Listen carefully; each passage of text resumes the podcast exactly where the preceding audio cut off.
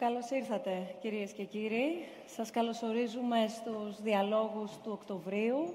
Όπως κάθε μήνα συναντιόμαστε και τον 10ο μήνα του, του 19, κάθε μήνα ανελιπώς, κάθε μήνα με μια διαφορετική και ιδιαίτερη θεματική, η οποία μπορεί εκ πρώτης όψεως να μην φαντάζει εξαιρετικά πρωτότυπη, αλλά αυτό το οποίο έχουμε κατά νου και αυτό το οποίο φροντίζουμε είναι να μας αφορά όλους, να αφορά την καθημερινότητά μας, είτε ερχόμαστε άμεσα σε επαφή, είτε σε κάθε περίπτωση φέρουμε ευθύνη και μπορούμε να αλλάξουμε κάτι, μπορούμε να κάνουμε κάτι στην καθημερινότητά μας.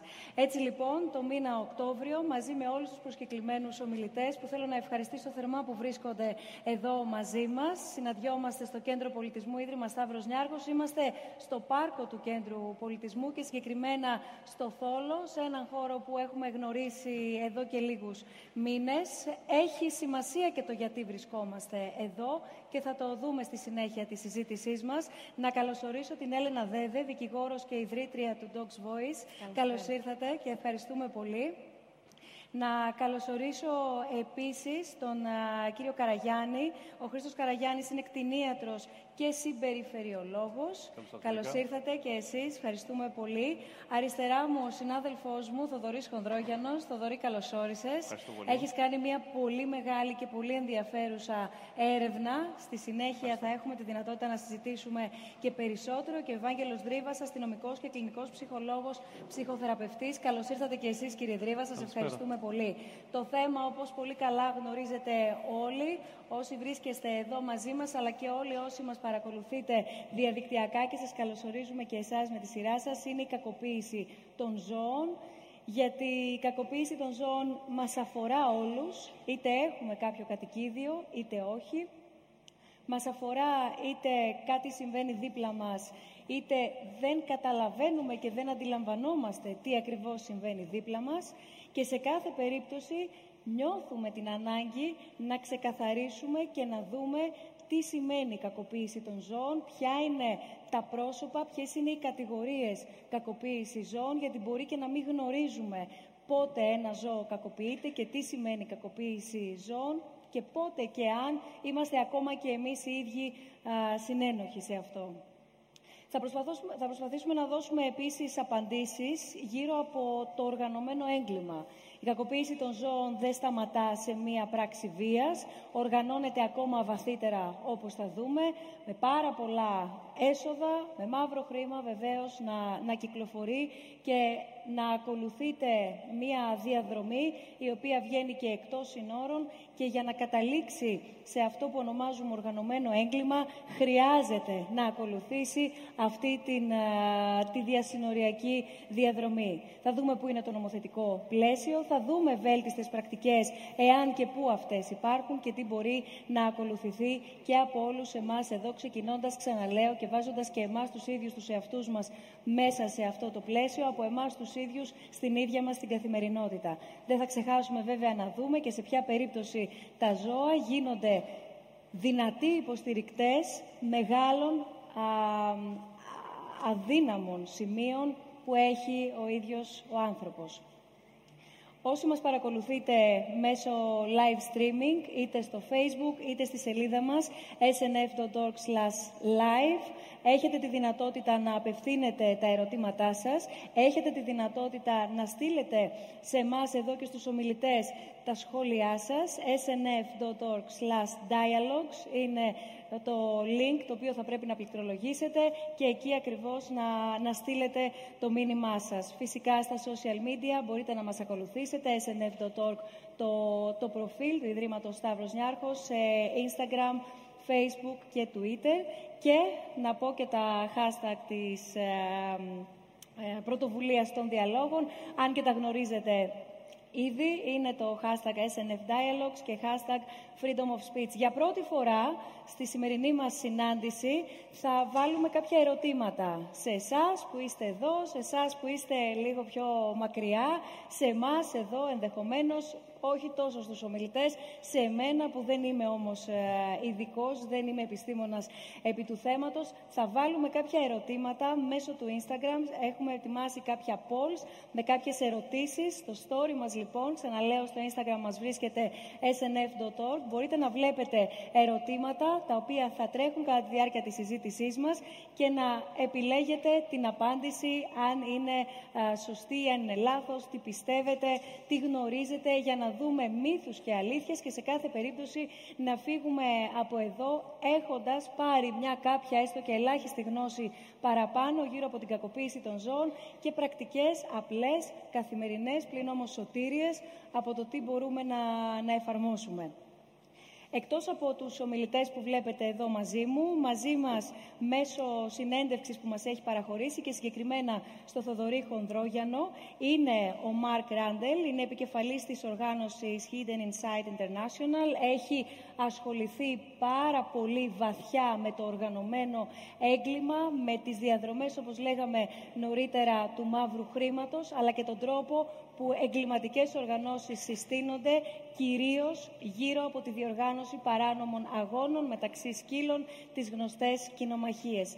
Στην Ελλάδα γίνονται πολλές, δεν γνωρίζουμε ακριβώς πόσες. Προφανώς εδώ ο σκοτεινός αριθμός είναι πάρα πολύ μεγάλος, καθώς όπως θα δούμε και στη συνέχεια της συζήτησής μας, ο σκοτεινός αριθμός είναι πάρα πολύ μεγάλος ακόμα και σε άλλου τύπου βίες πράξεις και επιθέσεις που θα θεωρούσε κανείς ότι πιο εύκολα όλοι μας θα μιλούσαμε, πιο εύκολα όλοι μας θα παίρναμε τις αρχές να τις καταγγείλουμε και βέβαια θα μπορούσαμε να φτάσουμε και δικαστικά σε τέτοιο βαθμό ώστε να υπάρχει και ένα ισχυρό νομοθετικό πλαίσιο το οποίο θα αποτρέπει τέτοιου είδους πράξεις, πράξεις ανθρώπων που θα δούμε και το προφίλ τους. Δηλαδή θα σκιαγραφίσουμε και το προφίλ όλων όσοι οδηγούνται σε αυτού του είδους τη βία και κατά πόσο αυτό πολλές φορές γυρίζει και σε βία κατά του ίδιου του ανθρώπου, ενδεχομένως ακόμα και στο εσωτερικό της οικογένειας. Κυρία Δέδε, θα ξεκινήσω με εσάς. Το ερώτημα αφορά όλους σας.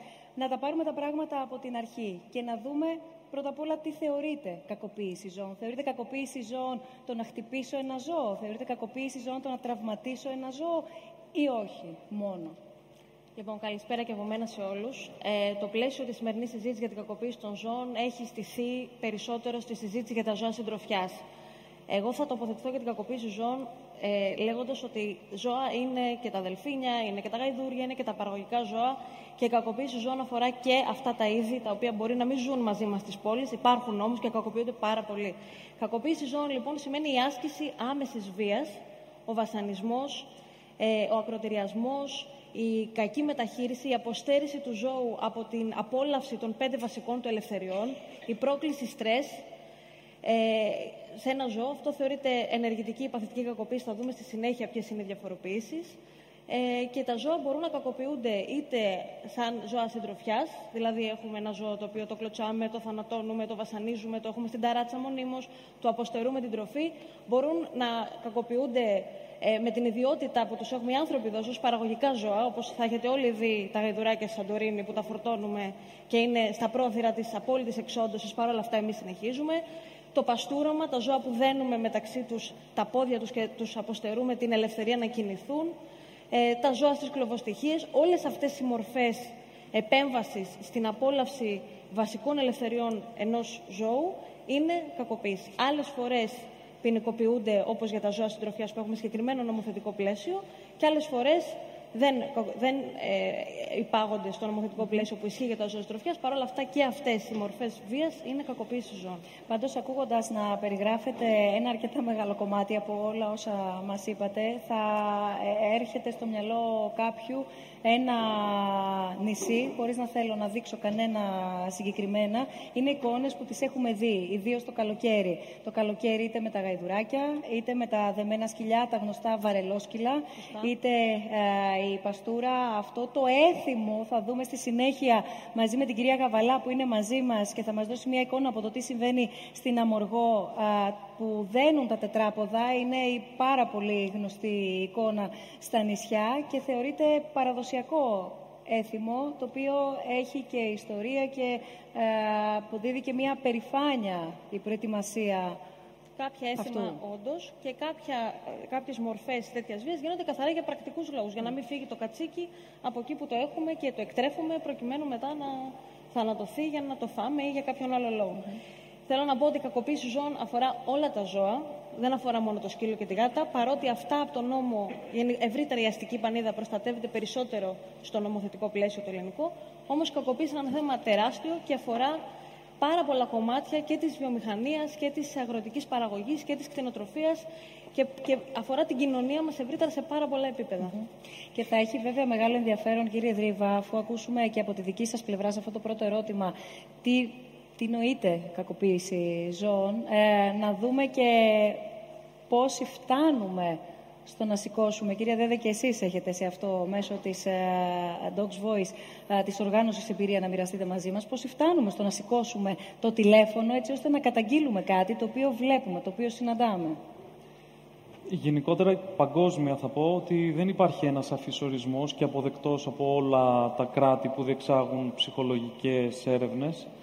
Ένας ορισμός που χρησιμοποιείται ευρέως και είναι αποδεκτός είναι ότι η κακοποίηση αποτελεί μια μη κοινωνικά αποδεκτή συμπεριφορά, η οποία μπορεί να προκαλέσει από δυσφορία μέχρι και θάνατο σε ένα ζώο. Είναι πολύ απλός, ε, ωστόσο βλέπουμε ότι ένα στοιχείο έχει να κάνει με την κοινωνία. Εξαρτάται δηλαδή η κακοποίηση για το ποια κοινωνία, σε ποια κοινωνία αναφερόμαστε. Αν αναφερόμαστε σε αναπτυγμένη χώρα ή σε μια υποαναπτυγμένη χώρα όπως είναι οι τρίτες χώρες. Ε, οι μορφές είναι πάρα πολλές, όπως είπε και η κυρία Δέδε. Ωστόσο, αυτό που φαίνεται τουλάχιστον για, για τα ελληνικά δεδομένα είναι ότι υπάρχει ένας ακραίος δισταγμός, θα έλεγα, στο να καταγγελθούν τέτοια περιστατικά.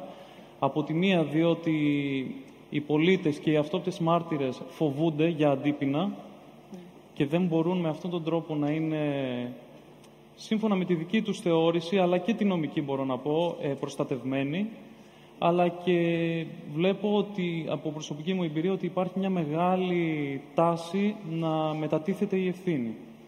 Ότι όλοι θέλουν να βγουν από τη δύσκολη θέση και να μεταθέσουν την ευθύνη αυτή το, της καταγγελίας της κακοποίησης ζώων σε οργανωμένους φορείς, οι οποίοι όμως πρέπει να αποδεχτούμε ότι δεν μπορούν να είναι παντού και κάτι τέτοιο είναι αδύνατο ο κάθε αυτό της μάρτυρας έχει την ευθύνη της καταγγελίας. Πάντως αυτό που είπατε, έχω κρατήσει δύο σημειώσεις. Ο δισταγμός της καταγγελίας γιατί, γιατί φοβούνται τα αντίπεινα. Mm-hmm. Ακούγοντας αντίπεινα, πηγαίνει το μυαλό κάποιου στο ποιον να φοβηθεί και γιατί να τον φοβηθεί. Άρα, εδώ πέρα ε, φαντάζομαι ανοίγει μια άλλη βεντάλια η οποία συνδέεται με τα χαρακτηριστικά κυρίως των ανθρώπων εκείνων που ασκούν, οι οποίοι ασκούν βία. Να, να ρωτήσω ένα παράδειγμα. Είπατε νωρίτερα ότι η βία α, νοείται οτιδήποτε μπορεί να βασανίσει έως και να θανατώσει ένα ζώο, σωστά; Επειδή θα πρέπει να δούμε και θα το δούμε στη συνέχεια της συζήτησής μας και το ρόλο των social media. Πολλοί νομίζουν και εσείς θα το επιβεβαιώσετε ή θα το διαψεύσετε ότι το τελευταίο διάστημα έχει αυξηθεί, έχουν αυξηθεί τα κρούσματα. Εγώ βάζω άλλη μία παράμετρο στην κουβέντα μας ότι μέσω των social media αντίστοιχα μπορεί να επικοινωνηθεί και πολύ πιο γρήγορα ένα συμβάν, ένα γεγονός, ακόμα και με θετικό πρόσημο. Και τι εννοώ θετικό πρόσημο; Έχει βρεθεί ένα αδέσποτο ζωάκι, οπότε μπορεί να επικοινωνήσει πολύ πιο γρήγορα μέσω των social media όποιο όποιος το έχει βρει. Έχει βρεθεί ένα κακοποιημένο αντίστοιχα ζώο και ούτω καθεξής. Οι οργανώσεις μεταξύ τους και οι άνθρωποι οι οποίοι μεριμνούν και φροντίζουν τα ζώα στο να δικτυωθούν πιο ισχυρά. Από την άλλη βλέπουμε, όπως βλέπουμε και σε άλλα πεδία, το στοιχείο του μιμητισμού. Το έχουμε ως ανθρώπινο όν. Από την άλλη τα social media βλέπουμε ότι αφήνουν ένα περιθώριο μιμητισμού. Εδώ λοιπόν δεν ξέρω αν το θυμάστε, είναι πριν από δύο-τρία χρόνια, αν θυμάμαι και εγώ καλά, το συγκεκριμένο βιντεάκι ή φωτογραφία που είχε ανερτηθεί σε μέσο κοινωνικής δικτύωσης με ένα σκύλο τον οποίο τον είχαν βάψει ροζ. Ήταν ένα σκυλί με λευκό τρίχωμα το οποίο το είχαν βάψει ροζ και αυτή η φωτογραφία έκανε το γύρο του διαδικτύου με πάρα πολλά αστεία, με πολύ χιούμορ, με μια διασκεδαστική διάθεση ευρύτερα. Εδώ λοιπόν μπορεί να έρθει κάποιος και να πει ότι εντάξει και τι έπαθε. Αυτό το περιστατικό, είτε εγώ ως χρήστης που θα το δω στο timeline μου, είτε εγώ ως περαστικός που θα το δω δίπλα μου, είτε μέλος της παρέας που έχουμε κάνει, που κάποιος έχει βάψει αυτό το σκυλί ροζ και ξαναλέω το φέρνω ως παραδειγμα Δεν είναι ούτε η περίπτωση του σκύλου που τον πετάνε στα βράχια, δεν είναι η περίπτωση που έχει μπει φόλα σε κάποιες γάτες, δεν είναι η περίπτωση αυτής της κακοποίησης, αλλά είναι αυτό. Είναι κακοποίηση ή όχι; Νομικά δεν ξέρω αν τεκμηριώνεται η κακοποίηση είναι. σε αυτή την περίπτωση. Κυρία Βέβαια. συγκεκριμένο ζώο, επειδή την χάνει να έχει πάει σε κτηνίατρο που την γνωρίζω προσωπικά, έκαναν δύο μέρες να αφαιρέσουν την μπογιά. Πάρα πολλές από αυτές τις μπογιές είναι τοξικές, μπορεί να προκαλέσουν βλάβη στο δέρμα. Οπότε, υπό αυτό το πρίσμα, φυσικά και είναι κακοποίηση. Επίσης, ένα ζώο το οποίο προφανώς περιορίζεται για να το βάψει κάποιος ε, φούξια, ροζ ή να γράψει πάνω τη λέξη που αφορά σε μια ποδοσφαιρική ομάδα, γιατί και αυτό γίνεται πάρα πολλές φορές καταλαβαίνετε ότι προφανώς δεν είναι εκεί με τη θέλησή του και δεν ε, ικανοποιείται από αυτή την αλληλεπίδραση με τον άνθρωπο. Σε αυτό το πλαίσιο, ναι, είναι παθητική κακοποίηση. Για το συγκεκριμένο ζώο που αναφέρετε πολύ σωστά, πήρε δύο μέρες να αφαιρεθεί η μπογιά από το σώμα του. Άρα καταλαβαίνετε ποιο ήταν το υλικό και πόσο το υλικό αυτό σε ένα δέρμα ζώο μπορεί να προκαλέσει και βλάβη στην υγεία τους. Βέβαια, κάθε περίπτωση είναι εξατομικευμένη. Έτσι. Ε, ο εισαγγελέας και ο νόμος δεν μπορεί να προβλέπει την κάθε ανθρώπινη συμπεριφορά εις βάρος των ζώων, δεν μπορεί να την μνημονεύει ε, αυτολεξή.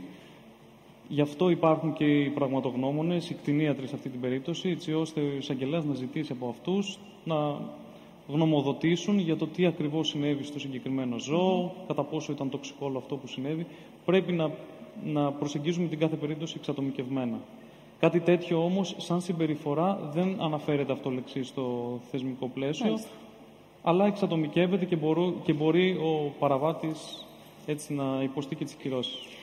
Έχει πολύ μεγάλο ενδιαφέρον πάντως να δούμε, κύριε Καραγιάννη, και τι γίνεται, γιατί ωραία εμείς μιλάμε, ωραία εμείς ε, συμφωνούμε ή διαφωνούμε, εν πάση περιπτώσει, τι γίνεται και στην άλλη, στην αντιπεραόχθη, στην άλλη πλευρά, στην πλευρά του ζώου.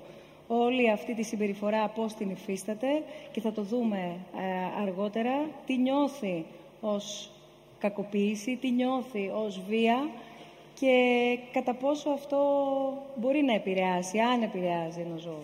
Βάζω με αυτονόητα επηρεάζει.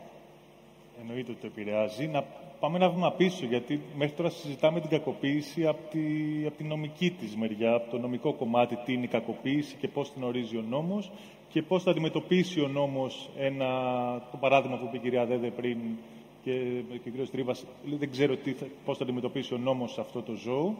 Ε, και θα, θα ήθελα να πάμε ένα βήμα πίσω, να ξεφύγουμε λίγο από την κακοποίηση ως νομικό όρο και να το δούμε την κακοποίηση όπως την έχουμε όλοι στο μυαλό μας, που γι' αυτό είμαστε εδώ. Δεν, ξέρει, δεν ξέρουμε πολύ από εδώ πώς ορίζει ο νόμος την κακοποίηση. Αυτό που έχουμε στο μυαλό μας για την κακοποίηση των ζώων ήταν όταν είναι κάποιες πράξεις ή κάποια αμέλεια που βάζουν το ζώο να υποφέρει, που βασανίζουν το ζώο ή πιο επιστημονικά αν θέλετε, διαταράσσουν την ευζοία του ζώου. Η ευζοία του ζώου, είπαμε πριν για τις πέντε ελευθερίες που ακούστηκαν, είναι, μπορεί να το πούμε ότι είναι κάτι, πιο, κάτι πολύ απλό που έχουμε στο μυαλό μας, είναι να δίνουμε στο ζώο μια ζωή που αξίζει να ζει.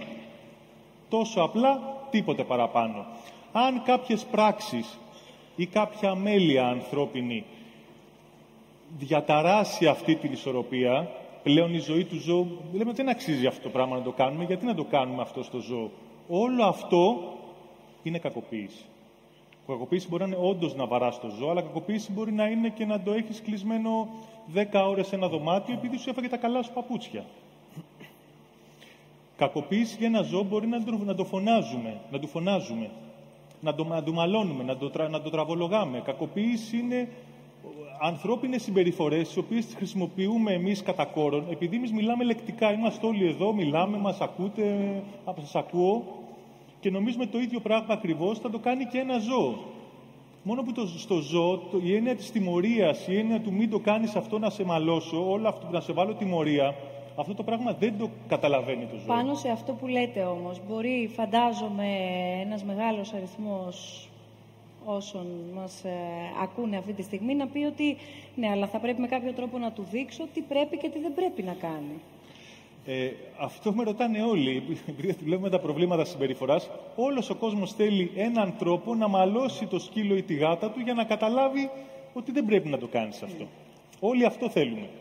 Μόνο για να, για να το κάνουμε αυτό πρέπει να ξεφύγουμε από το ανθρώπινο τρόπο σκέψης και να σκεφτούμε, ωραία, δεν θέλω να κάνει αυτό. Ωραία, να σκεφτώ όχι να το μαλώσω για αυτό που κάνει, να σκεφτώ να το οδηγήσω σε αυτό που πρέπει να κάνει. Όπως πρέπει να κάνουμε ακριβώς τα παιδιά, έτσι πρέπει να κάνουμε και στα ζώα, να το οδηγήσουμε στο σωστό.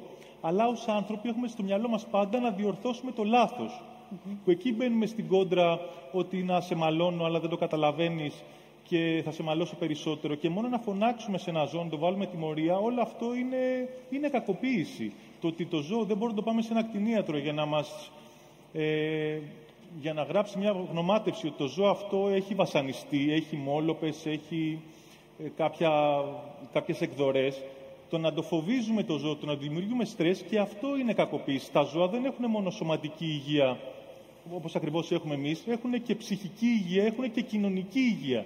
Το να κακοποιούμε ψυχικά, συναισθηματικά αν θέλετε πιο σωστά, ένα ζώο είναι σαν να μας κακοποιεί κάποιος ψυχολογικά εμείς. Όλο αυτό το bullying που λέμε και όλο αυτό που, που, που βιώνουν τα νέα παιδιά και οι μεγαλύτεροι άνθρωποι, το ίδιο πράγμα μπορεί να συμβαίνει στα ζώα, μόνο που είναι, που είναι πολύ δύσκολο αυτό και νομικά να οριστεί και κάπως κάποιος να μας υπογράψει ένα χαρτί ότι το ζώο αυτό βασανίζεται επειδή του φωνάζω, επειδή το μαλώνω.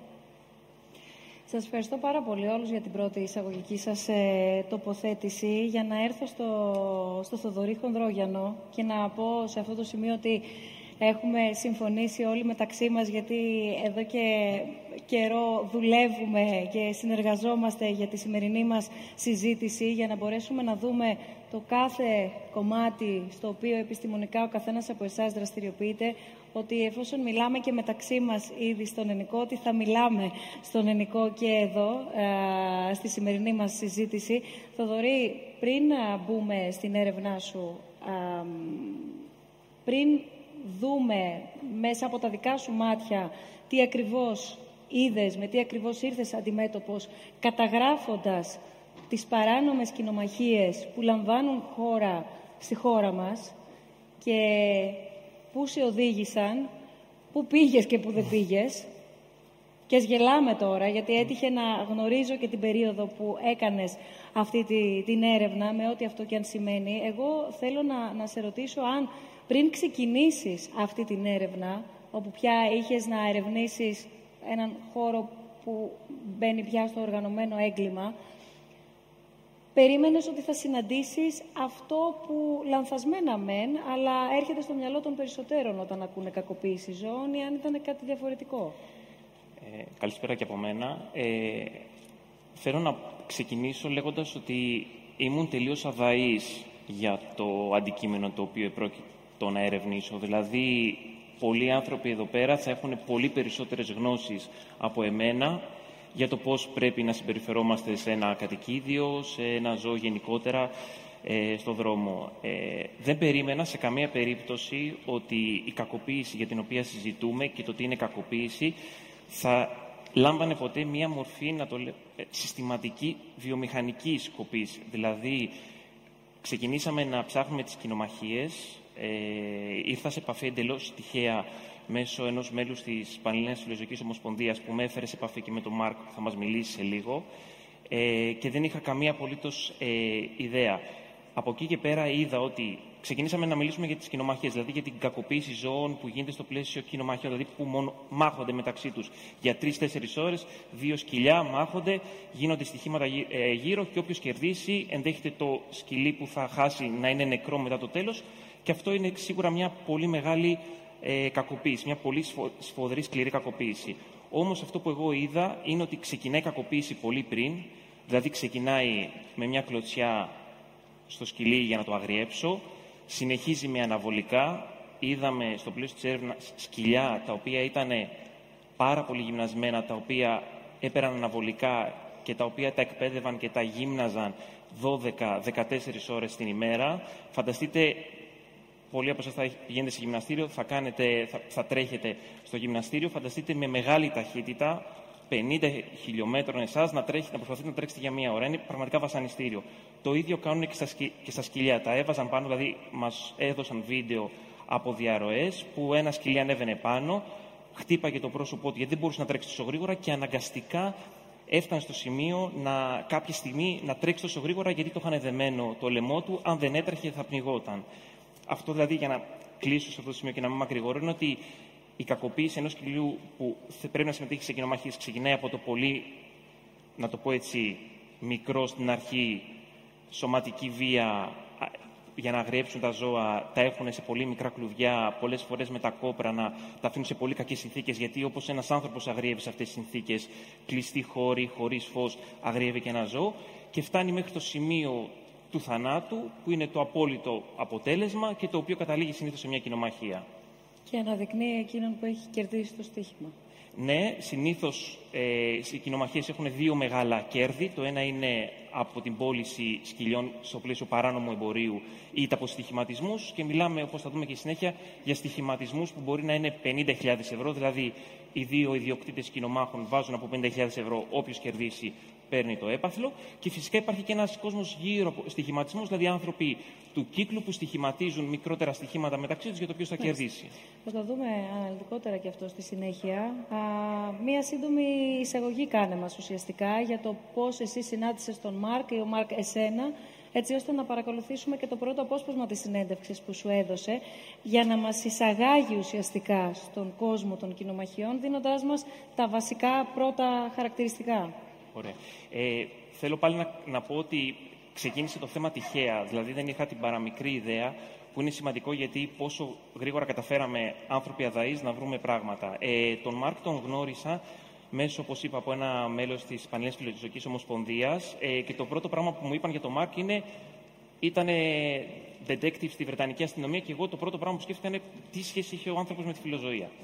Ο Μάρκ θα εξηγήσει, δεν θέλω να κάνω σχόλια στο βίντεο πώς συνδέθηκε, αλλά τον, ο Μάρκ είναι, ήταν πρώην detective της Βρετανικής αστυνομίας. Μέσα από, ασχολήθηκε με εγκλήματα όπως ε, ήταν στην αντιτρομοκρατική, ασχολήθηκε με βαριά κακουργήματα όπως εμπόριο όπλων, είχε και άλλες υποθέσεις και μέσα από αυτόν τον τρόπο, θα σας το πει και ο ίδιος, μετά μεταπίδησε ε, στις ε, κοινομαχίες και πλήν που έχει αποσυρθεί από την ενεργό δράση όσον αφορά την αστυνομία, ασχολείται ε, στενά με το θέμα.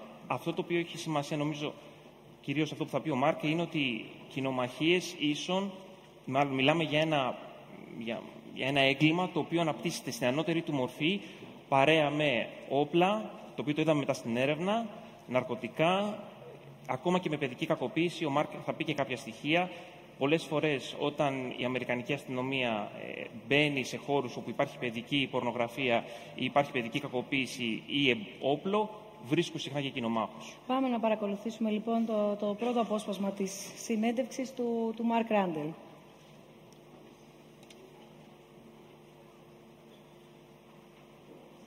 I was a British police officer for 30 years, uh, and I mainly dealt with counter-terrorism work, serious and organised crime, and undercover work.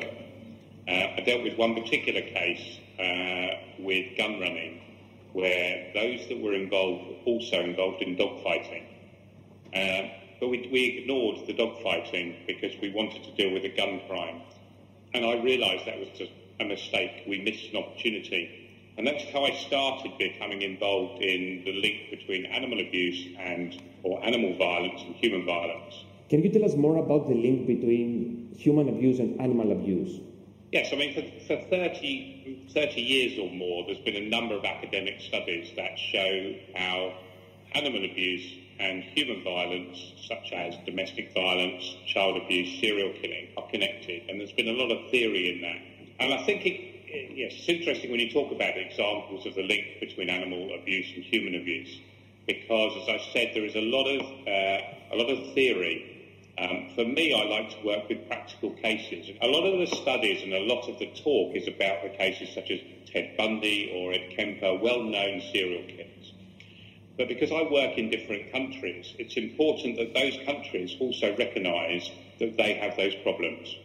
Um, so, for example, within, within Ukraine, there was a case uh, around 2007 where a group of young men were capturing and killing through torture uh, street animals.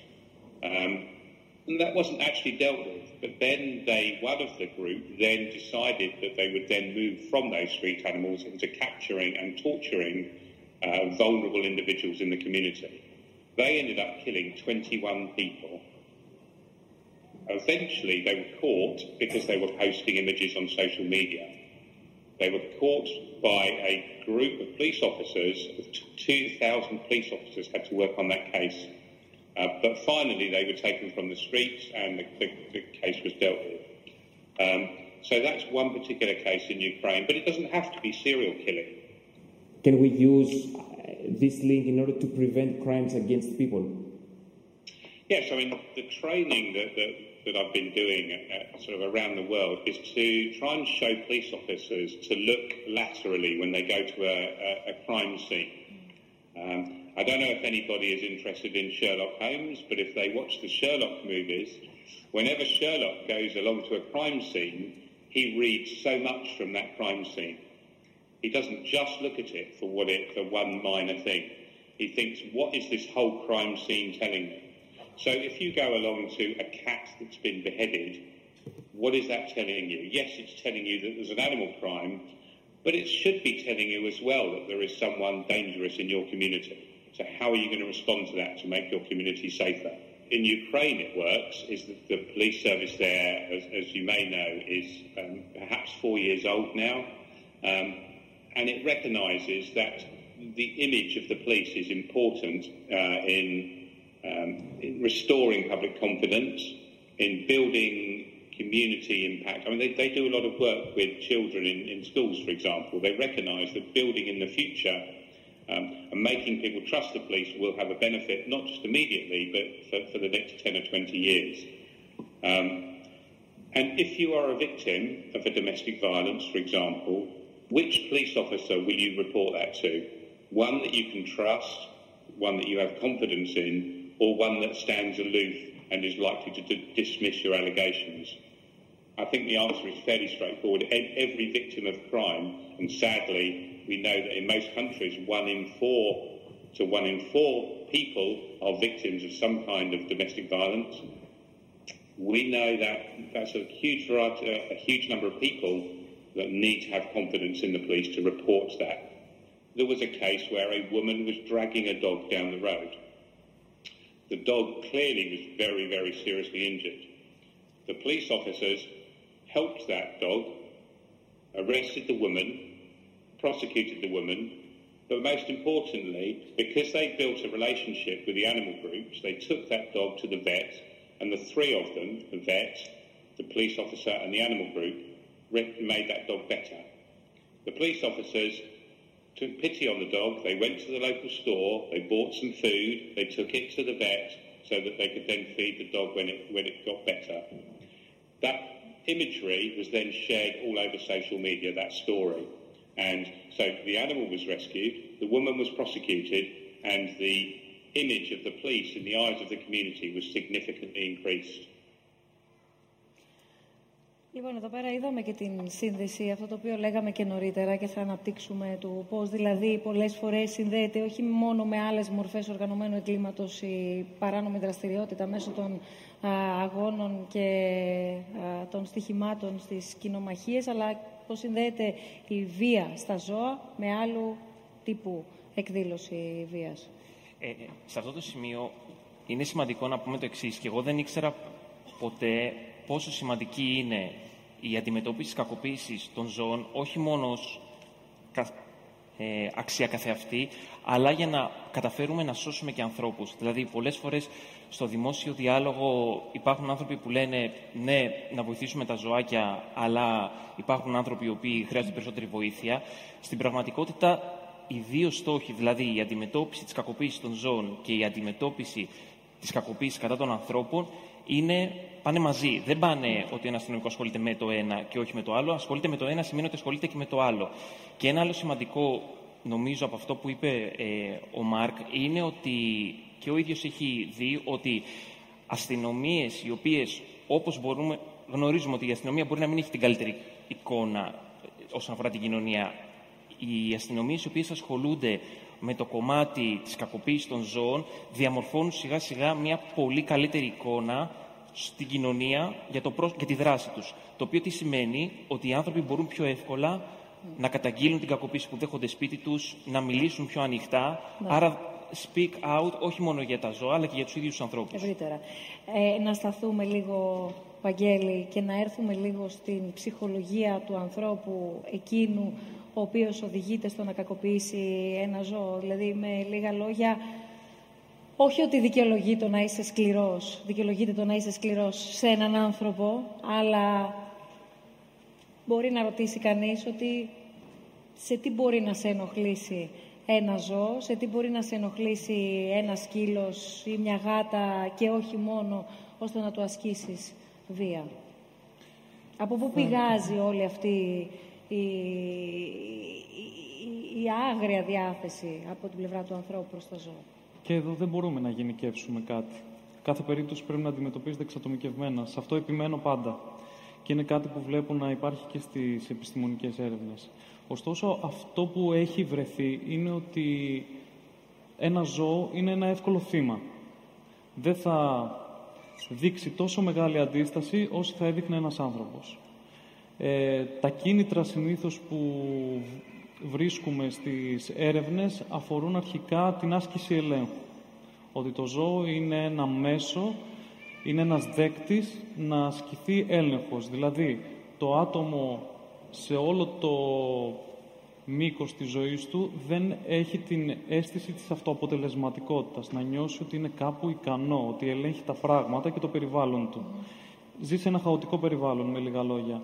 Έτσι, με το να ασκηθεί κακοποίηση πάνω σε ένα ζώο και συνήθως η κακοποίηση αυτή ε, ακολουθεί μια ανεπιθύμητη συμπεριφορά του ζώου. Έτσι, που προκαλεί θυμό στο άτομο και κακοποιώντας το νιώθει το ζώο. Φοβάται, συμμορφώνεται, ε, κουλουριάζει και υπακούει κατά κάποιον τρόπο. Έτσι ο έλεγχος έχει επιτευχθεί.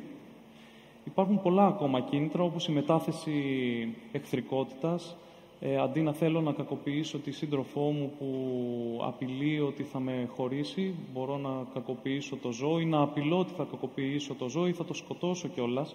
Αυτό φαίνεται στις έρευνες, κυρίως το 18 με 48% από τις έρευνες και, από τις, και δηλώσεις από κακοποιημένες γυναίκες ε, ανα, φαίνεται ότι σε αυτό το, αυτό το ποσοστό των γυναικών έχουν αναφέρει ότι δεν έφευγαν από τη σχέση, μια κακοποιητική σχέση, είτε σωματικά είτε ψυχολογικά, ακόμα και σεξουαλικά, μόνο και μόνο γιατί είχαν απειλές ότι θα κακοποιηθεί το ζώο.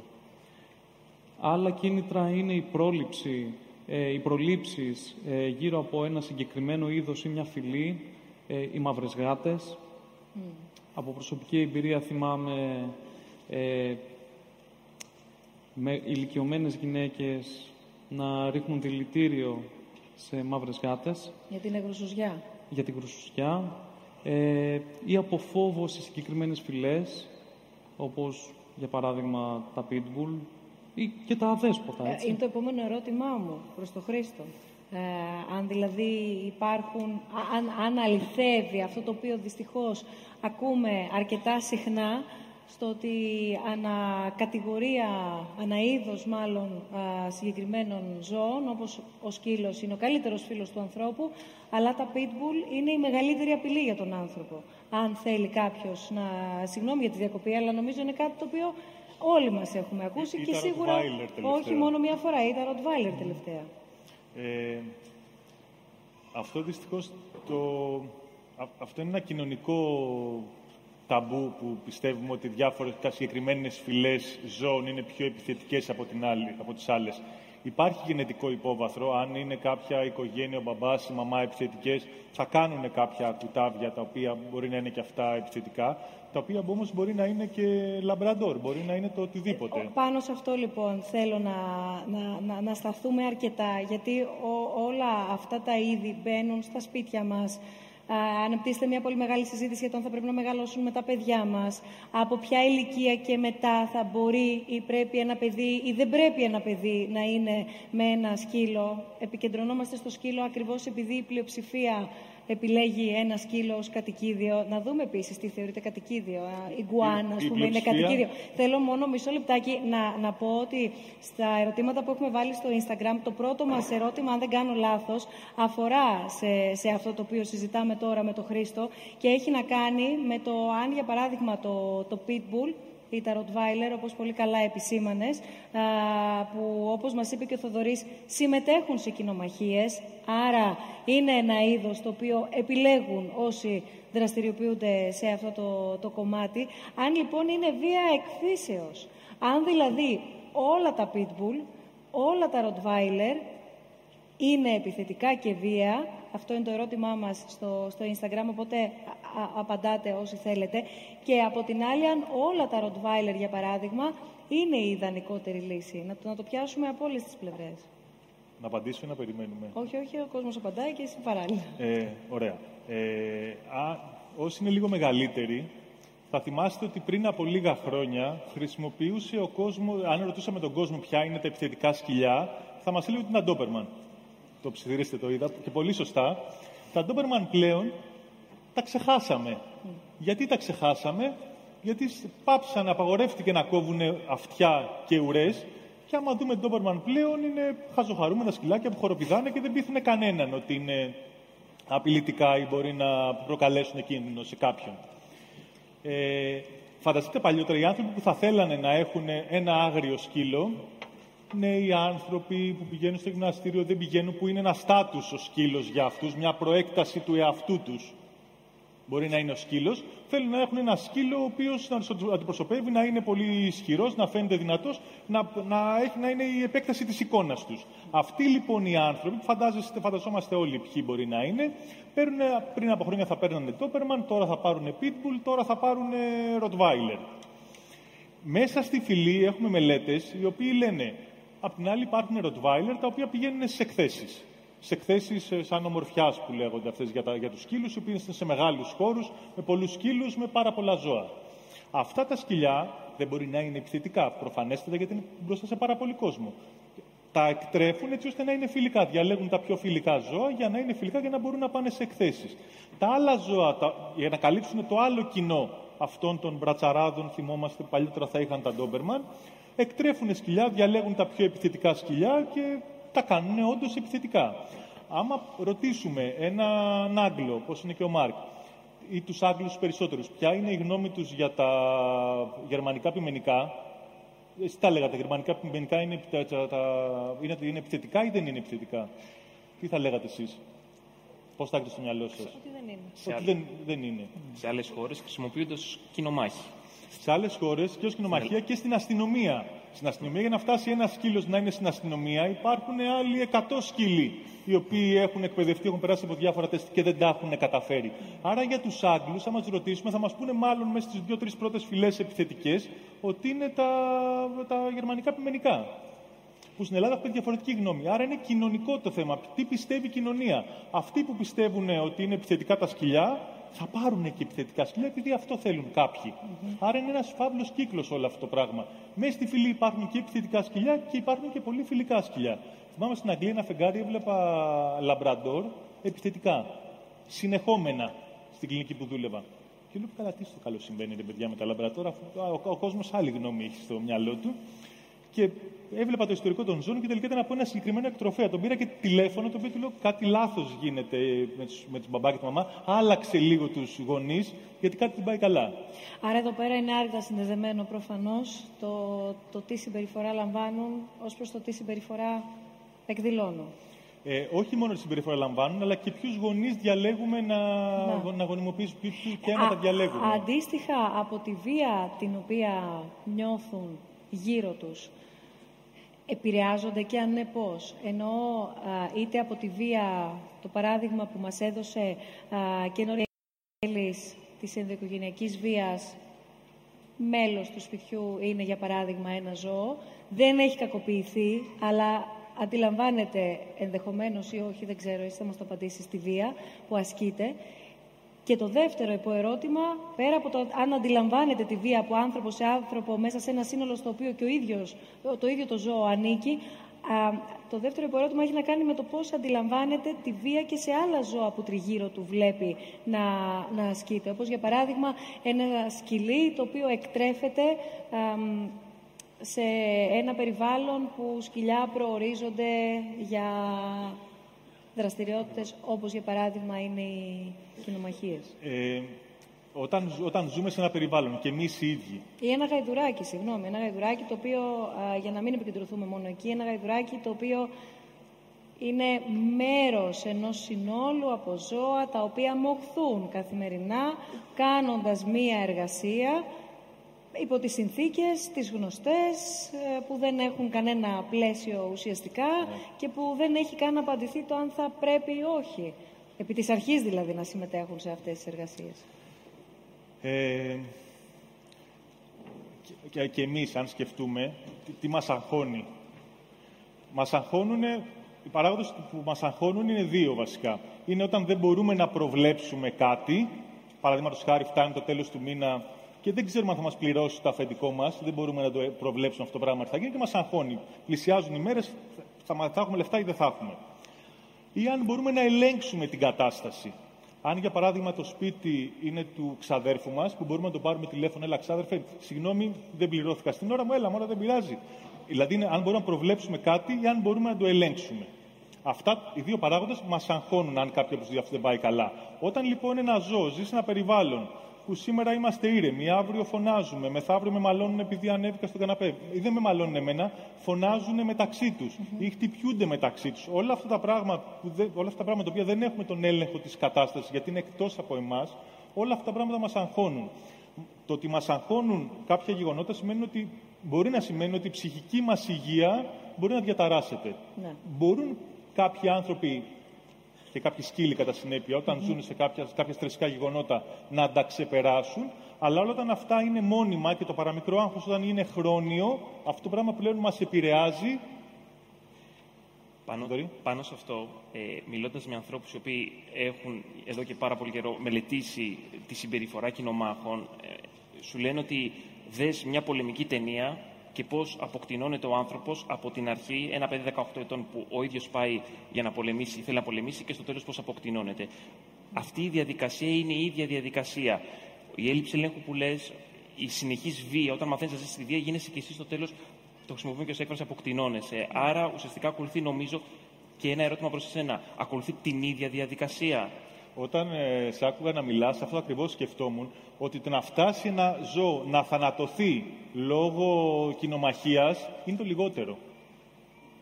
Το σημασία έχει πώς έχει φτάσει μέχρι εκεί, πώς θα θανατωθεί και τι έχει ζήσει μέχρι τότε. Δηλαδή, ζώντας σε ένα περιβάλλον, να, να, να είναι η τουαλέτα του μέσα στο κλουβάκι, να μην έχει φως, να μην μπορεί να κουνηθεί, να μην μπορεί να σηκωθεί όρθιο, όλο αυτό πρέπει να είναι τεράστιο ψυχολογικός πόλεμος για τον ίδιο το σκύλο που κάποια από τα σκυλιά το βγάζουν με αυτόν τον άσχημο τρόπο. Θέλω να, να γυρίσουμε στο, στο πρώτο ερώτημα, να δούμε με τη βοήθεια της Έλενας Παπαδοπούλου από την ομάδα των ε, διαλόγων, τι έχει, αν έχει πρώτα απ' όλα απαντήσει ο κόσμος και τι έχει απαντήσει, για να δούμε αν α, τελικά θεωρούμε κάποια είδη ζώων, εμπροκειμένου το ερώτημά μας αφορούσε τα pitbull, ως επικίνδυνα εσαΐ, μόνο και μόνο επειδή είναι αυτής της ράτσας που λέμε.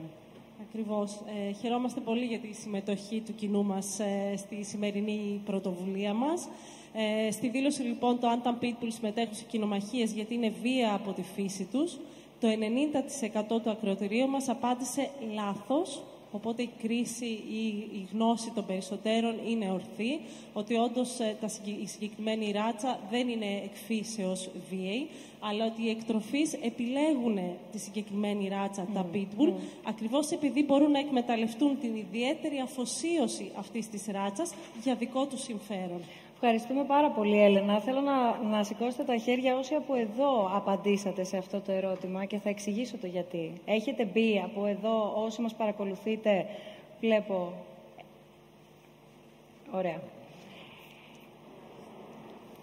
Ποιο είναι το ερώτημα που προκύπτει; Θα ερχόταν να παρακολουθήσει τη σημερινή μας συζήτηση ένας άνθρωπος ο οποίος αντιλαμβανόταν τη βία ως βία ή ένας άνθρωπος ο οποίος ήξερε τι είναι βία ή ένας άνθρωπος ο οποίος ήξερε πού να καταγγείλει τη βία γιατί υπάρχει ένα πλαίσιο ενάντια στη βία και άρα υπάρχει όλη αυτή η πληροφορία μέσα στο μυαλό όλων μας, ώστε να μπορούμε και σε ένα μεγαλύτερο τυχαίο αριθμό, βγαίνοντας έξω, να ρωτήσουμε αν βγούμε στο κέντρο της Αθήνας και κάνουμε ένα γκάλωπ, θα απαντήσει το 90% ότι όχι, είναι λάθος αυτός ο μύθος. Θέλω την ειλικρινή σας απάντηση.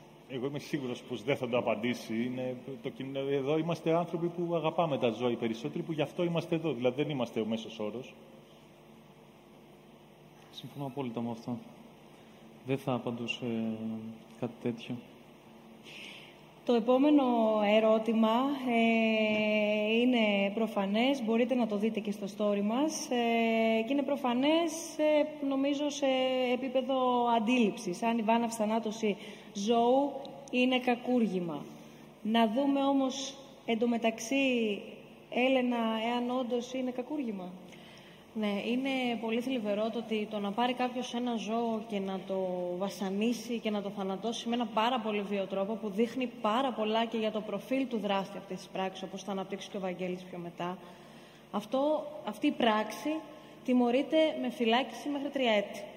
Η οποία είναι πλημεληματική φύσεως. Τι σημαίνει πλημεληματική φύσεως, Ότι καταρχήν επιδέχεται αναστολής. Αν δεν υπάρχει προηγούμενη καταδίκη για το ίδιο αδίκημα, ο δράστης μπορεί να μην ε, έχει καμία νομική συνέπεια στο κομμάτι της ποινικής του μεταχείρισης ε, και συνοδεύεται και από ένα διοικητικό πρόστιμο 30.000 ευρώ, το οποίο και αυτό θα δούμε ότι είναι πολύ προβληματικό στον τρόπο με τον οποίο εισπράττεται.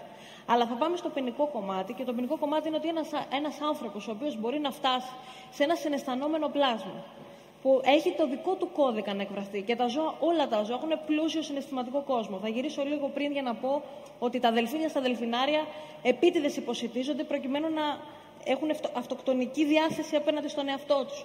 Τα κοτόπουλα στις κλωβοστοιχίε αυτοτραυματίζονται προκειμένου να δώσουν ένα τέλος στο μαρτύριο που υφίστανται. Τα ζώα μας μιλάνε με πάρα πολλούς διαφορετικούς τρόπους. Ένας άνθρωπος λοιπόν, ο οποίος μπορεί να πάρει μια γάτα και να της κόψει το κεφάλι, στην Ελλάδα σήμερα, μπορεί να πάρει ένα σκύλο και να τον κάψει ε, και μπορεί να πάρει ένα σκύλο όπως ένα πρόσφατο περιστατικό και να τον πετάξει από ένα βουνό κάτω και να γελάσει και να βγάλει βίντεο. Ε, η ποινική του μεταχείριση για την ελληνική δικαιοσύνη είναι η ίδια με το.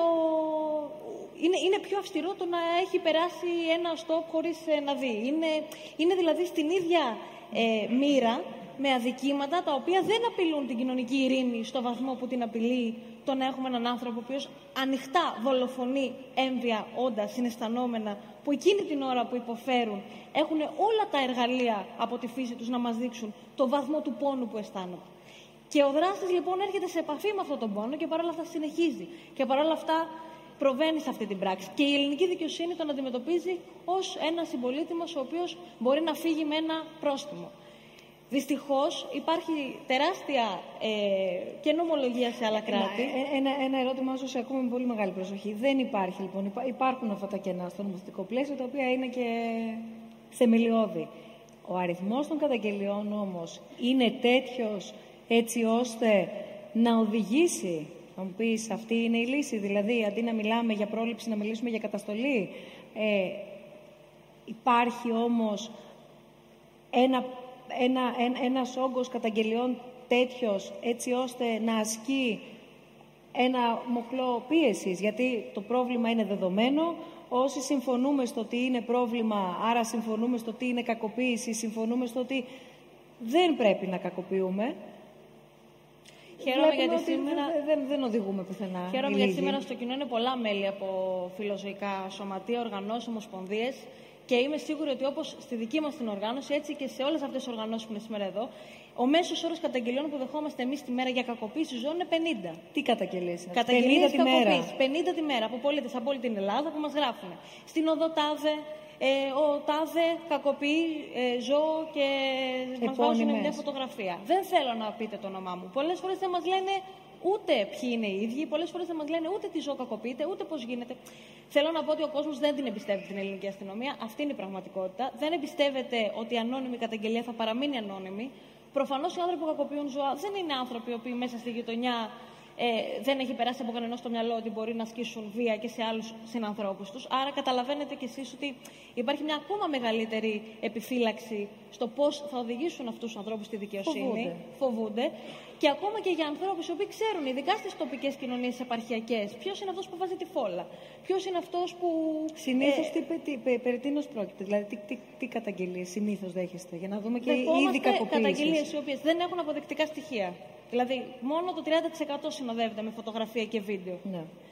Έρχονται από πολίτες οι οποίοι δεν είναι διατεθειμένοι να τη φέρουν αυτή την καταγγελία στην αστυνομία. Δεν είναι διατεθειμένοι να πάνε ήδη και να καταθέσουν. Το οποίο είναι απαιτούμενο, είναι προαπαιτούμενο προκειμένου να προχωρήσει αυτή η καταγγελία στο επόμενο στάδιο και τελικά να έχουμε την τιμωρία του δράστη.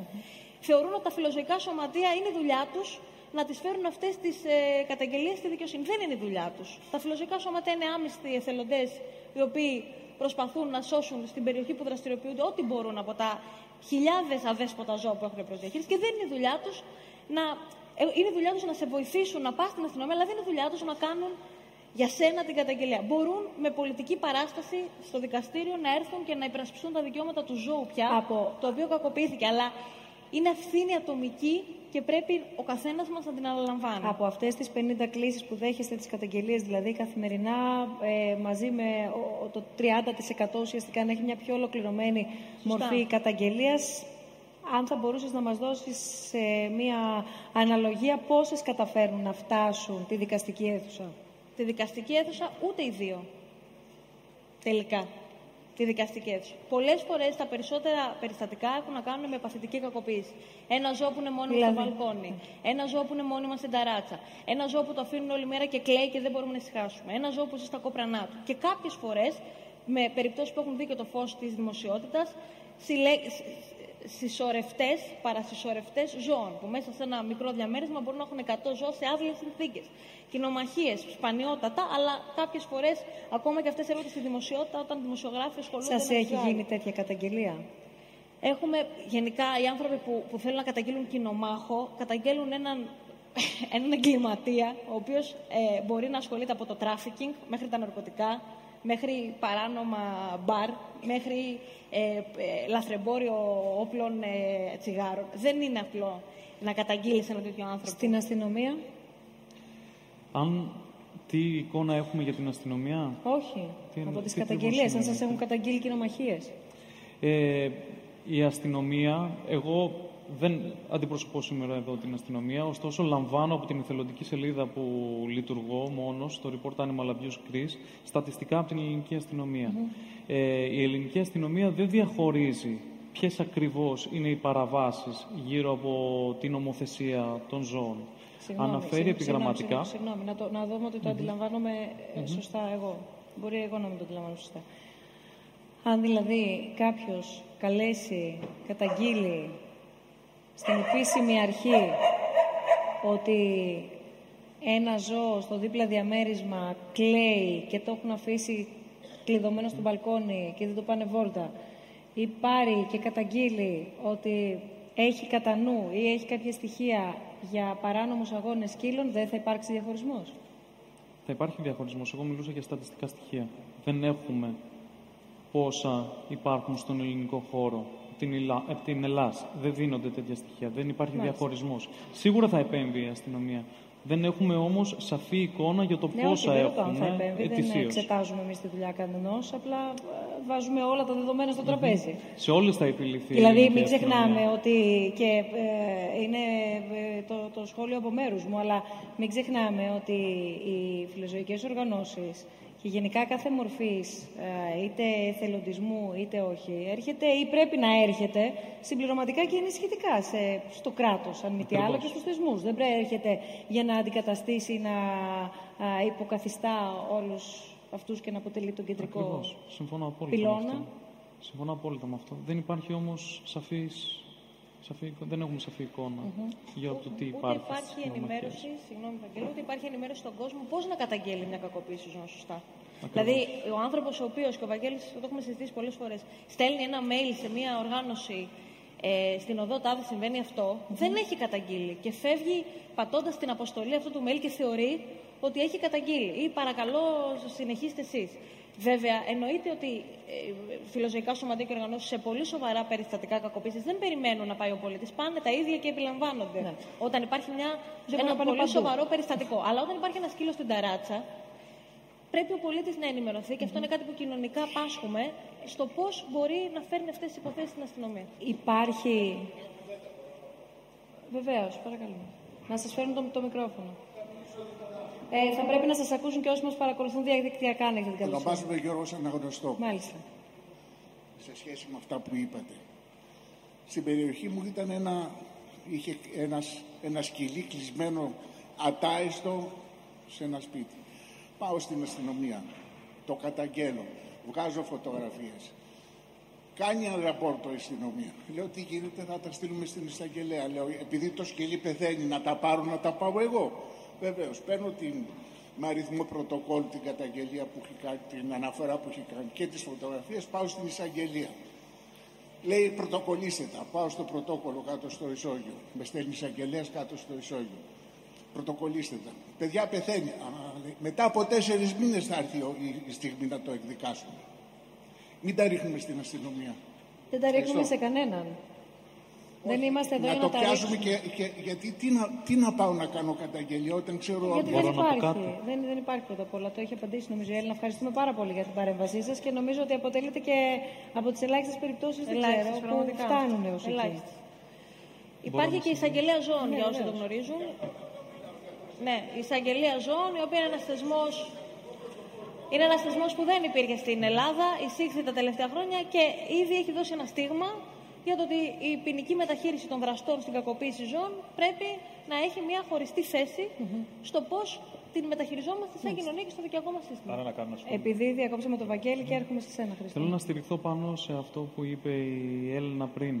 Ε, κάνοντας απλά μια μήνυση, όταν αποφασίσουμε να κάνουμε μήνυση, επώνυμα, ε, και πάμε στο αστυνομικό τμήμα και πούμε σαν τον κύριο όπως είπε, εδώ είναι οι φωτογραφίες, εδώ είμαι και εγώ με την ταυτότητά μου και θέλω να καταθέσω. Ε, σε ένα ιδεατό ουτοπικό κράτος θα μέναμε ήσυχοι και θα πηγαίναμε σπίτι μας και θα λέγαμε αυτό το ζώο σώθηκε, τελείωσα. Δεν έχω τίποτα άλλο να κάνω. Πρέπει να γνωρίζουμε ότι σ- για τα ελληνικά δεδομένα θα μιλήσω μόνο, ότι θα πρέπει να προτείνουμε απαραίτητα μάρτυρες ε, που να επιβεβαιώνουν τα όσα λέμε, που βλέπουν τα ίδια με εμένα και μαζί με άλλα στοιχεία που θα πρέπει να πω ε, για να στοιχειοθετήσω ορθά και λειτουργικά τα όσα καταγγέλω, θα πρέπει να γνωρίζω ότι ο νόμος 4039 του 12 όπως τροποποιήθηκε και ισχύει, στο άρθρο 19 αναφέρει την αφαίρεση ζώου.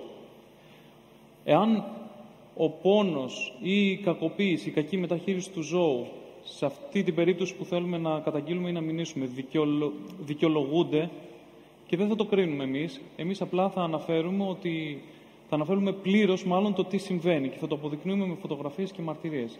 Μπορούμε να ζητήσουμε να αφαιρεθεί το εν λόγω ζώο. Ε, αυτό κρίνεται πάντα αναλόγως στην περίπτωση. Ε, θα πρέπει πιο πριν και εμείς να έχουμε φροντίσει να μιλήσουμε με το τοπικό καταφύγιο εφόσον υπάρχει. Με τον Δήμο που μπορεί να έχει και αν έχει πρόγραμμα περίθαλψης αδέσποτων ζώων. Γιατί εφόσον αφαιρεθεί ένα ζώο από ένα, ένα δεσποζόμενο ζώο από έναν ιδιοκτήτη, θα πάει στο τοπικό καταφύγιο ε, και θα παραδοθεί εκεί προσωρινά ή οριστικά. Συνήθως προσωρινά μέχρι να εκδικαστεί η υπόθεση. Οπότε θα πρέπει να, θα πρέπει να γνωρίζουμε όλα αυτά τα στοιχεία για να κινηθούμε σωστά. Το ότι κάνουμε απλά μήνυση και είμαστε μόνο εμείς με φωτογραφίες στα χέρια και δεν αφορά μόνο εσάς αυτό. Έχω και εγώ εθελοντική σελίδα και καθημερινά λαμβάνω δεκάδες μηνύματα. Τους ίδιους, προ... τους ίδιους προβληματισμούς έχουμε με εσάς.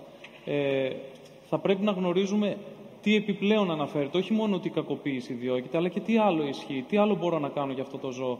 Ήρθα ενώπιον του αστυνομικού απλά να καταγγείλω μια κακοποίηση. Για ποιο λόγο; Θέλω αυτό το ζώο να σωθεί ή θέλω απλά να καταγγελθεί η κακοποίηση; Ναι.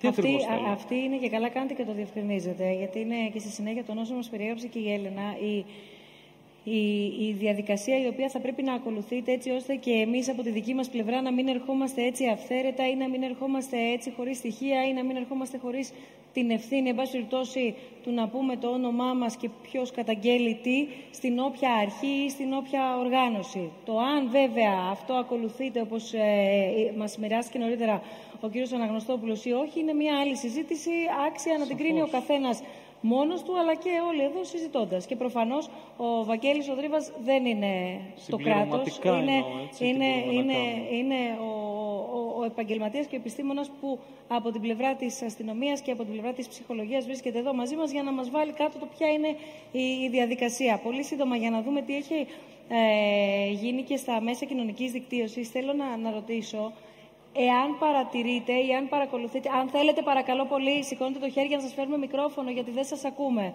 όλοι. Α, θέλω να ρωτήσω αν παρατηρείτε ή όχι αύξηση της ε, κακοποίησης των ζώων το τελευταίο διάστημα, τα τελευταία χρόνια. Ε, τα τελευταία χρόνια παρατηρείται αύξηση των καταγγελιών της mm. κακοποίησης ζώου που εγώ από τη μεριά μου θεωρώ ότι είναι θετικό γιατί αλλάζει, έχει αλλάξει η νομοθεσία από το 2012 και ο κόσμος ευαισθητοποιείται περισσότερο. Η αύξηση των καταγγελιών, προσωπική μου γνώμη είναι ότι η αύξηση των καταγγελιών δεν αποτελούν αύξηση της κακοποίησης, αλλά αύξηση της ευαισθησίας του κόσμου να καταγγείλει αυτό που μιλάει.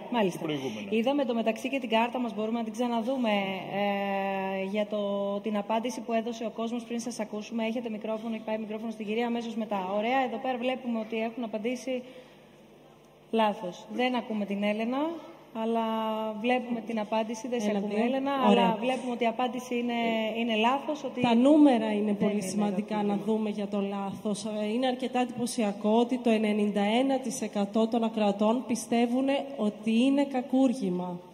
Ναι. Ίσως αυτό δηλαδή να εξηγεί και το γεγονός ότι πιστεύουμε ότι θα υπάρχει καλύτερη αντιμετώπιση και από την δικαιοσύνη και περισσότερα και πιο ενεργά αποτελέσματα. Και ως προς το νομοθετικό πλαίσιο. Ευχαριστούμε πολύ και σας ακούμε. Ε, θα ήθελα λίγο να τοποθετηθώ πάνω στο θέμα του πώς α, ένας πολίτης πηγαίνει να καταγγείλει μια ε, αξιόπινη πράξη βάρος ενός ζώου και ποιες είναι οι υποχρεώσεις αστυνομίας και ποιες είναι οι υποχρεώσεις του πολίτη. Ναι. Διότι ε, λίγο ε, αντιλήφθηκα εδώ πέρα ότι ε, θέλουμε να μεταθέσουμε τις ε, υποχρεώσεις αστυνομίας στον πολίτη. Ο να προτρέξω λοιπόν... μόνο, αν μου επιτρέπετε, ε, και βέβαια μπορούν να μιλήσουν οι δύο συνομιλητές, ότι είπαν το ακριβώς αντίθετο και οι δύο. Ε, δεν νομίζω... Για την πλευρά του πολίτη ως προς το πώς πρέπει να προσέρχεται ναι. πριν καταγγείλει. Λοιπόν, θέλω να διευκρινίσω το εξής. Ε, καταρχήν, ο κάθε πολίτης δεν είναι υποχρεωτικό να πάει στην αστυνομία και να καταγγείλει εγγράφος μία παραβατική πράξη βάρος των ζώων. Επειδή ακριβώς τα αδικήματα κατά των ζώων διώκονται αυτεπάγγελτα, από οποιαδήποτε αιτία και λόγο ένας αστυνομικός πληροφορηθεί για μία αξιόπινη πράξη, όχι μόνο για τα ζώα, για οτιδήποτε, για τους ανθρώπους γενικά, οφείλει, ακόμα και αν είναι, έχει μία ανώνυμη τηλεφωνική καταγγελία, οφείλει να την ερευνήσει. Ε, το ότι καταγγέλουμε ένα, μια κακοποίηση ενός ζώου τηλεφωνικά ε, και ο αστυνομικός σου λέει οπωσδήποτε πρέπει να έρθεις από εδώ να δώσεις κατάθεση. Το ερώτημα που θα έβαζα εγώ στον αστυνομικό είναι αν εγώ αυτή τη στιγμή σου κατα... κατήγγυλα ότι ένας γονιός χτυπάει βάναυσα ένα παιδί. Θα μου έλεγες έλα από εδώ ή θα έτρεχες να δεις τι ακριβώς ε, δεν διαφοροποιείται λοιπόν το ποινικό δίκαιο ε, σε ανθρώπους και ζώα. Μπορεί λοιπόν ένας πολίτης, αυτό θέλω να ξεκαθαρίσουμε σήμερα εδώ, μπορεί με οποιοδήποτε τρόπο και ανώνυμα να καταγγείλει μία πράξη και η αστυνομία οφείλει να πάει στον τόπο του συμβάντος να περισυλλέξει κάθε στοιχείο το οποίο θα την οδηγήσει στο ε, τι συνέβη ακριβώς με την πράξη αυτή, ε, να κάνει δηλαδή την δουλειά της η αστυνομία. Τώρα, εάν ο πολίτης, και εγώ είμαι υπέρ της άποψης ότι ο πολίτης πρέπει να καταγγέλει, να έχει τη δύναμη, το θάρρος, να πηγαίνει να καταγγέλει, οποιαδήποτε ε, πράξη, αν ο πολίτης ε, πάει και καταθέσει ή έχει και μάρτυρες και καταθέτουν επίσης, Δεν είναι ειδικογραφία και είναι πολύ πιο εύκολο να έχουμε μια καταδικαστική απόφαση όταν θα γίνει το ε, δικαστήριο ε, από το ότι αν δεν έχουμε μάρτυρες Χωρίς κτλ. αυτό, Αλλά είναι υποχρεωμένη η χωρίς αυτό να αστυνομία. αναιρεί το τι θα πρέπει να κάνει η επίσημη αρχή. Αυτό λέτε. Ε, ναι, αυτό ήθελα να, να πω σε αυτή τη φάση. Μάλιστα. Μπορώ να πω κάτι; Βεβαίως. Ότι όλες οι πληροφορίες που είπα προηγουμένως ήταν συμπληρωματικές και απλά ενημερωτικές. Ε, δεν γίνεται καμία προσπάθεια να αφαιρεθεί η υποχρέωση της αστυνομίας και να μετατεθεί στους πολίτες. Απλά αναφε- ανέφερα ότι σε ένα ουτοπικό κράτος θα ήταν καλό να, περι- να κάνουμε μια καταγγελία έστω και ανώνυμη και να περιμένουμε ότι όλα θα κυλήσουν ορθά. Οι πληροφορίες που ανέφερα πριν είναι συμπληρωματικές και ότι δεν θα ήταν άσχημο να τις γνωρίζει κάποιος. Και ελπίζω κάποιος να ενημερώθηκε επιπλέον για κάτι που δεν ήξερε. Μια κυρία θέλει κάτι να πει. Να κάνω Ναι, ένα τα, στο μέχρι να βάθος. πάει το μικρόφωνο, ναι. Ε, όχι μόνο πρέπει να, δεν πρέπει να έχει το θάρρος ο πολίτης για να το καταγγείλει. Όλοι μας πρέπει να σκεφτόμαστε ότι δεν είναι κοινωνικό μόνο το ζήτημα της κακοποίησης των ζώων. Είναι θέμα δημόσιας υγείας. Καλησπέρα. Ότι Ε, όχι θα, κακο, θα Μισό, κάνουμε... μισό λεπτό να ολοκληρώσει, αν έχετε την καλοσύνη. Αυτό δεν, είναι, δεν είναι κοινωνικό θέμα, είναι δημόσια υγείας. Αυτό ήθελα να πω και να το καταλάβουμε όλοι ότι μας αφορά όλους. Αφορά τις οικογένειές μας, τα παιδιά μας, αυτοί οι άνθρωποι θα βγουν έξω και θα κάνουν κάτι κακό. Σας ακούμε. Ναι, καλησπέρα σας. Ε, ήθελα να πω όσο αφορά την αποτελεσματικότητα της αστυνομίας, όταν παίρνεις τηλέφωνο, να ζητήσεις να έρθει η αστυνομία να δει τι συμβαίνει σε κάτι που είσαι σίγουρος ότι πρόκειται για κακοποίηση. Αυτό που έχω παρατηρήσει τα τελευταία πέντε χρόνια που ασχολούμαι με τα δέσποτα είναι ότι καλός ή κακός η αποτελεσματικότητα της αστυνομίας ε, έχει να κάνει με το πόσο ενημερωμένος και το πόσο πιεστικός είναι αυτός που θα πάρει τηλέφωνο. Όταν έπαιρνα στην αρχή και δεν ήξερα καλά τον νόμο, δεν ήξερα, δεν είχα εμπιστοσύνη στην αστυνομία, δεν είχα εμπιστοσύνη ούτε στο δικό μου το κεφάλι τίποτα, δεν ερχόντουσαν ποτέ. Όταν έπαιρνα τηλέφωνο και τους έλεγα αν δεν έρθετε θα γίνει χαμός, ερχόντουσαν. Έχω φέρει πυροσβεστικό όχημα για γατάκι που έχει πέσει μέσα σε Ναι, ένα γιατί, ρολόι. γιατί λέγατε γι' αυτό και γι' Έτσι. αυτό και γι' αυτό. Άρα εδώ πέρα, ε, γιατί βάζετε ένα κομμάτι το οποίο φυσικά και θα βάλουμε στη συζήτησή μας, το κομμάτι Δηλαδή, ο της πολίτης- εκπαίδευσης και της ενημέρωσης. Πρώτα απ' όλα να γνωρίζουμε Ναι. Τι γίνεται και με ποιο τρόπο μετά μπορούμε, με τα, με, με τα όποια εργαλεία έχουμε στη, δι- στη διάθεσή μας, είτε είναι η επίσημη αρχή, είτε είναι η φιλοζωική οργάνωση, είτε είναι το, κοινωνικό, το κοινοτικό παράρτημα ή του, το παράρτημα το δημοτικό, να, να, να κατευθυνθούμε με τη σωστή φορά. Γενικά νομίζω ότι μ, δεν θέλουμε να έχουμε την ευθύνη σαν πολίτες και θέλουμε να νιώθουμε ασφάλεια από την αστυνομία, αλλά δυστυχώς ε, μ, στην εποχή που ζούμε τώρα ε, είναι πολύ σημαντικό να είμαστε πολύ πεισματάριδες και να, να μιλάμε. Και, ενημερω... Να μιλ- ναι, και, και, και είναι πολύ ενημερωμένη. σημαντικό. Το κομμάτι της εκπαίδευσης είναι επίσης πολύ σημαντικό, γιατί δεν μπορεί να σου έρθει ξαφνικά μια επιφύτηση. Αν έχεις μάθει με έναν τρόπο ε, που, για παράδειγμα, Ναι, και η ενημέρωση. δεν τρέχει και τίποτα να...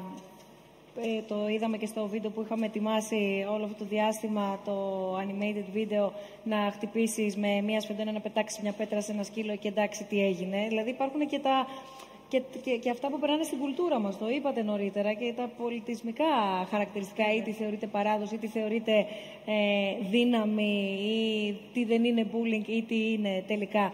Αλλά επειδή επικεντρώνεται αρκετά το, το ενδιαφέρον γύρω από το ποιος καταγγέλει, πώς καταγγέλει, πού καταγγέλει, τι γίνεται, θα σας έρθουν τα μικρόφωνα, ε, τι γίνεται και πώς προχωράμε.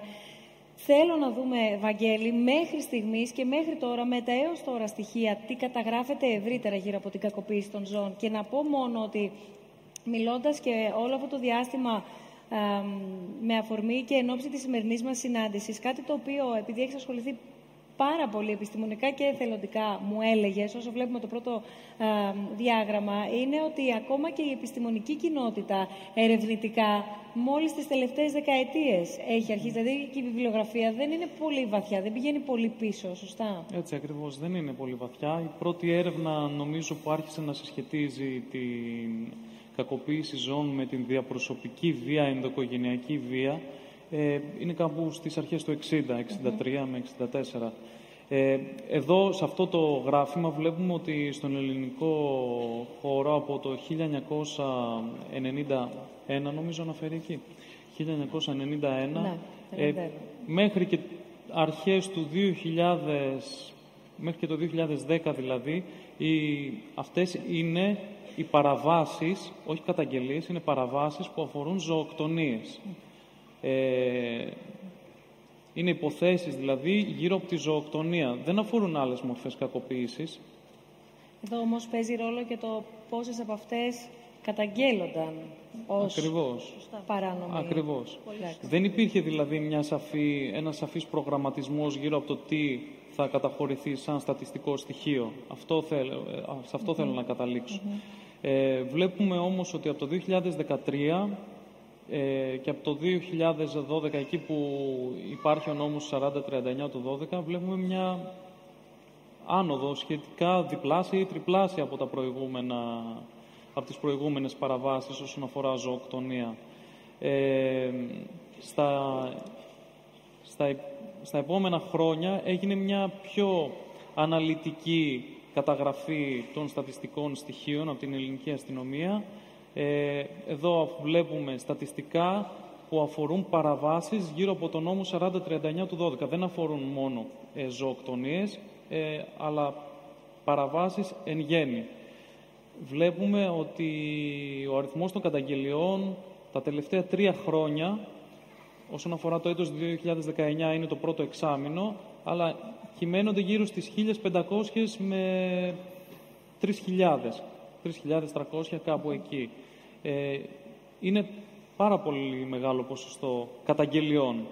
Ωστόσο, από κάτω βλέπουμε τα συλληφθέντα άτομα με βάση αυτές τις καταγγελίες, οι οποίες είναι στο 1 δέκατο, μπορεί να λέω και Βλέπει λίγο. κανείς το, το, ας πάρουμε το 19 που είναι και το τρέχον έτος 1799 και είναι 117 μόλις ο αριθμός των συλληφθέντων και βλέπουμε βέβαια και το προηγούμενο έτος 3.734 και οι συλληφθέντες είναι μόλις 270.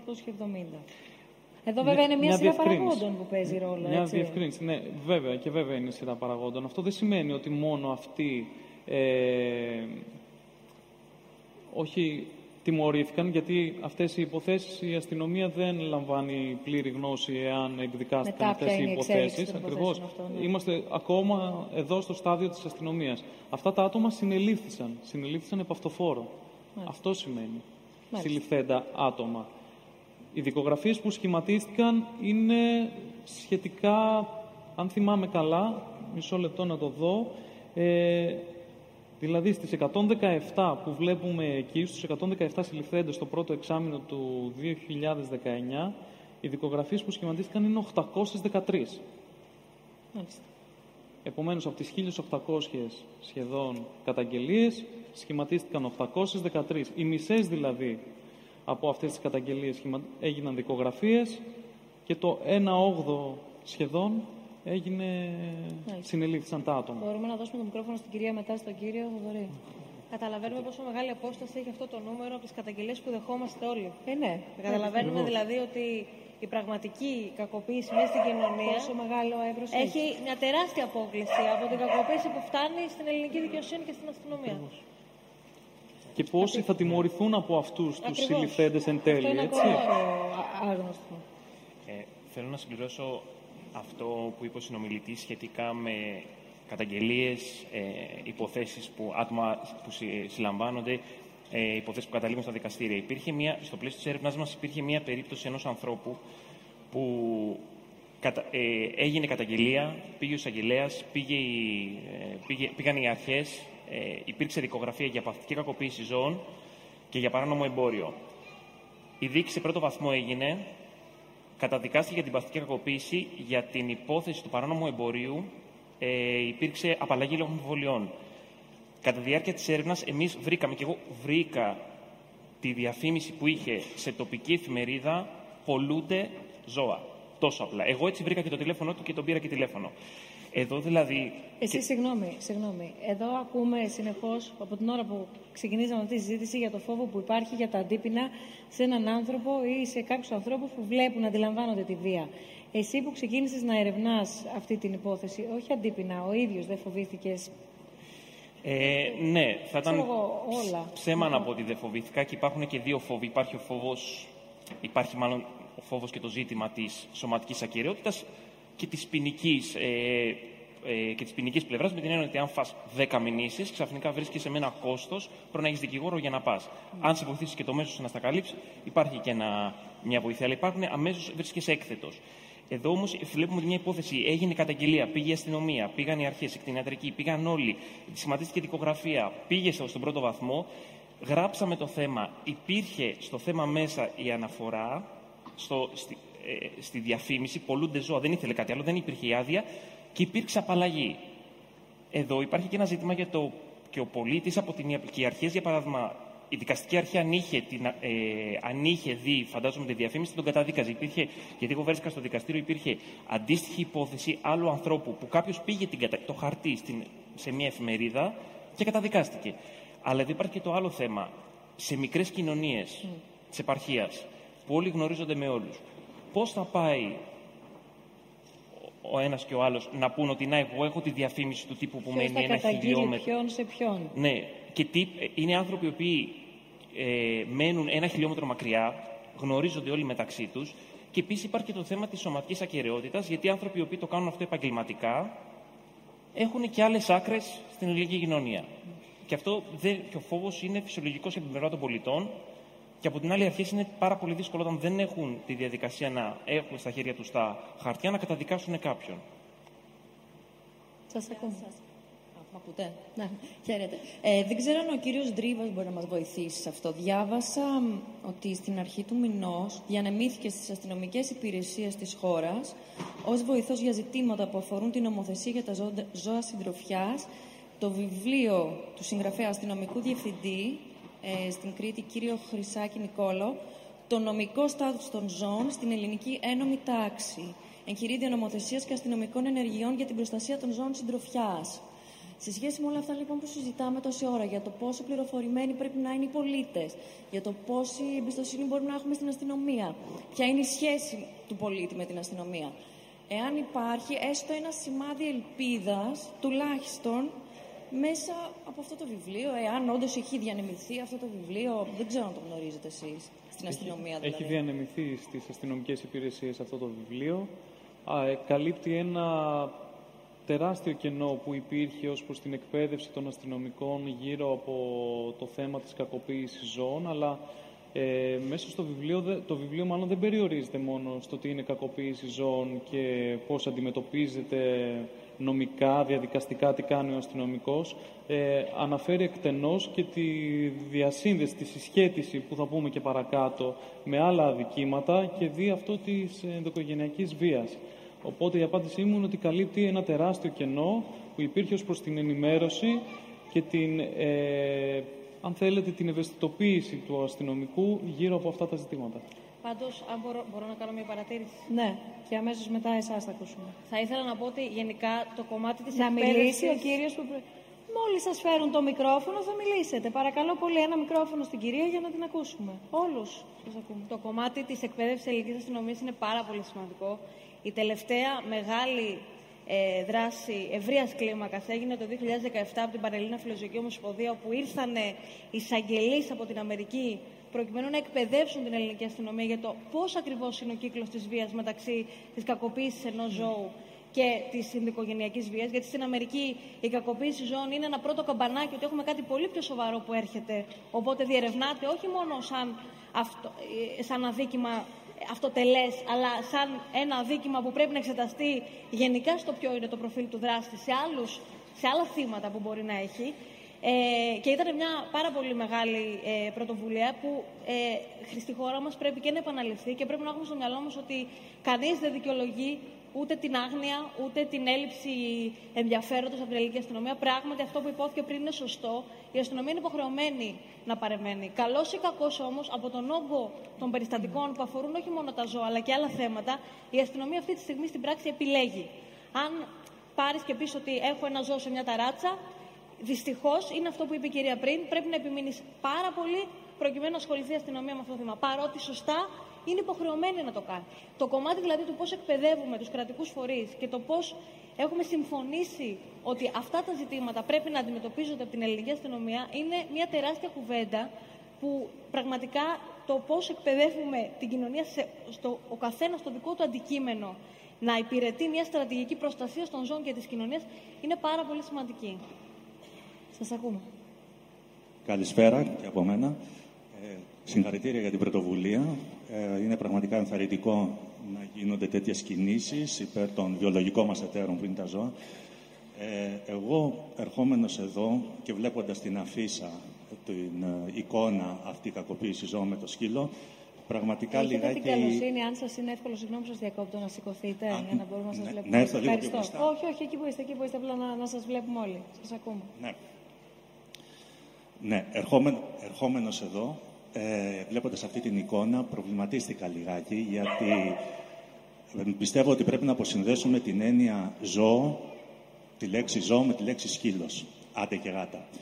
Ε, α- από στατιστικής απόψεως μόνο να το πάρουμε, σαν βιομάζα, οι σκύλοι αποτελούν λιγότερο από το 1% της πανίδας, εξημερωμένης ή όχι, ε, και στεναχωριέμαι λιγάκι, κατά τη γνώμη μου, αποπροσανατολίζεται λίγο η κουβέντα, που βλέπω ότι έχουμε εστιάσει σε ένα πολύ συγκεκριμένο θέμα, ε, τόση ώρα που μιλάμε για τα σκυλιά, και αγνοούμε την πραγματική κακοποίηση. Στη η ο- συνέχεια της συζήτησής μας θα προχωρήσουμε και σε άλλα είδη ζώων. Το βάλαμε ήδη από την αρχή Α, της ωραία, κουβέντας πολύ μας. ωραία. Και ήδη η κυρία Δέδε έχει αναφερθεί στα γαϊδουράκια στη Σαντορίνη. Ναι, και ήθελα να δώσω συγχαρητήρια στην κυρία Δέδε, επειδή στην εισαγωγή της ήδη ε, έθιξε αυτό το θέμα. Απλά ο σκύλος, όπως γνωρίζετε, φαντάζομαι, είναι και το κατοικίδιο το οποίο οι περισσότεροι έχουν. Εξού και τα πολύ ψηλότερα, τα πιο ψηλά μάλλον. Κι όμως δεν έρχονται οι Ποσοστά. περισσότεροι σε επαφή με το σκύλο. Η επαφή μας με τα ζώα δυστυχώς γίνεται μέσα από το πιάτο μας. Ε, ο βασανισμός... Αυτό είναι μια άλλη συζήτηση. Αυτό είναι να βάλουμε το, το, το, το, το πρίσμα αλλού.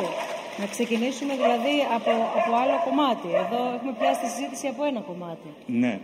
Πάντως, επειδή η αμήλικτη γλώσσα των αριθμών μας λέει την αλήθεια, ε, τα σκυλιά που κακοποιούνται ή γενικά που δεν πολύ καλοπερνάνε, πρώτον, ε, είναι περίπου το 1 προς 2.000 σε σχέση ε, με τον μεγάλο όγκο των ζώων, τα οποία βρίσκονται σε αυτά τα κολαστήρια που ο πολιτισμός μας αποκαλεί εκτροφία, μονάδες, σφαγεία κτλ.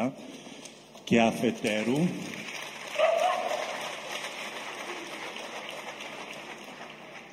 και αφετέρου, ε, πραγματικά ο βασανισμός, ακόμα και ο πιο σκληρός, σαν αυτά τα άρρωστα περιστατικά που ακούσαμε να βάφουν το σκύλο, να κροτουριάζουν το πόδι τους, να δίνουν μάχη στα pitbull κτλ., είναι, επιτρέψτε μου την έκφραση, παιδική χαρά μπροστά σε αυτό που υφίσταται το γουρούνι, το πρόβατο, Δεν η αντιλέγει, αγγελάδα. δεν αντιλέγει κανένας σε αυτό που λέτε. Αυτό προσπαθώ να διευκρινίσω για να, για να κατανοήσουμε το θέμα της σημερινής μας συζήτησης. Δεν, δεν ε, το αφήνουμε εκτός θεματικής. Ναι, Αλλά ωραία. πιάνουμε τη συζήτηση από ένα κομμάτι και έπειτα που αφορά ουσιαστικά στην απερίσκεπτη πολλές φορές τάση του μέσου ανθρώπου από το να πάρει απλά ως ένα δώρο χαριτωμένο από ένα pet shop που είναι οι όλες συνθήκες μέχρι να φτάσει εκεί αδιευκρίνιστες, ένα δωράκι σαν να παίρνει ένα άψυχο υλικό αγαθό και Γιατί- στη συνέχεια να μην γνωρίζουμε την... τι- Ε, Σας λέω που από πού ξεκινάει η συζήτηση, δεν είναι το γιατί. Ναι, γιατί Προσωπική μου άποψη πάντοτε ότι είναι λίγο απο, αποπροσανατολιστική αυτή δεν, η αρχή δεν- της δεν συζήτησης. ολοκλήρωσα. Αν θέλετε Ναι, να μου ναι, ναι, επιτρέψετε, ναι, ναι. όπως σας ακούμε και όπως Ναι, όχι, ακούμε δεν ο ένας κατάλαβα, τον δεν το άλλο. κατάλαβα, συγγνώμη. Όπως από την άλλη το πόσο βαθιά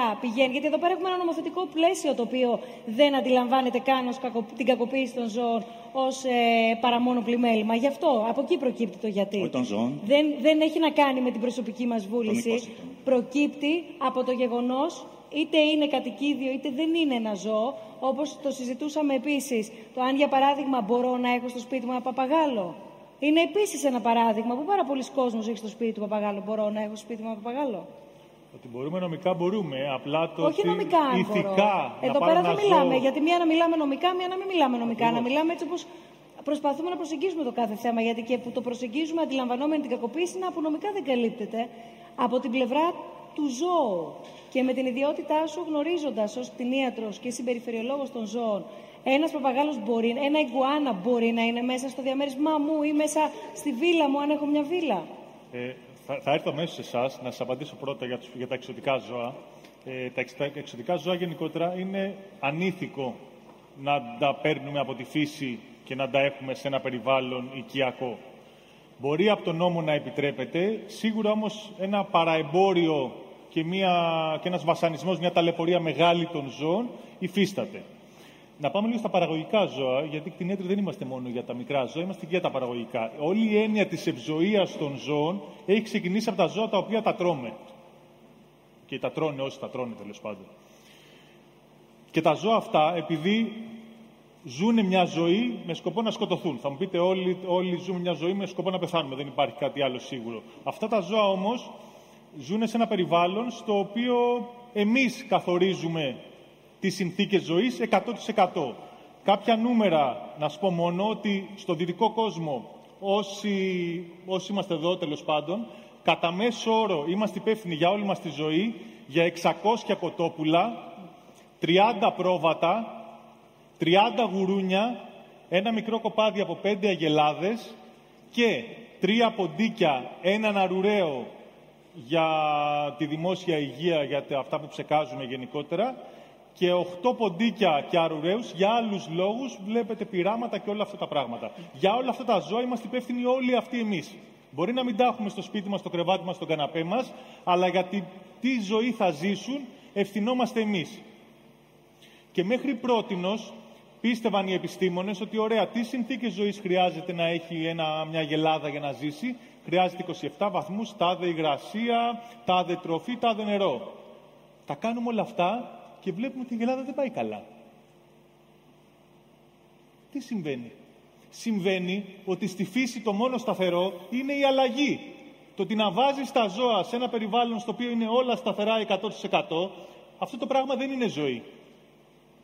Το ηθικό κομμάτι των ανθρώπων είναι όλα τα ζώα και αυτά που φέρνουν στο πιάτο και πόσο μάλλον αυτά πρέπει να έχουν μια, μια ζωή την οποία αξίζουν να ζήσουν.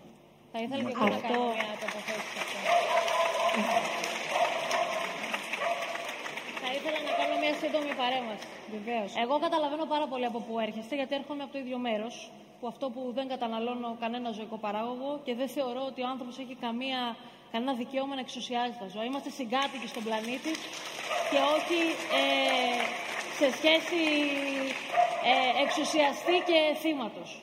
Ε, το μεγαλύτερο έγκλημα που γίνεται αυτή, στο, αυτή τη στιγμή στον πλανήτη και έχει ένα τεράστιο ε, βάθος που δεν έχει να κάνει μόνο με την κακοποίηση, έχει να κάνει και με τη σχέση του ανθρώπου απέναντι στη φύση και στους ε, συγκατοίκους του στον πλανήτη, είναι η βιομηχανική εκτροφή ζώων για κατανάλωση και οποιαδήποτε μορφή εκμετάλλευση ζώων για θέαμα, για τροφή, για ε, ένδυση, για υπόδηση, για, για καλλιντικά, για τα πάντα. Σίγουρα, εγώ καταλαβαίνω τι λέτε, ότι στο δημόσιο διάλογο η κακοποίηση των ζώων έρχεται ως κακοποίηση των ζώων συντροφιάς. Γιατί ο δράστης της κακοποίησης του σκύλου είναι ο γείτονάς μας που τον είδα να το χτυπάει. Ο δράστης της κακοποίησης της Αγελάδας είναι αυτός που έχουμε πληρώσει και δεν θα τον δούμε ποτέ. Και δεν, και δεν τον ξέρουμε. Δηλαδή, τη στιγμή που παραγγέλνουμε κάτι που είναι κρέας, δηλαδή ένα ζώο που πέθανε χωρίς να είναι απαραίτητο για την επιβίωσή μας, προκειμένου να το φάμε εμείς, αυτόν τον δράστη δεν τον βλέπουμε, δεν είναι ο διπλανός μας. Σοκάρει λοιπόν πολύ περισσότερο.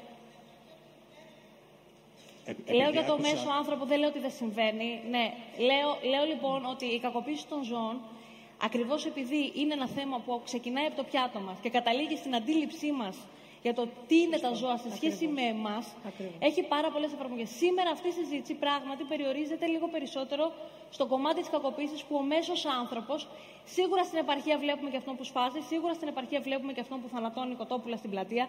Σίγουρα έχουμε πάρα πολλά βία έθιμα απέναντι στα ζώα, τα οποία περνάνε και σαν πολιτισμός, ενώ είναι το ακριβώς Και θα το αντίθετο. δούμε. Πρέπει να τρέξουμε και τη συζήτησή φέραμε μας αυτή την ακριβώς κουβέντα- γι' αυτό. Γιατί αυτό δεν θεωρείται, αν μου επιτρέπετε, από προσανατολισμός. Αυτό σημαίνει να έρθουμε και να συζητήσουμε, αλλά να κάτσουμε εδώ πέρα και να συζητήσουμε και μια εβδομάδα. Είναι ένα πάρα πολύ μεγάλο θέμα, με πάρα πάρα πάρα πολλά κομμάτια, τα οποία πρέπει να εμβαθύνουμε αν θέλουμε να πούμε ότι κάνουμε μια συζήτηση. Σήμερα λοιπόν, αυτό προσπάθησα να πω και το εξήγησε πολύ καλύτερα και πιο κατατοπιστικά η κυρία Δέδε, ουσιαστικά ασχολούμαστε με ένα θέμα το οποίο βλέπουμε στην καθημερινότητά μας, όχι το πιάτο μας και η επιλογή του τι θα μπει στο πιάτο μας δεν είναι η καθημερινότητά μας, αφορά όμως μια άλλη διαδικασία. Αυτό είπε. Αφορά μια άλλη διαδικασία, μια άλλη αλληλουχία της αλυσίδας. Επειδή- Μία κουβέντα να ολοκληρώσετε γιατί περιμένει η κυρία ναι, πάρα πολύ ώρα. Επειδή άκουσα ε, προηγουμένως ότι είστε δικηγόρος, Εγώ, η κυρία Δέδε. Ναι, για την κυρία Δέδε λέω. Ε, θέλω να πω πάνω σε αυτό που είπατε σχετικά με την ταυτότητα του δράστη, ε, ότι όπως θα γνωρίζετε στο ποινικό δίκαιο, ο ηθικός αυτούργος ε, εξομοιώνεται ως προς την α- απαξία του ε, με τον φυσικό αυτούργο. Επομένως, ο δράστη δεν είναι κάποιος που, βλέπουμε- που δεν βλέπουμε. Ο δράστη είμαστε εμείς οι ίδιοι με Ναι, την απλά καταναλωτική για το μας ελληνικό συμπεριφορά. Δίκαιο, για το ελληνικό δίκαιο, ο σφαγέα, η εταιρεία που, φτιά, που σκοτώνει κοτόπουλα για να τα δείτε στο σούπερ μάρκετ, δεν, θεωρούν, δεν θεωρεί η ελληνική νομοθεσία ότι κάνουν κάτι Όχι, δεν λέω παράνομο. αυτό. Λέω ότι ο δράστη Γι' αυτό- είμαστε εμείς γι' οι αυτό- ίδιοι. Ναι, γι' αυτό η κουβέντα σήμερα εδώ έχει αναπτυχθεί περισσότερο γύρω από τον δράστη φυσικό πρόσωπο, τον οποίο μπορούμε να τον καταγγείλουμε ή να δούμε τα αποτελέσματα του. Δυστυχώς, και λυπάμαι που το λέω και καταλαβαίνω πάρα πολύ καλά το πώς το βλέπετε, γιατί το βλέπουμε με τον ίδιο τρόπο, οι μονάδες εκτροφής ζώων προς κατανάλωση δεν, θεωρεί, δεν θεωρεί η ελληνική νομοθεσία ότι κάνουν κάτι παράνομο. Ναι, δεν μιλάω για την νομοθεσία. Μιλάω από άποψη Ολοκληρώστε, κοινωνικής. παρακαλώ, γιατί κοινωνία. δεν πρέπει Ναι, να ναι. μονολογούμε. Αυτό το Περιμένει πρόβλημα. πάρα πολύ ώρα. Μία, μία κουβέντα. Από μόνο μία άποψη κουβέντα. κοινωνικής κουλτούρας Μία και κουβέντα. μόνο από έναν αριθμό ότι ο μέσος όρος ζώων που τρώει ο άνθρωπος στη ζωή του όλη είναι περίπου 7 με 8 χιλιάδες, γιατί συμπεριλαμβάνουν και τα ψάρια. Επομένως, νομίζω, γι' αυτό είπα προσανατολιστικό, ίσως ήταν η λέξη λίγο άστοχη, αλλά νομίζω ότι να ασχολούμαστε με μια περίπτωση στην Ουκρανία ή στην Άρτα που κάποιοι κάναν κάτι, ε, απλώς νο, νομιμοποιεί αυτού του είδους τη συμπεριφορά ε, μέσω Απλά της- Και ένας δίνετε άνθρωπος- πολύ ωραία αφορμή, με συγχωρείτε, γιατί πρέπει να ακούσουμε την κυρία. Σας ευχαριστούμε πάρα πολύ. Δίνετε μια πολύ ωραία αφορμή, εφόσον όπως βλέπετε, αν ήταν από προσανατολιστική συζήτηση, δεν θα το θίγαμε το θέμα, δεν θα το ανοίγαμε. Αυτό κάνουν, αν μη τι άλλο, οι διάλογοι. Ανοίγουν δημόσια συζητήσεις για να μπορούμε όλοι να τοποθετούμαστε. Και να μπορούμε όλοι να συμπληρώνουμε ή να μπορούμε να διαφωνούμε ή να συμφωνούμε ή να δίνουμε ιδέες όπως δώσατε εσείς για μια θεματική που θα στοχεύει εκεί. Αλλά μην είμαστε μεταξύ μας επιθετικοί, δηλαδή φτάνει με την επιθετικότητα μεταξύ μας. Σας ακούμε. Ε, καλησπέρα σας. Αν καταρχάς. μπορείτε, παρακαλώ πολύ να σηκωθείτε όρθια. Αν Καλησπέρα μπορείτε. σας. Ε, πιστεύω Καλησπέρα ότι όλοι σας. ήρθαμε εδώ ε, επειδή αγαπάμε τα ζώα. Ε, πριν τέσσερα χρόνια ήρθα να μείνω εδώ στην Καλυθέα. Ε, πάντα προσπαθώ ό,τι μπορώ να προσφέρω στα αδέσποτα. Ε, ήρθαν στον κήπο μου λοιπόν κάποια, δε- κάποιες αδέσποτες δεγάτες. Τις ε, στήρωσα, τις φιλοξένησα. Μέσα σε ένα χρόνο, πριν τρία χρόνια δηλαδή, άρχισα και τις έβρισκα φωλιασμένες. Αυτό συνέβη σε όλους τους δρόμους γύρω-γύρω. Μένω κάπου στη Φιδίου, Αθηνά, Σοκράτους και όταν είχα πάει είχε πάρα πολλές γάτες. Μου είπε η κοπέλα που καθάριζε το πρωί ότι έβρισκε ε, ε, πτώματα παντού. Λοιπόν, αποφάσισα να πάω να κάνω μια καταγγελία. Πήρα το 100, ήρθαν οι αστυνομικοί, μου είπαν να πάω στο τμήμα. Πήγα μέχρι το τμήμα και είμαστε άνθρωποι που έχουμε τις δουλειές μας, έχουμε πολλά πράγματα. Λοιπόν, ταλαιπωρήθηκα επί πέντε μέρες για αυτό το πράγμα. Λοιπόν, πάω στην αστυνομία και μου λένε πού είναι το ζώο και τι είναι το ζώο και έχεις βάλει τσίπ στα ζώα σου; Λέω στις γάτες που φιλοξενώ θα βάλω τσίπ. Θέλω να σου καταγγείλω ότι φωλιάζουν και δεν τους ενδιαφέρει. Πήραμε, πήρα στη φιλοζωική να πάρει το Δήμο και μου είπα διαφορούν πλήρως. Πολλές φορές και με, και, και με εντελώς αδιαφορία. Για φωλιασμός γίνονται πο- φωλιασμός στα δέσποτα. Έμαθα ότι γίνονται κάθε δύο-τρία χρόνια και εξαφανίζουν όλες τις γάτες. Λοιπόν, πάω στην αστυνομία, μου λέει φέρτε και τη γάτα. Επειδή φωλιάζανε επί 10 μέρες, έτυχε να βρω την, κάποια νεκρή γάτα, της, τους το πα- της την πάω την νεκρή γάτα. Μου λένε, ξέρετε, επειδή εμείς είμαστε πολύ απεισχολημένοι και έτσι και δεν έχουμε τρόπο, να την πάτε στην Αγία Παρασκευή. Τη βάζω στην κατάψυξη, πάω στην Αγία Παρασκευή και μαθαίνω βέβαια από την κυρία, γιατί ήταν λίγο πριν τα Χριστούγεννα. Μαύρα Χριστούγεννα, ας πούμε, γιατί πραγματικά πονάς. Δεν είναι το ότι σκοτώνουν αυτά τα ζώα που με το ιστέρημά σου τα έχεις στηρώσει, τα έχεις ταΐσει, τα έχεις πονέσει. Νιώθεις και τον πόνο το Χριστούγεννα με την αδιαφορία που υπάρχει των ανθρώπων. Εκεί μαθαίνω ότι υπήρχαν πάρα πολλές καταγγελίες και γενικά ακόμα και μια κυρία που είχε κινηματογραφήσει από πάνω, είχε ε, φωτογραφ... ε, βιντεοσκοπήσει μάλλον ένα κύριο που σκότωσε ένα γατί μέσα στην αυλή του και το πήρε με το φτιάρι και κάλεσε κατευθείαν την αστυνομία και ήρθαν και τον βρήκανε που το πέταγε στο, στον κάδο.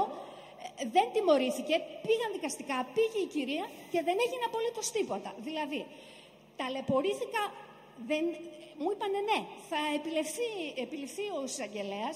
Ε, βρήκα και κάποιους άλλους στη γειτονιά που είχαν ζώα και πήγανε και κάναν και αυτή η καταγγελία. Δεν βρε- βρέθηκε άκρη ποτέ. Ποτέ. Ποτέ. Ούτε από το Δήμο, Ούτε από την αστυνομία, ούτε από τίποτα. Όταν λοιπόν επώνυμα κάποιος, που είμαι μια γυναίκα που μένει σε μια μονοκατοικία και πάντα φοβάμαι γιατί μου κάνουν διάφορα. Δηλαδή γίνομαι και η γραφική και δεν βρίσκω το δίκαιο μου. Ήρθα εδώ πέρα σήμερα για να μάθω πώς μπορώ, πώς μπορώ να κατοχυρωθώ όταν κάνω μια καταγγελία και να έχει και ένα αποτέλεσμα. Να μην φαίνομαι η γραφική και να χάνω το χρόνο μου μόνο και την ψυχική μου ισορροπία. Σας ευχαριστούμε πάρα πολύ. Και λέτε και κάτι άλλο πολύ σημαντικό. Σας ευχαριστώ. Όσο για τα pet shop που είπαμε πριν, ναι. έχετε αναλογιστεί τι γίνονται τα ζωάκια μετά μόλις μεγαλώσουν και δεν τα θέλει κανείς. Ή που καλοκαίρι, καλοκαίρι δεν τους βάζουν νερό για να μην κάνουν ούρα. Να μην, ε, να μην βρονίζουν Θέλω να προχωρήσουμε τη συζήτησή μας. Είναι ανεξάρτητο το θέμα. Είναι πραγματικά πάρα ναι. πολύ μεγάλο το είναι θέμα. Είναι πολύ σημαντικό. Μα, το, το, είπε, το είπε στην αρχή. Αν δεν κάνω λάθος, η Έλληνα το είπε.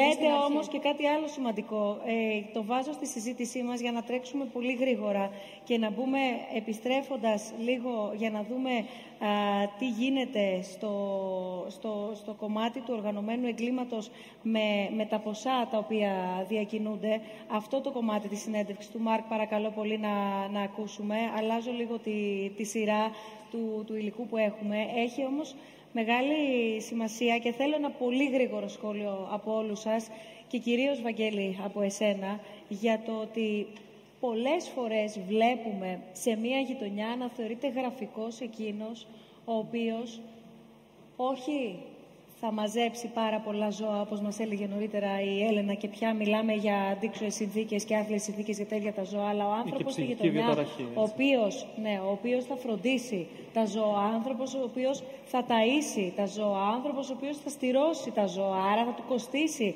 Και παραπάνω πολύ χρήματα από το να τους δώσει κάτι να φάνε. Πολλές φορές έχουμε δει, όχι εκτός Αθηνών, επειδή πολλές φορές θεωρούμε και βεβαίως ότι στις τοπικές κοινωνίες τα προβλήματα είναι πιο διαγκωμένα, αλλά εδώ στις γειτονιές της Αθήνας θεωρούμε και βλέπουμε να θεωρείται γραφικός αυτός ο άνθρωπος. Ακριβώς, έτσι. Όντως συμβαίνει και εδώ, στην Αθήνα δηλαδή, και στις, στις μεγάλες πόλεις το συναντούμε αυτό. Ε, δεν ξέρω ποιος χαρακτηρίζει γραφικό ποιον. Ε, όσον αφορά την αστυνομία θα έλεγα και το μόνο που μπορώ να πω επ' αυτού, δεν θέλω να τοποθετηθώ ούτε να εκφράσω κάποια γενικότερη εικόνα της αστυνομίας, αλλά μπορώ να πω ε, και ο καθένας μας το ξέρει ότι όποιος αστυνομικός δεν εκπληρώνει τα καθήκοντά του έτσι όπως ο νόμος και οι κανονισμοί ε, τα θέτουν και τα ορίζουν, ε, θα, καλό θα ήταν να καταγγέλλεται. Mm-hmm. Σαφώς. Όπως καταγγέλουμε την παράνομη συμπεριφορά κάποιου που κακοποιεί ένα ζώο, έτσι και ο αστυνομικός, εάν κάνει, διαπράττει παραπτώματα, θα έπρεπε να καταγγέλλεται στις αρμόδιες υπηρεσίες, στις προϊστάμενες υπηρεσίες του τόπου υπηρεσίας του δηλαδή.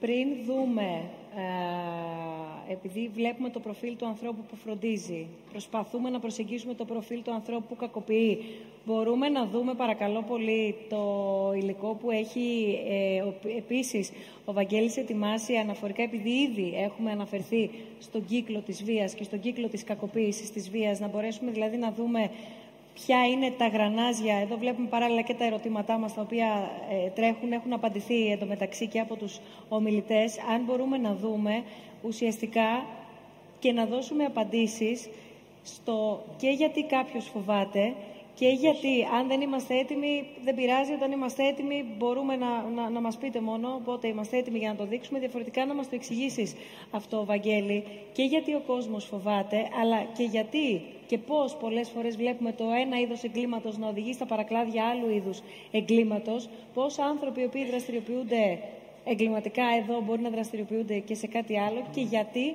αν δεν έχει εκδηλωθεί μπορεί να εκδηλωθεί ενδοοικογενειακά ή σε άνθρωπο η βία χωρίς αυτό να τη διαχωρίζει. Έτσι, χωρίς να, όπως πολύ σωστά είπε νωρίτερα, νομίζω εσείς το είπατε, ότι δεν πρέπει να διαχωρίζουμε βία από ζώο σε άνθρωπο. Ε, ακριβώς. Όπως είπα και πριν, εδώ και 50 περίπου χρόνια, ε, η κύρια συμπεριφορά που ερευνάται σε συνάρτηση, σε σχετίζεται δηλαδή με την κακοποίηση ζώνη, είναι ενδοοικογενειακή και διαπροσωπική βία. Αυτό είναι κάτι το οποίο γενικεύεται στις έρευνες. Ε, υπάρχουν δεδομένα που επιβεβαιώνουν αυτή τη συσχέτιση και θέλω εδώ να εστιάσουμε λίγο στη λέξη συσχέτιση. Όταν μιλούμε ε, για σύνδεση, συνήθως έχουμε στο μυαλό μας μια γραμμική αιτιώδη σχέση. ότι το ένα θα φέρει το δύο. Θα πρέπει λίγο να απεγκλωβιστούμε από αυτή και αυτό που εκφράζω τώρα είναι κάτι το οποίο τεκμηριώνεται στις επιστημονικές έρευνες, ότι δεν είναι τα πράγματα ακριβώς έτσι.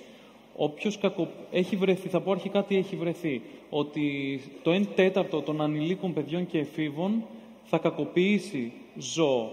Αυτό φαίνεται σαν μια γενικότερη εικόνα ε, στις έρευνες. Το 1 τέταρτο. Αυτό το 1 τέταρτο είναι παιδιά που έχουν γίνει τα ίδια θύματα ενδοοικογενειακής βίας, είναι μάρτυρες ενδοοικογενειακής βίας, το βλέπουν μέσα στην οικογένειά τους. Αυτό όμως δεν μπορούμε να το πάρουμε και να το κάνουμε κανόνα. Άλλες έρευνες, σχεδόν οι μισές μπορώ να πω, ε, βρίσκουν ότι παιδιά που κακοποιούν δεν έχουν κακοποιηθεί τα ίδια, ούτε έχουν δει την κακοποίηση μέσα στην οικογένεια. Επομένως δεν μπορούμε να μιλάμε για μια γραμμική σχέση. Δεν μπορούμε να πούμε απαραίτητα ότι όποιο παιδί κακοποιήσει ένα ζώο θα κακοποιήσει και έναν άνθρωπο μόλις γίνει ενήλικας. Θα πρέπει όμως να έχουμε στο νου μας ότι δημιουργείται ένα έφορο έδαφος για αυτό το συγκεκριμένο παιδί που κακοποιεί ένα ζώο που εάν το ίδιο το παιδί δηλαδή δεν αντιμετωπιστεί θεραπευτικά και αυτό εξαρτάται πάλι από πολλούς παράγοντες. Αν υπάρχουν οι φορείς που μπορούν να βοηθήσουν σε αυτό, αν οι γονείς αναγνωρίσουν, αν αποδεχθούν, παραδεχθούν ότι όντως εδώ υπάρχει κάποιο πρόβλημα στη συμπεριφορά του παιδιού μου και να το οδηγήσουν σε μια θεραπευτική αντιμετώπιση, φαίνεται ότι υπάρχει, ε, ότι είναι πολύ πιθανό αυτό το άτομο ως ενήλικο πια να διαπράξει και διαπροσωπική βία. Δεν μπορούμε να παραλείπουμε το ποσοστό που είναι πολύ σημαντικό, 50 με 60%, ότι αυτά τα παιδιά ως ενήλικες θα διαπράξουν αντικοινωνικές συμπεριφορές, από κλοπές, ληστείες, μέχρι και ανθρωποκτονία. Όντως αυτές οι συμπεριφορές έχουν συσχετιστεί. Όπως βλέπουμε αυτό το σχήμα, θέλω και έτσι να φανταζόμαστε τη συσχέτιση. Ότι τα πράγματα πρέπει να τα συνδέουμε λίγο κυκλικά. Είναι πολυπαραγοντικά. Και το φαινόμενο και αυτό. πολλές φορές. Και αλληλένδετα ακριβώς. Το ένα μπορεί να φέρει το άλλο. Δεν μπορούμε όμως να τα γενικεύουμε και να τα κάνουμε κανόνες. Θα πρέπει να μένουμε στο ψυχολογικό χαρακτηριστικό του βίαιου ανθρώπου. Όμως. Έτσι. Ε, θα πρέπει να κατανοούμε ότι αυτός ο άνθρωπος πολύ πιθανό για αυτό το παιδί διαπράττει μια βίαιη συμπεριφορά.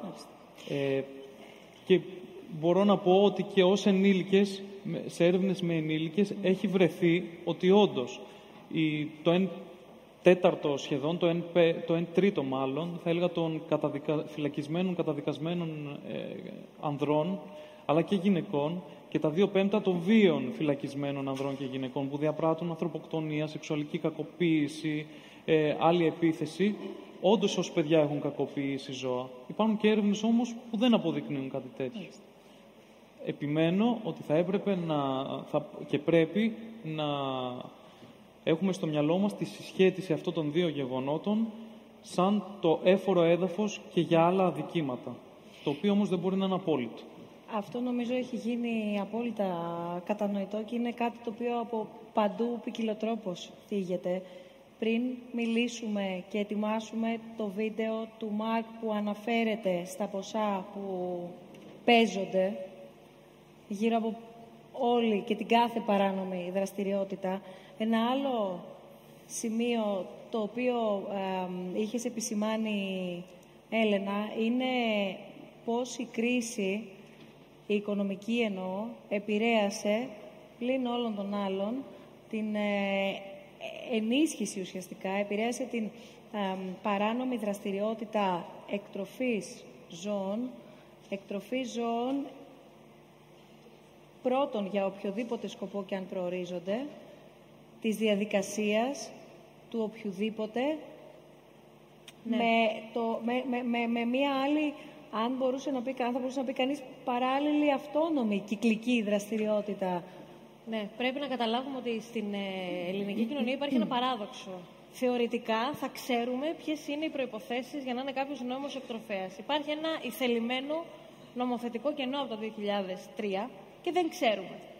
Α υποθέσουμε λοιπόν ότι υπάρχουν κάποιοι εκτροφείς οι οποίοι είναι νόμιμοι και έχουν άδεια, είτε από το προηγούμενο πλαίσιο, είτε από άλλες ευρωπαϊκές χώρες, είναι πάρα πολύ σημαντικό να καταλάβουμε ότι αν εγώ έχω ένα κανείς και ένας άλλος έχει ένα κανείς και εμείς οι δύο κάνουμε μία γέννα και πουλήσουμε τα κουτάβια στο ίντερνετ, αυτό θεωρείται και είναι παράνομη εκτροφή και εμπορία ζώων. Αυτό είναι το ένα κομμάτι, το οποίο πάρα πολλοί κόσμος με αφορμή την κρίση και, και δεδομένου ότι αυτά τα κουτάβια, ειδικά σε πιο μικρόσωμες φυλές, είναι πάρα πολύ διαδεδομένα στο ίντερνετ και θα δείτε πολλές αγγελίες που λένε μαλτές με 200 ευρώ, το οποίο η δουλειά του εκτροφέα όταν γίνεται σωστά είναι μια δουλειά πολύ δύσκολη, που, που έχει πολύ καλές συνθήκες ευζοίας για τα ζώα και που γίνεται πάρα πολύ οργανωμένη και με ανθρώπους που ξέρουν και υπηρετούν τα μορφολογικά χαρακτηριστικά κάθε φυλής, όταν γίνεται με αυτόν τον τρόπο, ουσιαστικά εισάγουν έναν παραπάνω πληθυσμό μέσα σε μια ήδη επιβεβαρημένη κοινωνία με 3 εκατομμύρια δέσποτα και γίνεται με μια δραστηριότητα η οποία είναι και φυσικά με μαύρο χρήμα και φυσικά παράνομη γιατί δεν είναι αυτός ο τρόπος να εκτραφεί μια φυλή είτε στο σκύλο είτε στη γάτα. Ε, και όλο αυτό με το ίντερνετ έχει πραγματικά ξεφύγει πάρα πολύ και έχει φτάσει σε σημεία που ε, χωρίς καμία ντροπή υπάρχει κόσμος που σε ρωτάει πού μπορεί να βρει μαλτές με 200 ευρώ. Ε, ένας εκτροφέας, ένα καθαρό μαλτές θα το πουλούσε 800 με 900 ευρώ. Αυτή είναι η μικροπαράνομη εκτροφής, δηλαδή η οικιακή εκτροφής, που βέβαια οι συνθήκες που έχουν τα ζώα είναι από κακές μέχρι πάρα πολύ κακές. Υπάρχουν και πίσω από αυτούς πάρα πολύ οργανωμένα κυκλώματα σε αποθήκες, με κλουβιά πάρα πολύ μικρά, με ζώα στιβαγμένα εκεί, τα οποία αναπαράγονται συνεχώς, ζουν σε άθλιες συνθήκες, οι οποίοι διοχετεύουν κουτάβια είτε σε pet shops, είτε μέσα στην Ελλάδα σε άλλα δίκτυα πώληση ζώων, χρυσή ευκαιρία, αγγελίες που βλέπουμε σε εφημερίδες και δεν, δεν σκεφτόμαστε ότι ένας εκτροφέας που έχει πονέσει ένα ζώο και που είναι η δουλειά του και που δεν θα το πουλήσει στους 200 ευρώ, θα σε καλέσει να σε τσεκάρει αν είσαι κατάλληλος να πάρεις αυτό το ζώο και δεν θα πουλήσει ζώα σαν είναι εμπορεύματα στο σούπερ μάρκετ. Αλλά όλες αυτές οι συμπεριφορές ζώων που πολλούνται πάρα πολύ φτηνά, ε, ζώων που είναι διαθέσιμα στα pet shop και μετά δεν είναι. Ε, αφορούν πραγματικά μια μεγάλη παράνομη δραστηριότητα, μεγάλης κλίμακας, είτε από οικιακούς μικρούς παράνομους εκτροφείς, είτε από τεράστια κυκλώματα ε, διακίνησης κουταβιών που προέρχονται από τα puppy mills, από τις εκτροφές πίσω αυλής, με άθλιες συνθήκες διαβίωσης για τα ζώα, που τροφοδοτούν κουτάβια σε όλη την Ευρώπη αυτή τη στιγμή. Και για το, και για το θέμα αυτό η Ευρωπαϊκή Ένωση έχει ασχοληθεί πάρα πολύ ε, και υπάρχει τεράστια προσπάθεια να χτυπηθεί αυτό το παράνομο εμπόριο και όχι το παράνομο εμπόριο που αφήνεται στην ελληνική κοινωνία ε, να νομίζει ο κόσμος ότι είναι η υιοθεσία δέσποτων ζώων στο εξωτερικό. Έτσι. Το παράνομο εμπόριο το πραγματικό είναι οι άνθρωποι οι οποίοι αναπαράγουν ζώα μαζικά προκειμένου να τα πολλούν σε τιμές πολύ χαμηλές και να βγάζουν χιλιάδες και εκατομμύρια ευρώ πάνω στα ζώα τα οποία βασανίζουν και τα οποία όχι μόνο τα βασανίζουν, δυσχεραίνουν το έργο όλων των υπολείπων για να μπει και μια σειρά στη διαχείριση του πληθυσμού των αδέσποτων ζώων στη χώρα μας. Λοιπόν, πρέπει να καταλάβουμε ότι αυτό είναι το παράνομο εμπόριο από, τον, από μένα και από σένα που ε, ε, ζευγαρώσαμε τα ζώα μας και τα πουλήσαμε στο ίντερνετ μέχρι ένα πάρα πολύ βρώμικο κύκλωμα το οποίο πουλάει κουτάβια μαζικά σε όλη την Ευρώπη. Και όλα αυτά είναι παράνομο εμπόριο ζώων. Και φτάνουμε, ναι. ναι να συμπληρώσω να συμπληρώσω κάτι σε αυτό. Ναι, σύντομα, μόνο πολύ σύντομα. Που αυτό δεν είναι μόνο ότι το παράνομο εμπόριο και δεν μας νοιάζουν εμείς τα, μας τα χρήματα, δεν είμαστε εμείς οικονομικοί εισαγγελείς. Το θέμα είναι ούτε ότι τα κουτάβια αυτά θα τα πάρουμε εμείς και θα είναι μια χαρά, δεν πειράζει που βασανίστηκαν. Υπάρχουν, έχουμε μελέτες, το βλέπω καθημερινά, ότι τα ζώα αυτά έχουν και προβλήματα υγείας και προβλήματα συμπεριφοράς. Μακριά από όλα αυτά τα κυκλώματα θα την πληρώσουμε εμείς μετά. Και τα ζώα, αλλά δεν μπορούμε να πούμε ότι δεν μας νοιάζουν τα ζώα, γιατί θα την πληρώσουμε και εμείς οι ίδιοι με τα ζώα που θα πάρουμε. Επιστρέφω στην ε, ε, εικόνα και στο περιβάλλον των, ε, του οργανωμένου εγκλήματος. Να δούμε τι σου λέει στο τελευταίο απόσπασμα ο, ο Μάρκ, ο οποίος μας βάζει σιγά σιγά και σε αυτό που συζητήσαμε νωρίτερα, στο, πέρα από τα ποσά, γιατί Λέγαμε για το διαδίκτυο, εκεί θέλω να καταλήξω, για τα social media και πώς τελικά έχουν βοηθήσει, αλλά και ταυτόχρονα κανείς δεν μπορεί να αμφισβητήσει. Είναι κάτι το οποίο το επιβεβαιώνουν πολλές φορές και από την αστυνομία, ότι ουσιαστικά το διαδίκτυο έχει δώσει, όπως παντού, και ένα επιπλέον περιθώριο παράνομης δραστηριότητας πέρα από τον υπαρκτό κόσμο. Ε, η αλήθεια είναι ότι δεν θέλω να πω πολλά πριν ε, ξεκινήσει το βίντεο, απλώς να αναφέρω ότι τα social media, κατά τη γνώμη μου, έχουν αποτυπώσει σε ένα βαθμό μια εικόνα που υπήρχε από πριν και ίσως μπορούν και οι υπόλοιποι συνομιλητές να δώσουν μια εικόνα. Δεν είναι τόσο κακή συμβολή τους ότι αύξησαν ένα πρόβλημα, όσο το ότι πια εξέθεσαν μπορούμε να το ίσως. δούμε και να το αντιμετωπίσουμε. Ωραία, οπότε μπορούμε να δούμε το βίντεο, παρακαλώ.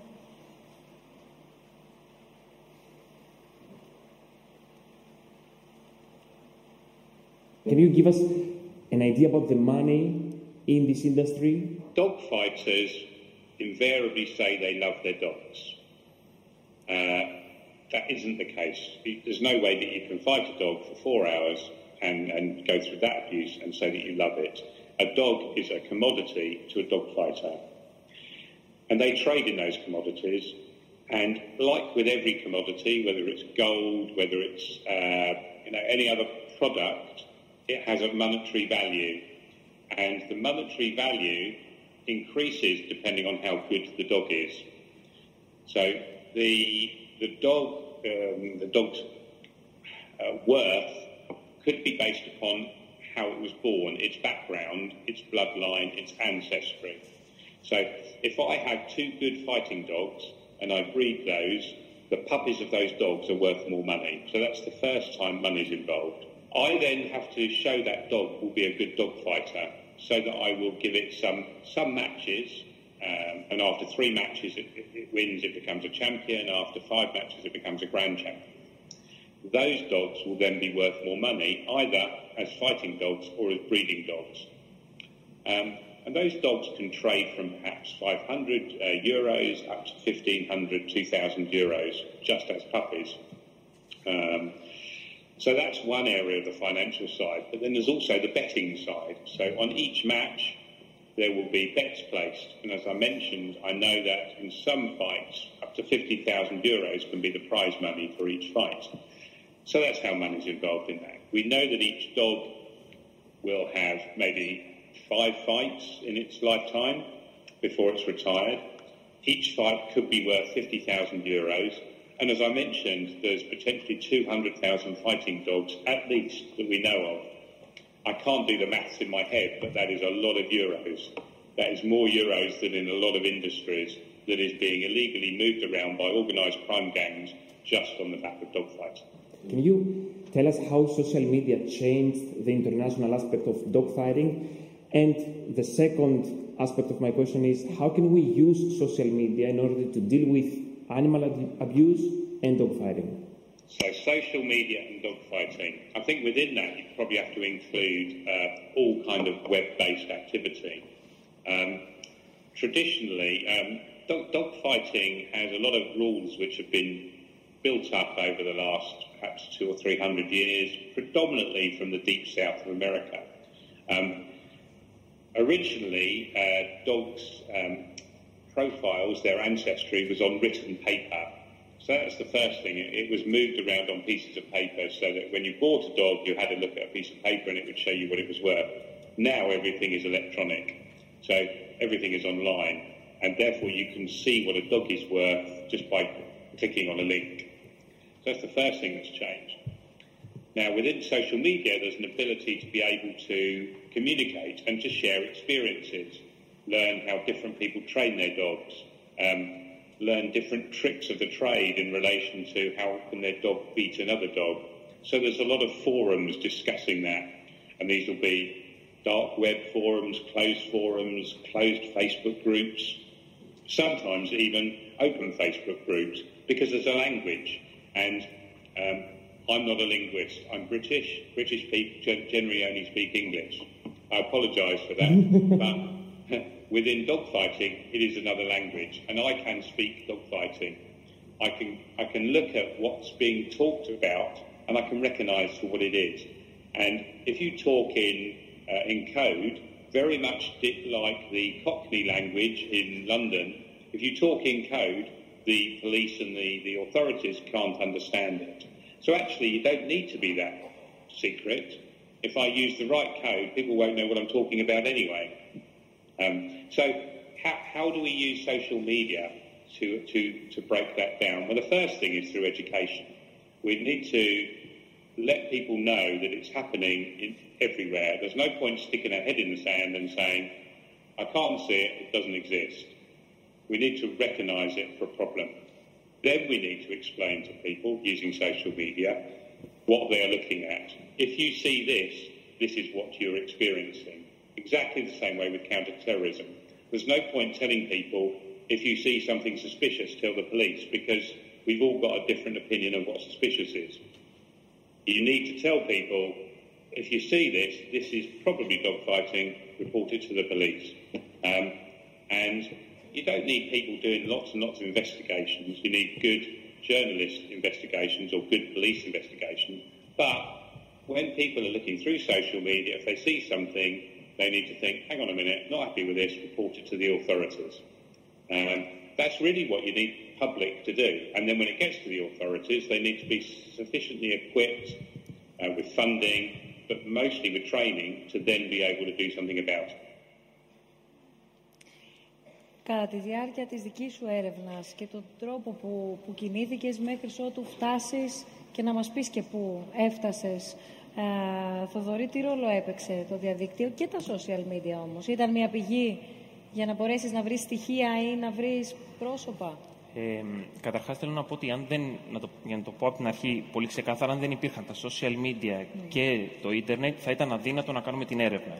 Και γιατί το λέω αυτό; Είχαμε κάποιες πληροφορίες για κάποιους ανθρώπους ότι εμπλέκονται και έχουν σχέση με κοινομαχίες. Ωστόσο, όπως είπαμε και στην αρχή, τα social, ε, οι κοινομαχίες έχουν άρρηκτη σχέση ή τέλος πάντων συνδέονται με έναν τρόπο ε, οι συνομιλητές μπορούν να το πούν καλύτερα ως προσώρου, συνδέονται με έναν τρόπο με άλλα εγκλήματα. Άρα πρέπει να δούμε ότι όταν πιάνουμε τις κοινομαχίες είναι σαν να πιάνουμε εμπόριο ναρκωτικών, εμπόριο Ναι, όπλων. Είναι σαν αυτό να... που λέγαμε και στην αρχή. Ναι, πηγαίνω κάπου και του λέω του άλλου: Ωραία, εγώ θα κάνω μια έρευνα. Για δώσε εδώ τα όπλα να τα Δεν φωτογραφίσω. πας να να βγάλω». το πιάσεις να το πεις μάλλον. Δεν πας, όχι. Και για την ατομική σου ακυρότητα και γιατί δεν, δεν γίνεται πρακτικά. Άρα αυτό που κάναμε με, ε, με το Μάρκ ήταν να αφενός φτιάξαμε κάποια προφίλ στο Facebook, ψεύτικα, για να μην δώσουμε ε, στόχο και κάναμε δύο πράγματα. Το πρώτο ήταν να ε, ψάξουμε προφίλ ανθρώπων που σιγά σιγά το ένα άτομο με το άλλο μας έφερνε σε κάποιους ανθρώπους οι οποίοι φαίνονταν ότι έχουν ίσως σχέση με εκτροφή που αναφέρθηκε, με παράνομη εκτροφή ή κάποια άλλη σχέση ε, συνδεόμενη με σκύλους και μπήκαμε και σε σελίδες. Δηλαδή από εκεί είδαμε από τα 200 προφίλ που μαζέψαμε τα 50 ήταν πολύ έντονα συνδεόμενα και εκεί είδαμε ότι οι συγκεκριμένοι άνθρωποι ε, έκαναν share από κάποιες ιστοσελίδες, η μία μάλιστα η βασική που βρήκαμε ήταν με τσέχικο URL, δηλαδή δεν ήταν ελληνική ιστοσελίδα. Αλλά ήταν ανοιχτή, δεν ήταν ούτε dark web ούτε τίποτα. Αυτό λοιπόν που κάναμε εμείς είναι ότι κάναν ένα post και από πάνω έγραφαν CH. Το CH εμένα δεν μου έλεγε τίποτα. Έλεγε στο Mark όμως ότι σημαίνει ότι ο συγκεκριμένος κοινομάχος είναι champion, που σημαίνει στην ορολογία ότι έχει κερδίσει σε πάρα πολλές κοινομαχίες. Μπαίνοντας λοιπόν, άρα βλέπουμε ότι τα social media σε έναν βαθμό ήδη παίζουν ένα πολύ σημαντικό ρόλο, γιατί αυτοί χρησιμοποιούν μια πολύ ειδική ορολογία, όπως βρίσκουμε και σε άλλα εγκλήματα, την οποία εμείς δεν την καταλαβαίνουμε, αλλά τη χρησιμοποιούν δημόσια. Παρένθεση, γιατί το χρησιμοποιούν δημόσια. Πρέπει λίγο να δούμε τις κοινομαχίες όπως ίσως βλέπουμε και άλλες. Όπως για παράδειγμα είπαμε το εμπόριο όπλων. Το όπλο για εμάς είναι κάτι εγκληματικό, για κάποιους ανθρώπους είναι ένα στάτου. Έχω όπλο, ε, πουλάω ναρκωτικά, είμαι κάποιος στην δική μου κοινωνία. Και αυτοί οι άνθρωποι έχουν ανάγκη να το επικοινωνήσουν αυτό. Είναι ταυτόχρονα το καλό, το καλό τους για εκείνους είναι η αδυναμία τους. Το λένε δημόσια. Άρα μπορείς να βρεις πράγματα. Σίγουρα υπάρχουν και ομάδες κλειστά group στο Facebook, όπως είπε και ο Μάρκ, dark web, ή είναι πιο προσεκτικοί από ένα σημείο και μετά στις πληροφορίες που δίνουν, αλλά λένε πάρα πολλές πληροφορίες. Αφού λοιπόν μπήκαμε σε αυτή την ιστοσελίδα με το τσέχικο URL, βρήκαμε και σε αυτό βοήθησε πάρα πολύ και η έρευνα που κάναμε στη συνεργασία με το Columbia University στο πλαίσιο ενός προγράμματος του Ιδρύματος Σταύρος Νιάρχος. Καταφέραμε να μαζέψουμε όλα τα δεδομένα που αφορούσαν κοινομάχους, μάλλον σκυλιά, τα οποία αναφέρονται ότι ούτε ζουν στην Ελλάδα, είτε βρίσκονται τώρα στην Ελλάδα και οι οποίοι εμφανίζουν κάποια από τα στοιχεία Αυτό που ίσως το υλικό που βλέπετε. βλέπουμε τι είναι παράλληλα; Ακριβώς. Εδώ βλέπουμε κάποια screenshot από, μπορεί, μπορείτε να δείτε και αν δεν βλέπω καλά, υπάρχει το 1XW που σημαίνει μία νίκη σε κοινομαχίες, το 1W επίσης δίπλα το ίδιο και βλέπετε ότι έχουμε σκυλιά τα οποία, αυτό είναι ελληνικό facebook, απλώς είναι σε ένα άλλο ελληνικό facebook από αυτό που ίσως βλέπουμε εμείς. Ε, Εμείς καταφέραμε, βρήκαμε αυτούς. Αυτά είναι δημόσια τα post κατά πάσα πιθανότητα. Οι post που είχαν ανοιχτά σε φίλους, τους οποίους είχαμε κάνει εμείς φίλους. Άρα, ε, ε, αναφέρουν, έχουν μια φωτογραφία, οι δύο φωτογραφίες παίρνουν μια εικόνα από τις φωτογραφίες, αλλά αυτό δεν μας λέει ότι είναι κοινομάχη. Όμως η συντομογραφία έχει να κάνει με κοινομαχίες. Εδώ βλέπουμε πιο συγκεκριμένα ανοιχτή συνομιλία μεταξύ τους, οι οποίοι, ε, σχόλια που προδίδουν κοινομαχίες. Μπορείτε να δείτε στο πρώτο λέει ε, το GRCH σημαίνει Grand Champion, πέντε νίκες σε κοινομαχίες και το όνομα μετά είναι όνομα, ε, όνομα κοινομάχου ε, που αναφέρεται μάλιστα και στο, στη, στη γιαγιά του συγκεκριμένου κοινομάχου. Είναι εδώ σημαντικό να συνδέσουμε αυτό το σχόλιο με αυτό που έλεγα για την ιστοσελίδα. Οι κοινομάχοι πιστεύουν, και ο Μάρκο μου το έχει πει σε της συνέντευξης, δεν το είπε ε, στο βίντεο, είναι ότι οι κοινομάχοι έχουν την αντίληψη ότι αν ήταν καλός κοινομάχο ο παππούς του σκυλιού και το ζευγάρωσε με ένα άλλο καλό κοινομάχο, θα κάνει καλούς κοινομάχου απογόνου. Λοιπόν, ε, στη συγκεκριμένη ιστοσελίδα είχαν, έχουμε το σκύλο Χ και είχαν όλους τους ε, προγόνους του τέσσερις γενιές. Και είχαν ο πρόγονο του αυτός είχε τέσσερις νίκες, ο πρόγονο του αυτός είχε πέντε νίκες, μετά οι άλλοι πρόγονοι τους είχαν πάλι πέντε νίκες, ήταν πρωταθλητέ, άρα και αυτός ήταν καλός. Τι σημαίνει αυτό, αυτό σημαίνει λεφτά για αυτούς. Δηλαδή τα λεφτά ξεκινούν ήδη από πριν, γιατί αυτός μπορεί να το πουλήσει το σκυλί. Μάλιστα, εμείς είχαμε αναπτύξει επικοινωνία μέσω αυτής της σελίδας με έναν κύριο από τη Βόρεια Μακεδονία, ο οποίος ε, μας είπε: Εγώ βρίσκομαι στην πόλη Όχρυντ, στην Οχρίδα, αν δεν κάνω λάθος λέγεται, ε, η οποία ε, ελάτε εδώ, θα σας πουλήσω ένα σκύλο τόσες χιλιάδες ευρώ. Τρεις, τρισήμις, τέσσερις χιλιάδες ευρώ ήταν τα ποσά. Μιλάμε για ένα σκύλο ο οποίος ήταν ήδη ηλικιακά 5, 6, 7 ετών, δηλαδή προς το τέλος της ζωής του. Επίσης, σημαντικό, εδώ βλέπουμε το She's Open είναι ανοιχτή, εννοεί αν είναι ανοιχτή σε κοινομαχίες. Εννοεί, δηλαδή αν μπορεί να γίνει match. Επίσης, το, πάλι βλέπουμε το 17.200 είναι αναφορά σε, σε κιλά. Οι συνομιλίες μπορούν να το πούνε. Είναι πολύ... Δεν υπάρχει... Κανείς φυσιολογικός άνθρωπος δεν ρωτάει τα, τα κιλά αν δεν είναι κοινομάχος. Πολύ σπάνια γίνεται αυτό. Πάλι εδώ βλέπουμε το open, πάλι βλέπετε είναι ανοιχτό, ο σκύλος εννοείς σε κοινομαχίες. Όχι όταν είναι στην ώρα του. Ε, που σημαίνει στην ώρα του μπορεί να είναι ακόμα πολύ μικρός σε ηλικία και το, πάλι το Rome αναφέρεται σε πολύ, καλή, σε, σε πολύ καλούς κοινομάχους. Το GRCH πάνω είναι Grand Champion, πάλι αναφέρεται. Άρα, και βλέπουμε εδώ πέρα και υπάρχει και ένα super άλμα. Να, τέσσερις, ε, λέει, four wins in ε, 20 minutes, τέσσερις νίκες 20 λεπτά. Ε, πάλι αυτό αναφέρεται στην, ε, σε κοινομαχίες. Το τέσσερις νίκες σε 20 λεπτά είναι μια τρομακτική επίδοση για ένα σκυλί. Μια κοινομαχία μπορεί να κρατήσει και πέντε, και πέντε ώρες. Ε, και βλέπουμε αναφορά στην Ουγγαρία, παίρνω αυτό ως έναυσμα για να πω ότι είναι τρομερά μεγάλη η επικοινωνία Ελλήνων εμπλεκομένων με άλλους από τα Βαλκάνια και με χώρες από την Ανατολική Ευρώπη. Γι' αυτό και κυρίως η δική μου εκτίμηση είναι αυτή. Η αίσθηση μπορεί να είναι και λανθασμένη. Το φαινόμενο βρίσκεται κυρίως, το όπως πάντα πάλι θα δώσω συγγνώμη παρένθεση για κοινομαχίες, ε, εντοπίζεται κυρίως στην υπηρετική Ευρώπη και λιγότερο στα νησιά, που είναι και πιο μικρές κοινωνίες και είναι ίσως πιο εύκολο να. Ναι. Σε εμάς ήταν κυρίως, εντοπίσαμε αρκετά στην υπηρετική Ευρώπη και ιδιαίτερα σχέσεις ιδιαίτερες της Μακεδονίας με την ε, Σερβία. Θα πάμε σε λίγο στα, στα σκυλιά, για, στα νησιά, με συγχωρείτε, για να, για να δούμε εδώ πέρα πώς μπορεί να καταβάλει προσπάθεια μία οργάνωση, προκειμένου σε ένα νησί το οποίο είναι μεγάλο και από ό,τι μου έλεγε η, η κυρία Γαβαλά που βρίσκεται μαζί μας εδώ, η Καλλιόπη Γαβαλά από την Animal Zone International, δραστηριοποιήστε στην Αμοργό. Η κυρία Γαβαλά. Καλησπέρα σας. Να σας φέρω το μικρόφωνο. Αυτό που έχει ενδιαφέρον πριν α, μας δώσετε να καταλάβουμε και να γνωρίσουμε τι κάνει η οργάνωσή σας και γιατί στην Αμοργό, να δούμε λίγο και εν συντομία την ιστορία.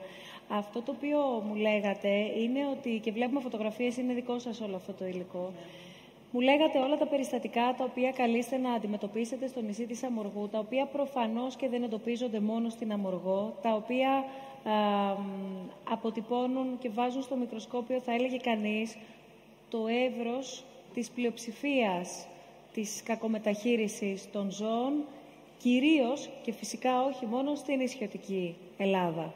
Ακριβώς. Ε, σας ευχαριστώ πάρα πολύ για την πρόσκληση στην πολύ ενδιαφέρουσα απόψενή εκδήλωση. Όπως είπατε και εσείς, εκπροσωπώ την οργάνωση Animal Zone International, η οποία έχει την εξής ιδιαιτερότητα. Ε, η έδρα της είναι στη Νέα Υόρκη και δραστηριοποιείται στο νησί της Αμοργού. ιδρύθηκε από μία ομάδα Αμερικανών πολιτών οι οποίοι περνούσαν τις διακοπές τους για πολλά χρόνια στο νησί της Αμοργού και οι οποίοι, οι οποίοι αποφάσισαν να μην κλείσουν τα μάτια τους στα περιστατικά κακοποίησης που αντίκρισαν στο νησί και αποφάσισαν να αναλάβουν δράση. Ε... Επειδή, και με συγχωρείτε για τη διακοπή, αλλά επειδή έχουμε ήδη δει και από τους υπόλοιπους συνομιλητές και από όλους τους συνομιλητές όλο τον κόσμο που είναι σήμερα εδώ, αναφορές στα πιο συχνά, στα πιο συχνά είδη κακοποίησης ζώων. Θα είχε ενδιαφέρον, για να έχετε μετά όλο το χρόνο και να σας ακούσουμε με προσοχή, να, να μας δώσετε την δική σας τοποθέτηση μέσα από το πρίσμα της πολύ κλειστής κοινωνίας. Έχει, έχει θυγεί νωρίτερα το ποιος να καταγγείλει, πού να καταγγείλει, σε ποιον να καταγγείλει. Ε, πηγαίνετε εσείς, ε, πόσο δε μάλλον ένας οργανισμός ο οποίος είναι από το εξωτερικό, όχι απλά δεν είναι από το νησί, είναι από το εξωτερικό.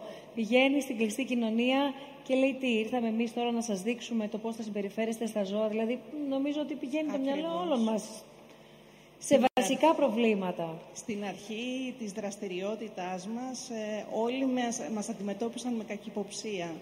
Ε, μας πήρε πάρα πολύ χρόνο για να γίνουμε αποδεκτοί από την τοπική κοινωνία και αυτό το καταφέραμε μέσα από τις συνεχείς μας δράσεις οι οποίες είχαν στόχο όχι μόνο να βελτιώσουν τις συνθήκες διαβίωσης των ζώων, αλλά για να βελτιώσουν και τη ζωή των ίδιων των κατοίκων.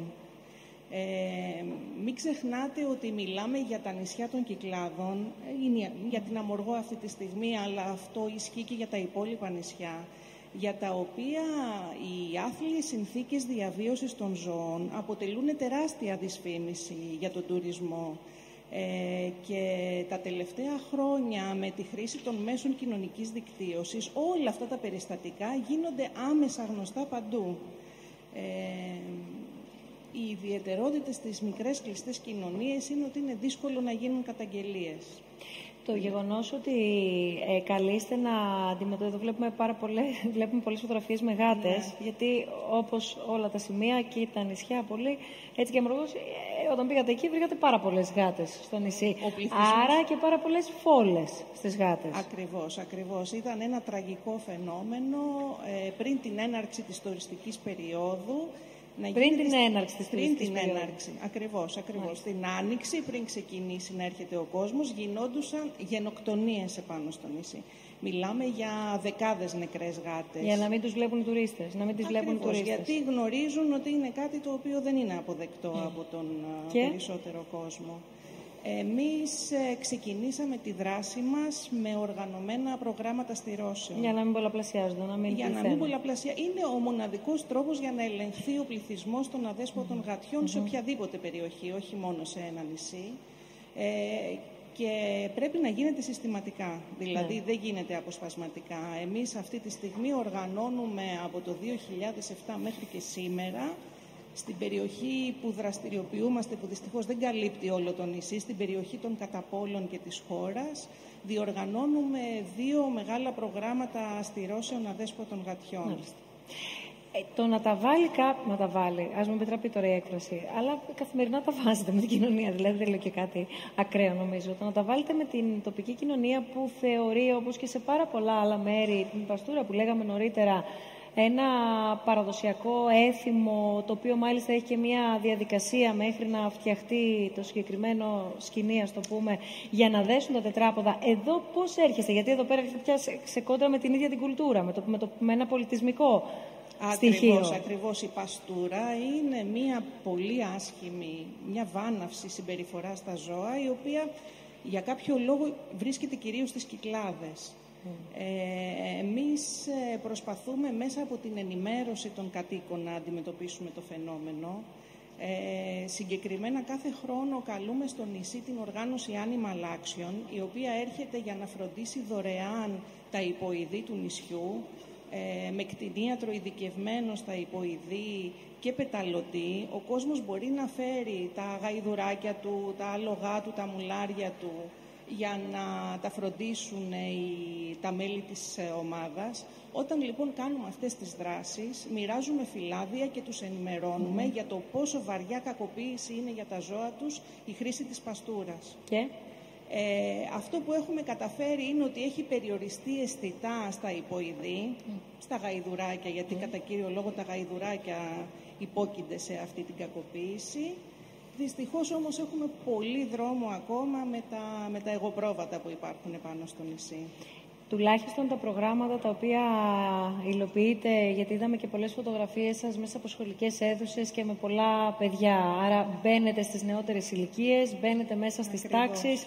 Εκεί μπορούμε να πούμε για να περάσουμε λίγο και την επόμενη μέρα, γιατί θα πρέπει να περάσουμε αναπόφευκτα στην επόμενη μέρα. Εκεί βλέπετε ότι υπάρχει περιθώριο καλύτερης αντίληψης. Βέβαια. Έχουμε δώσει πολύ μεγάλη βάση στην εκπαίδευση της νέας γενιάς γιατί πιστεύουμε ότι αυτός είναι ο μόνος τρόπος για να λυθεί το θέμα της κακοποίησης ε, στη, στην περιοχή.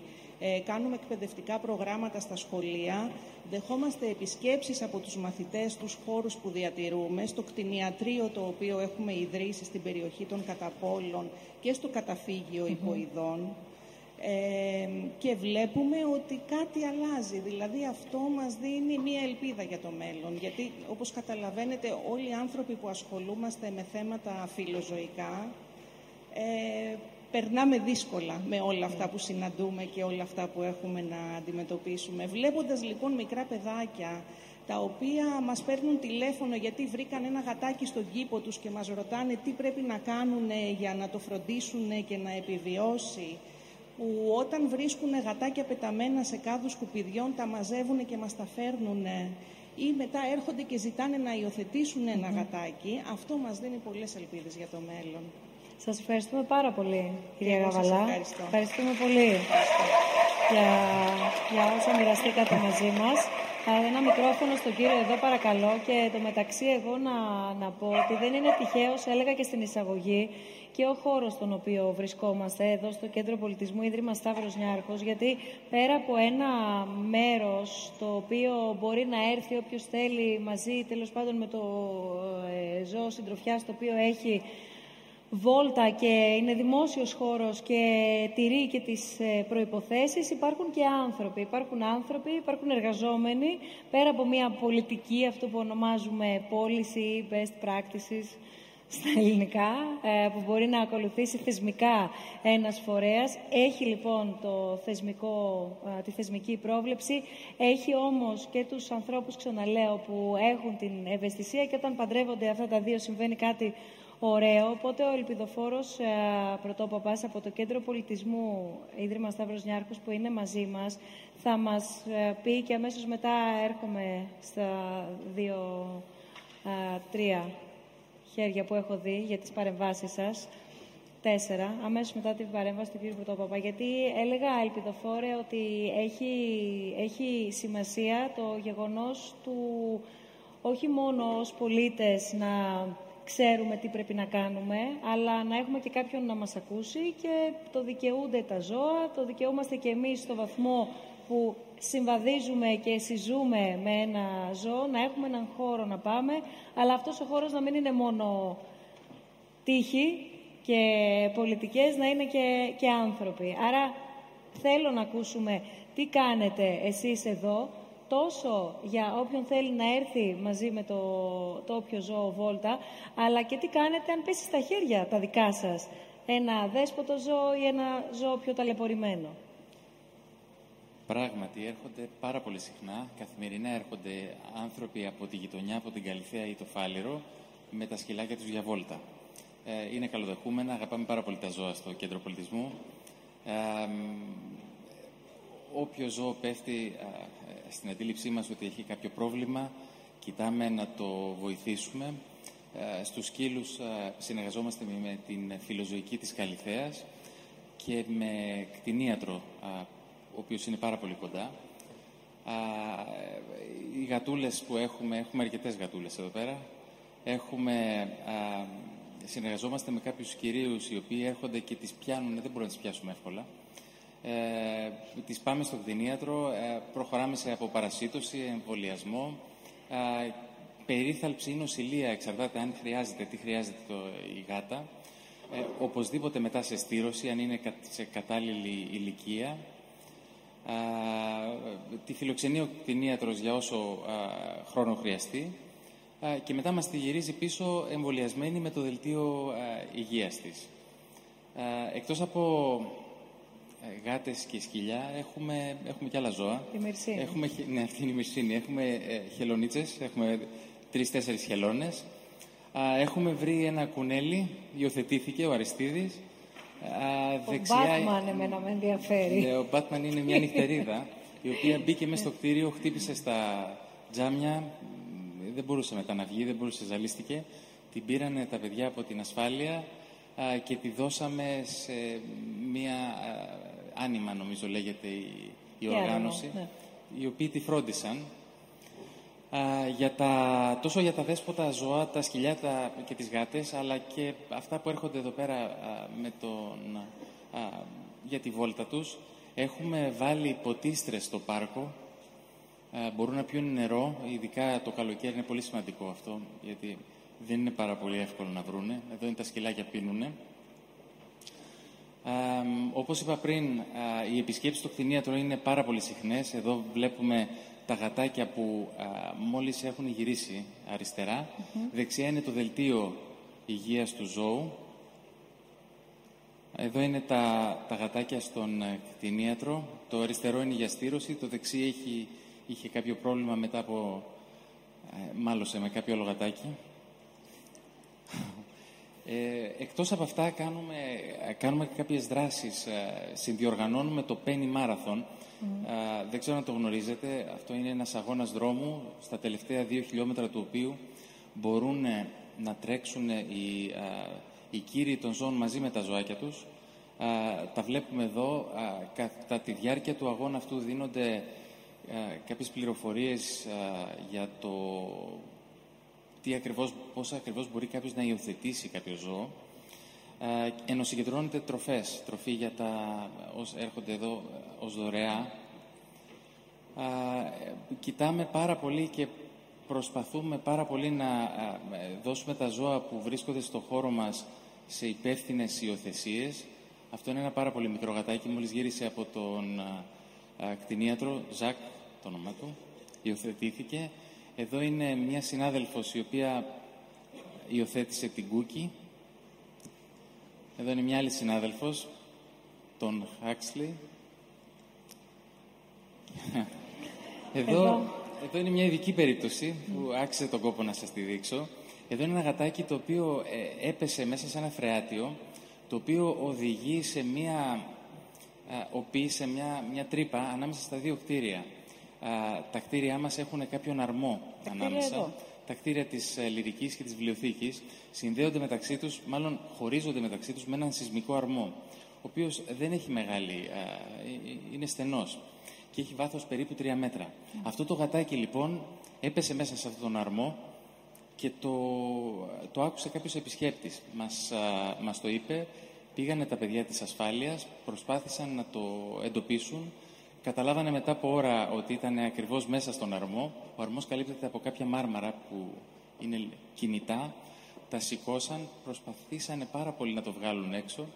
Βάλανε σκάλες, το κυνηγήσανε μέσα στον αρμό, δεν ερχόταν. Τέλος πάντων, κάποια στιγμή μετά από μία μέρα, την επόμενη μέρα, αφήσανε μια σκάλα και βάλανε πάνω τροφή.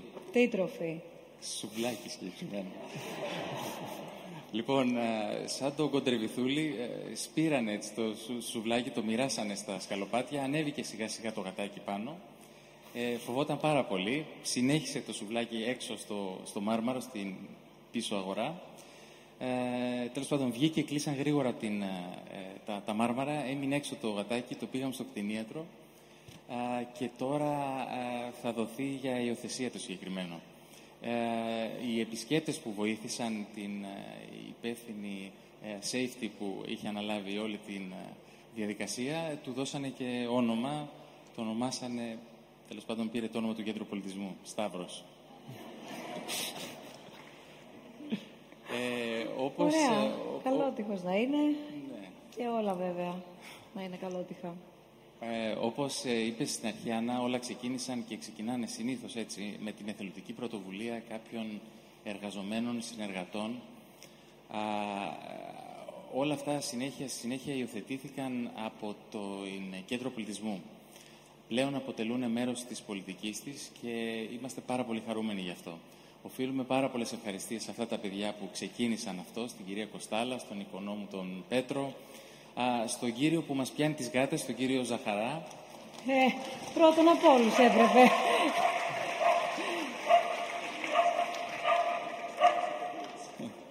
Α, και σε όλα τα παιδιά από τα, α, από τα εστιατόρια και τα καφέ που έχουμε στο πάρκο, στο κανάλι, τα οποία τα φροντίζουν, τα ταΐζουν Μάλιστα. κτλ. Ευχαριστούμε πάρα πολύ και συγχώρεσέ με για το πρωτό, ο ελπιδοφόρος Παπάς. Το Εντάξει, επίθετο εντάξει. Του ελπιδοφόρου. Ευχαριστούμε πάρα πολύ, ελπιδοφόρο. Εμείς Αυτός ο ευχαριστούμε λόγος που που είστε είμαστε εδώ. Οι παρεμβάσεις να τις ακούσουμε, Θοδωρή, και αμέσως μετά να σε ακούσουμε. Κάντε πολύ Μόνο- γρήγορα, πολύ Ναι. γρήγορα για να ακούσουμε την κυρία. Και με τη σειρά όλοι θα μιλήσετε. Είναι ανοιχτό. Εγώ μια ανακοίνωση ήθελα να κάνω. Α, σας ακούμε. Μισό λεπτάκι, Θοδωρή μου, να ακούσουμε την ανακοίνωση πρώτα. Υπάρχει πρόβλημα με ένα κουτάβι που έχει εγκαταλειφθεί στην περιοχή της Ακράτας. Υπάρχει μια μοναδική κυρία εκεί, η οποία έχει αναλάβει το τάισμά του, τώρα μάλιστα ετοιμάζεται να Σε το οικία; στηρώσει. Τι λέτε; Σε οικία. Σε οικία, ναι. Δυστυχώς το αφήσαν έξω από το σπίτι της. Όπως ξέρετε, η ελληνική επαρχία, το περιβάλλον οι γείτονες είναι όλοι επιθετικοί, τους ασκούν πολύ μεγάλη πίεση, την απειλούν για το σκύλο και επειδή είναι εδώ ο χώρος σίγουρα πολύ πιο φιλόξενος και καλός, είπα αν θέλει κάποιος ενδιαφέρεται να το υιοθετήσει, είναι ένα κουτάβι. Ε, εγώ θα, είμαι, θα περιμένω μετά Όποιος στο θέλει τέλος να την μπορέσει να σας έξοδο βρει. και ίσως αν κάποιος δεν με δει και το σκεφτεί μετά μπορεί να πάρει και το τηλέφωνο μου από τους υπευθύνους. Σας ευχαριστούμε Ευχαριστώ πολύ, και εγώ πολύ. βεβαίως, για την περιοχή της Ακράτας. Σας ακούμε. Γεια σας. Λέγομαι Λουκάς Παπαϊωάννου. Ασχολούμαι πάρα πολλά χρόνια με τα σκυλιά περισσότερο, αλλά και γενικά με τα ζώα. Είμαι μέλος του πρώτου Πανελληνίου Συλλόγου Σκύλων Οδηγών Τυφλών στο Διοικητικό Συμβούλιο. Δεν σας, περ- δεν σας ε, μιλώ γι' αυτό, αλλά απευθυνόμενος προς τον εκπρόσωπο της αστυνομίας, θα ήθελα να μου πείτε Είναι εδώ να διευκρινίσω για πολλωστή φορά με την ιδιότητα του ψυχολόγου. Δεν εκπροσωπεί επίσημα την αστυνομία. Ωραία. Επειδή, Το διευκρινίζω για να Επειδή, ξεκαθαρίζουμε την ιδιότητα ε, του πριν καθενός. από κάποια χρόνια στην Γαδά είχε γίνει ένα μεγάλο σεμινάριο ε, με οργανώτρια την αστυνομία. Δεν ξέρω αν είσαστε εκεί. Εν πάση περιπτώσει, εάν ε, υπάρχει κακοποίηση, πού θα πρέπει να απευθυνθεί κανείς στην αστυνομία και τι κάνει η αστυνομία μετά από αυτό. Θα πάρει το ζώο που έχει κακοποιηθεί, θα το πάει πού; Ε, γενικά γύρω από την κακοποίηση των ζώων νομίζω ότι βλέποντας στην τηλεόραση ένα ειδικό τμήμα στην Αμερική όπου υπάρχει ειδικό τμήμα της αστυνομίας που επιμελείται, όχι επιμελείται, επιλαμβάνεται των υποθέσεων κακοποίησης, κα, κακής, ε, κακών συνθήκων συμβι- ε, ε, επιβίωσης των ε, ζώων, γενικά και όχι μόνο των σκύλων είτε των γατιών Ναι. κτλ. Εάν υπάρχει πρόθεση να δημιουργηθεί κάτι εδώ. Αντίστοιχο εδώ. Θα ήθελα να τελειώσω σύντομα ότι πριν από πάρα πολλά χρόνια είδα ένα φιλμ στην ελληνική τηλεόραση της γαλλικής, κάποιας, ε, ένα γαλλικό φιλμ όπου ένα ζευγάρι επαρχίας ε, δεν αγαπούσε ο ένας τον άλλον και η γυναίκα αποφάσισε να δολοφονήσει τον άντρα της δίνοντάς του ένα ε, φυτοφάρμακο. Τελικά η έρευνα της αστυνομίας οδήγησε στο ότι όταν παίρνει κάποιος, έπαιρνε, Ναι. είναι ταινία του 40, Ναι, λίγο φυτο- σύντομα μόνο παρακαλώ πολύ. γιατί φυτοφάρμακο δεν είναι ναι. από ένα μαγαζί καταγραφόταν ε, με ακρίβεια ποιος το παίρνει, τι φυτοφάρμακο Μάλιστα. είναι αυτό τι ε, επιπτώσεις μπορεί να έχει. Και πιάσανε την ε, γυναίκα αυτή η Μάλιστα. οποία δολοφόνησε τον άντρα της. Πολύ γρήγορη απάντηση. Σας ευχαριστούμε πάρα πολύ για να ακούσουμε τον επόμενο, παρακαλώ, ή την επόμενη που να μην έχει μιλήσει, για να μπορέσουμε να κάνουμε εδώ. Ο κύριος περιμένει πολλή ώρα και αμέσως μετά από εκεί. Πολύ, πολύ σύντομα πληροφορίες στην αστυνομία. Πού καλεί κανείς, τι γίνεται μετά. Μέχρι να ακούσουμε. Δεν υπάρχει μια οργανωμένη υπηρεσία που να ασχολείται μόνο με θέματα κακοποίησης ζώων.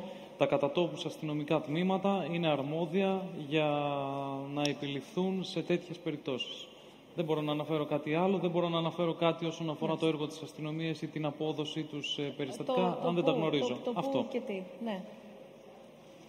Ποιος έχει μικρόφωνο; Σας ακούμε. Καλησπέρα, συγχαρητήρια καταρχήν. Ε, Εγώ δεν θα πω πολλά, ε, απλά θα πω το εξής. Από μία πλευρά χαίρομαι, από την άλλη λυπάμαι. Από τη μία χαίρομαι γιατί αυτό που βλέπω εδώ σήμερα, πριν 20 χρόνια γινόταν σε κάποιες γειτονιές και οι φιλόζωοι είχαν ένα προφίλ, κοιτάξτε τους φιλόζωους, πώς είναι έτσι. Σήμερα βλέπω επιστήμονες, βλέπω έρευνες, βλέπω βάθος και χαίρομαι. Δυστυχώς δεν θα πω συγχαρητήρια, γιατί αυτό θα ήθελα να το δω 20 χρόνια πριν, όπως το είχα δει στο Λονδίνο, στην Νορβηγία και σε άλλες χώρες. Χωρίς να σημαίνει ότι δεν εκτιμώ όλο αυτό. Θα πω συγχαρητήρια σε αυτούς που έφεραν τα παιδιά τους σήμερα. Γιατί αν πιάσουμε ένα μέσο Έλληνα σήμερα, όπως αν πιάναμε ένα μέσο Αμερικάνο πριν 50 χρόνια και τον ρωτούσαμε τι σημαίνει ρατσισμός, δεν θα ήξερε. Θα έλεγε κακή ή μαύρη. Σήμερα αν πιάσουμε ένα μέσο Έλληνα και τον ρωτήσουμε τι σημαίνει σπισισμός, δεν θα ξέρει. Η Ο μέσος- κακοποίηση, ο μέσος η Έλληνας κακοποίηση όχι. λοιπόν ξεκινάει από την κούνια των παιδιών μας. Η κακοποίηση ξεκινάει από εκεί που μεγαλώσαμε εμείς με το σφαγμένο κόκορα και ήμασταν παιδάκια και το βλέπαμε.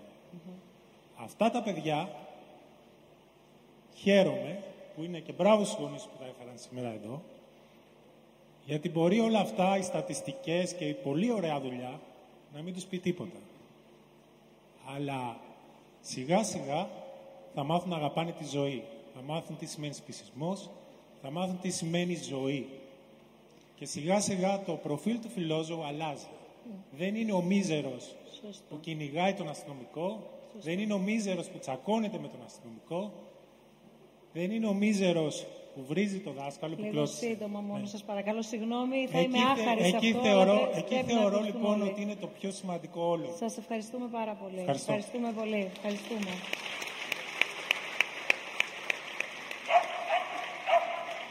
Σας ακούμε και οι τελευταίες τέσσερις ε, ερωτήσεις από τα χέρια εδώ που έχουν σηκωθεί. Σας ακούμε. Καλησπέρα.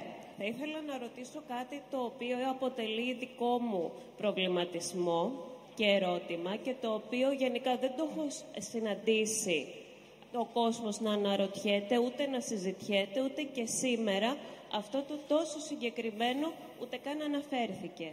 Ποιο είναι αυτό; Τέθηκαν και συναντώ καθημερινά να τίθονται προβληματισμοί για την συμπεριφορά των ανθρώπων απέναντι στα ζώα.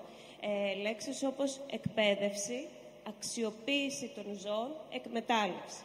Ε, αναφέρθηκε και πριν ένα συγκεκριμένος, ένας, μια συγκεκριμένη εκπαίδευση των ζώων για τις κοινομαχίες, η εκπαίδευση των pitbull. Πόσο κουραστική είναι ώρες εκπαίδευσης κλπ. Σας έχει να αν, ε, τι- θέτω το ερώτημα σε όλους τους ομιλητές. Κάποιος άνθρωπος έχει τύχει να σας συζητήσει, να σας ρωτήσει, να δείτε ότι έχει προβληματιστεί για την εκπαίδευση που παίρνουν οι σκύλοι για να γίνουν αστυνομικοί σκύλοι. Αυτό. Θέλετε να μας το απαντήσετε εσείς, αν το γνωρίζετε ή αν Όχι, είστε επειδή από είναι του χώρου που ξέρετε. Α, προβληματισμός το, μου. το θέτω ως ερώτημα. Ακριβώς, Νομίζω ναι, ότι, επειδή το έχω ότι- συναντήσει νομίζω, πουθενά να νομίζω ότι Χρήστο αναρωτιέται εσύ μπορείς να το κανείς. απαντήσεις ως κτηνίατρος και συμπεριφερειολόγος καλύτερα. Γενικότερα Και πριν, όποιος άλλος κάποια, νομίζει. χρο- γενικότερα πριν κάποια χρόνια οι μέθοδοι που, χρησιμο- που χρησιμοποιούσε η αστυνομία ήταν ε, πατροπαράδοτοι με πνίχτες, τιμωρία, βίαιοι τρόποι. Τελευταία χρόνια βλέπω ανθρώπους εκπαιδευτές εκπαιδευτών στην αστυνομία οι οποίοι χρησιμοποιούν σύγχρονους μεθόδους που δεν χρησιμοποιούν βία, που χρησιμοποιούν ό,τι λένε τα νεότερα επιστημονικά δεδομένα. Αλλά έχω, έχω εντυπωσιαστεί με αυτό που γίνεται, με αυτό που βλέπω. Δεν το περίμενα, να σου πω την αλήθεια. Αυτό που έχω δει εγώ είναι όχι θεμητό, είναι αυτό που ακολουθούμε. Έχω ακούσει όμως ότι σε άλλα σώματα, γιατί χωρίζονται σε ναυτικό ξηρά και ό,τι άλλο δεν τα ξέρω ακριβώς, κάποιοι χρησιμοποιούν κάποιες παλιές, παλιές μεθόδους, κάποιοι άλλοι χρησιμοποιούν νέες μεθόδους. Δεν είναι, υπάρχει ένας κανόνας για όλους. Μάλιστα. Είναι τα τέσσερα ερωτήματα, ναι. Πολύ σύντομα, γιατί είχατε τη δυνατότητα να μιλήσετε και πρέπει να μιλήσετε και είναι τόσο μεγάλο το ζήτημα. Ε, σίγουρα, απλά προς σεβασμό προς τους υπόλοιπους. Καταρχήν να πω το όνομά μου, δεν το είπα την άλλη φορά. Λέγομαι Νατάσα Μπομπολάκη, είμαι πρόεδρος της Πανελλαδικής Φιλοζωικής Περιβαλλοντικής Ομοσπονδίας. Μερικά θεματάκια θα πιάσω αποσπασματικά. Θα ξεκινήσω με αφορμή την κυρία που είπε για την αδράνεια της αστυνομίας. Ε, Βεβαίως η αστυνομία στην τελευταία δεκαετία έχει κάνει άλματα ε, το οποίο οφείλονται όμως κατά 90% στις προσπάθειες των φιλοζωικών φορέων που πιέζουν συνεχώς, συνεχώς και όχι την πολιτεία. Ε, όμως έχουμε ένα πολύ μεγάλο αριθμό αστυνομικών και κυρίως στην επαρχία και στην Αθήνα όμως εντοπίζονται πολλοί ε, οι οποίοι δείχνουν μια συμπεριφορά σαν αυτή που ε, μας ανέφερε πριν η κυρία. Θα πω τώρα ε, σχετικά με αυτό με την Αμοργό στην Αμοργό είχαμε έναν ε, αστυνομικό, διοικητή, δεν ξέρω αν είναι ακόμα, ε, ο οποίος ε, έδειχ, είχε, έδειχνε μια πολύ μεγάλη ελαστικότητα στις υποθέσεις κακοποίησης ζώων. Ε, κάναμε μήνυση, καταδικάστηκε στο πρωτόδικο δικαστήριο. Θέλω να πω λοιπόν ότι όταν βλέπουμε ότι παραβιάζουν το καθήκον τους, είτε αδιαφορούν, είτε απαξιώνουν τους πολίτες κτλ., ο, ο, μόνος, ο μοναδικός τρόπος για να αλλάξει αυτό είναι να καταγγέλουμε στους ανωτέρους τη συμπεριφορά αυτή.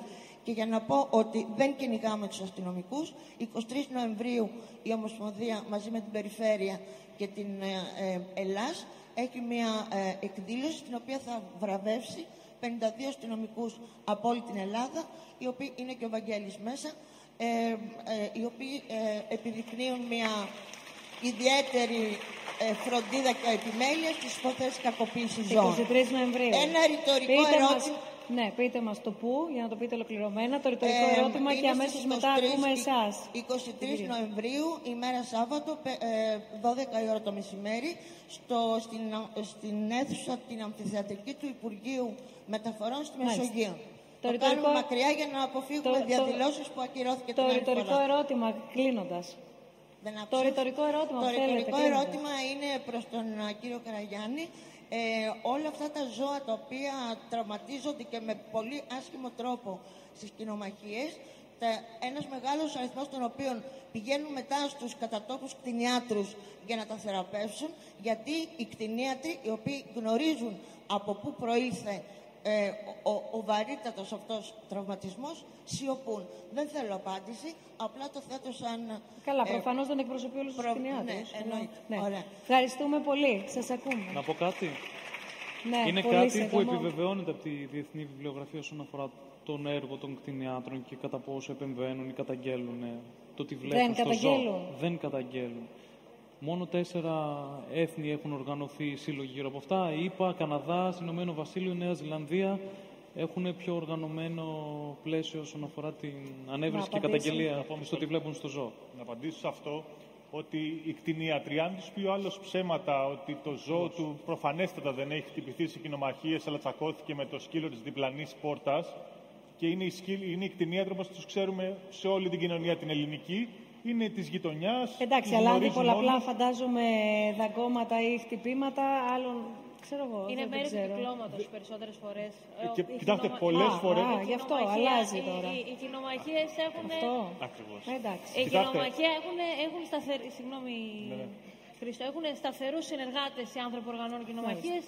Μπορεί να το επιβεβαιώσει από την έρευνα που έκανε ότι οι κτηνίατροι που εμπλέκονται στα δίκτυα κοινομαχιών είναι φυσικά μέλη του κυκλώματος. Δεν είναι κάποια απλή κτηνίατρη της γειτονιάς. Είναι συγκεκριμένοι επαγγελματίες που χρηματίζονται από αυτό. Σύντομα. Έχουμε τρία ερωτήματα. Πολύ, Δεν το πολύ αποζητήσετε. σύντομα.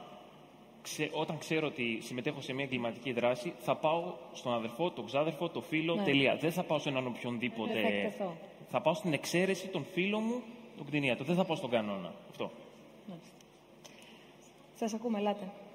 Απλά, έχω κι εγώ. Καλησπέρα. Απλά να συνδέσουμε λίγο από το σωματείο υπόθεσης για άλογα, γαϊδούρια και μουλάρια, γιατί δεν είναι μόνο τα παστουρωμένα στα νησιά. Το τελευταίο περιστατικό που παραλάβαμε ήταν παστουρωμένο με σύρμα στο Μενίδη.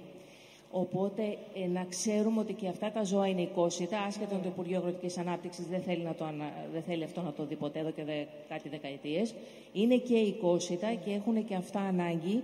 Δυστυχώς δεν τους δίνουμε καμία σημασία. Και ενώ είπατε σήμερα θα πηγαίναμε και σε πολλά άλλα ζώα, δεν πήγαμε. Δεν έχουμε προλάβει. Εντάξει. Έχουμε, κα- πρώτα απ' όλα η συζήτησή μας είναι προγραμματισμένη μια μισή ώρα και πλησιάζουμε τις τρεις. Να γίνει κι άλλο, βεβαίως. Να γίνει και άλλη, γιατί υπάρχει ε, τρομερή κακοποίηση και τρομερό κέρδος.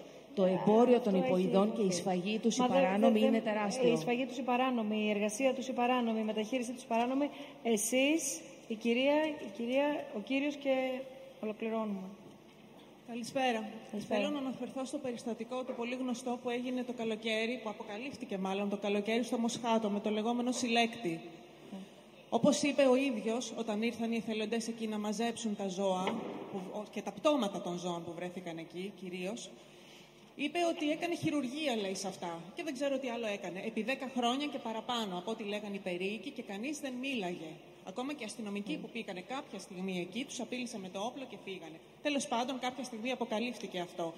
Λοιπόν, αυτό το άτομο, αφού μαζέψανε όλα τα, τα ζώα που υπάρχουν εκεί και προσπαθούν οι εθελοντές να συντηρήσουν όσα επιβιώσανε και να τα υιοθετήσουν, αυτό το άτομο κυκλοφορεί ακόμα ελεύθερο.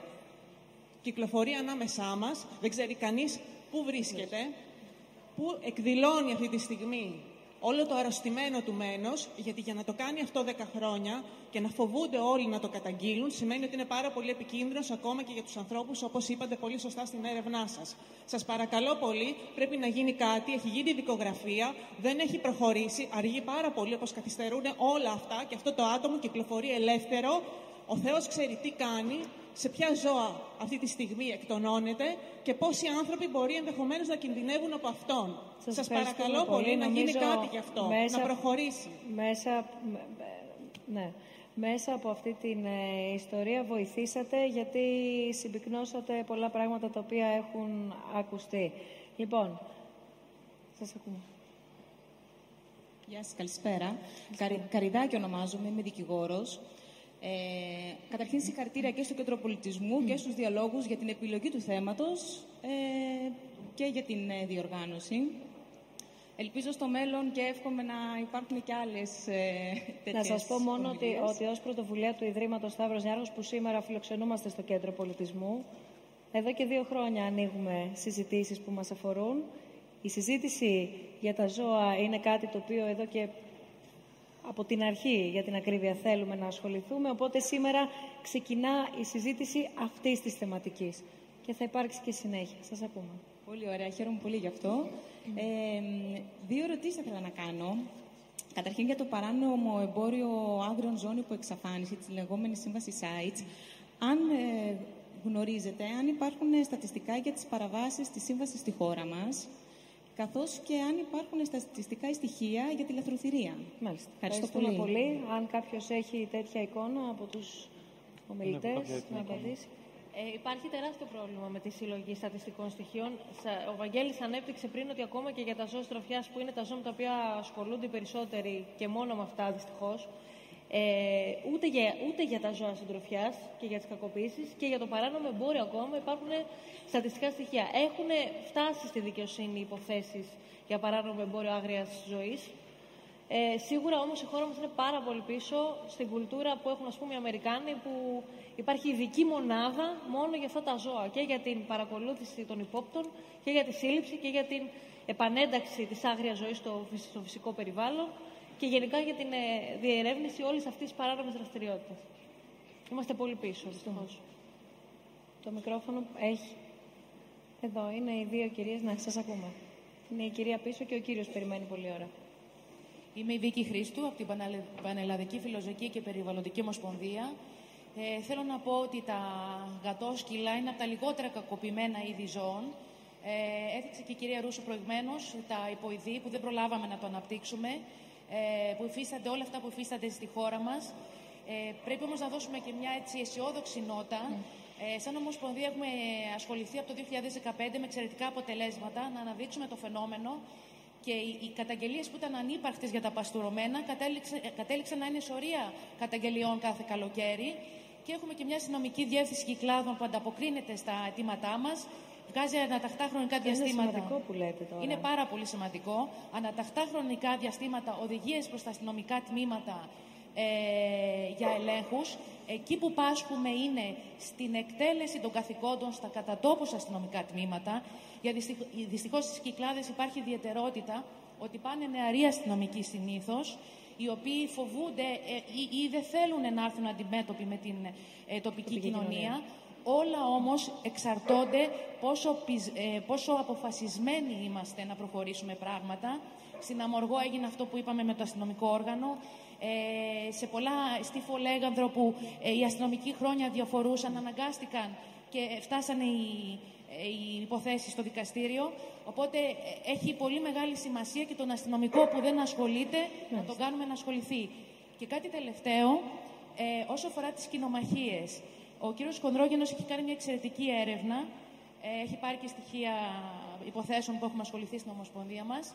Ε, κινδυνεύουμε όμως λίγο να, ε, πώς να, πω, να αποθαρρύνουμε ακόμα και τους φιλόζωους όταν ο άλλος βλέπει μια τεράστια μπίζνα μπορεί να φοβηθεί να καταγγείλει.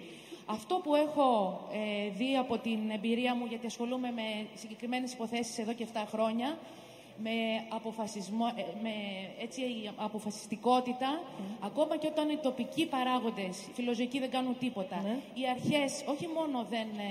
Ε, δεν ανταποκρίνονται. Όχι μόνο δεν ανταποκρίνονται, πολλές φορές κάνουν και τα στραβά μάτια. Μην πω κάτι παραπάνω. Οι υποθέσεις μπορούν να φτάσουν στα δικαστηρια να, να κερδιθούν και όλοι αυτοί που μπορεί παρουσία αστυνομία να σου λένε μη εδώ μπροστά μου θα σε σκοτώσω, μετά να σε βλέπουν και να γυρνάνε δρόμο. Μάλιστα. Έχει να κάνει πώς το αντιμετωπίζεις και να δουν ανθρώπους με αποφασισμένους απέναντί τους. Σας ευχαριστούμε πάρα πολύ. Προηγείται ο κύριος εκεί, μισό λεπτό. Γεια σας. Ελάτε. Και ο, και ο κύριος όμως ε, εκεί έχει σηκώσει πολύ ώρα το χέρι του, γιατί ε, δεν έχουμε χρόνο. Πρέπει να, να ολοκληρώσουμε τη συζήτησή μας. Εσείς, Ναι. εσείς, εσείς και εσείς κλείνοντας. Είμαι εκπαιδευτής σκύλων στρατιωτικών σκύλων στην πολεμική αεροπορία. Μάλιστα. Απλά θέλω να απαντήσω λίγο για αυτό που υπόθηκε πριν. Ωραία, σας Ε, ακούμε. ναι. Είναι πολύ απλό ότι πρέπει να καταλάβουμε όλοι μας, όσον αφορά ειδικά την εκπαίδευση των σκύλων, ότι αν δεν πείσουμε το σκύλο να γίνει συνεργάτης μας, δεν πρόκειται να έχουμε κανένα καλό αποτέλεσμα. Είναι πολύ απλή μεθοδολογία. Παιχνίδι και φαγητό.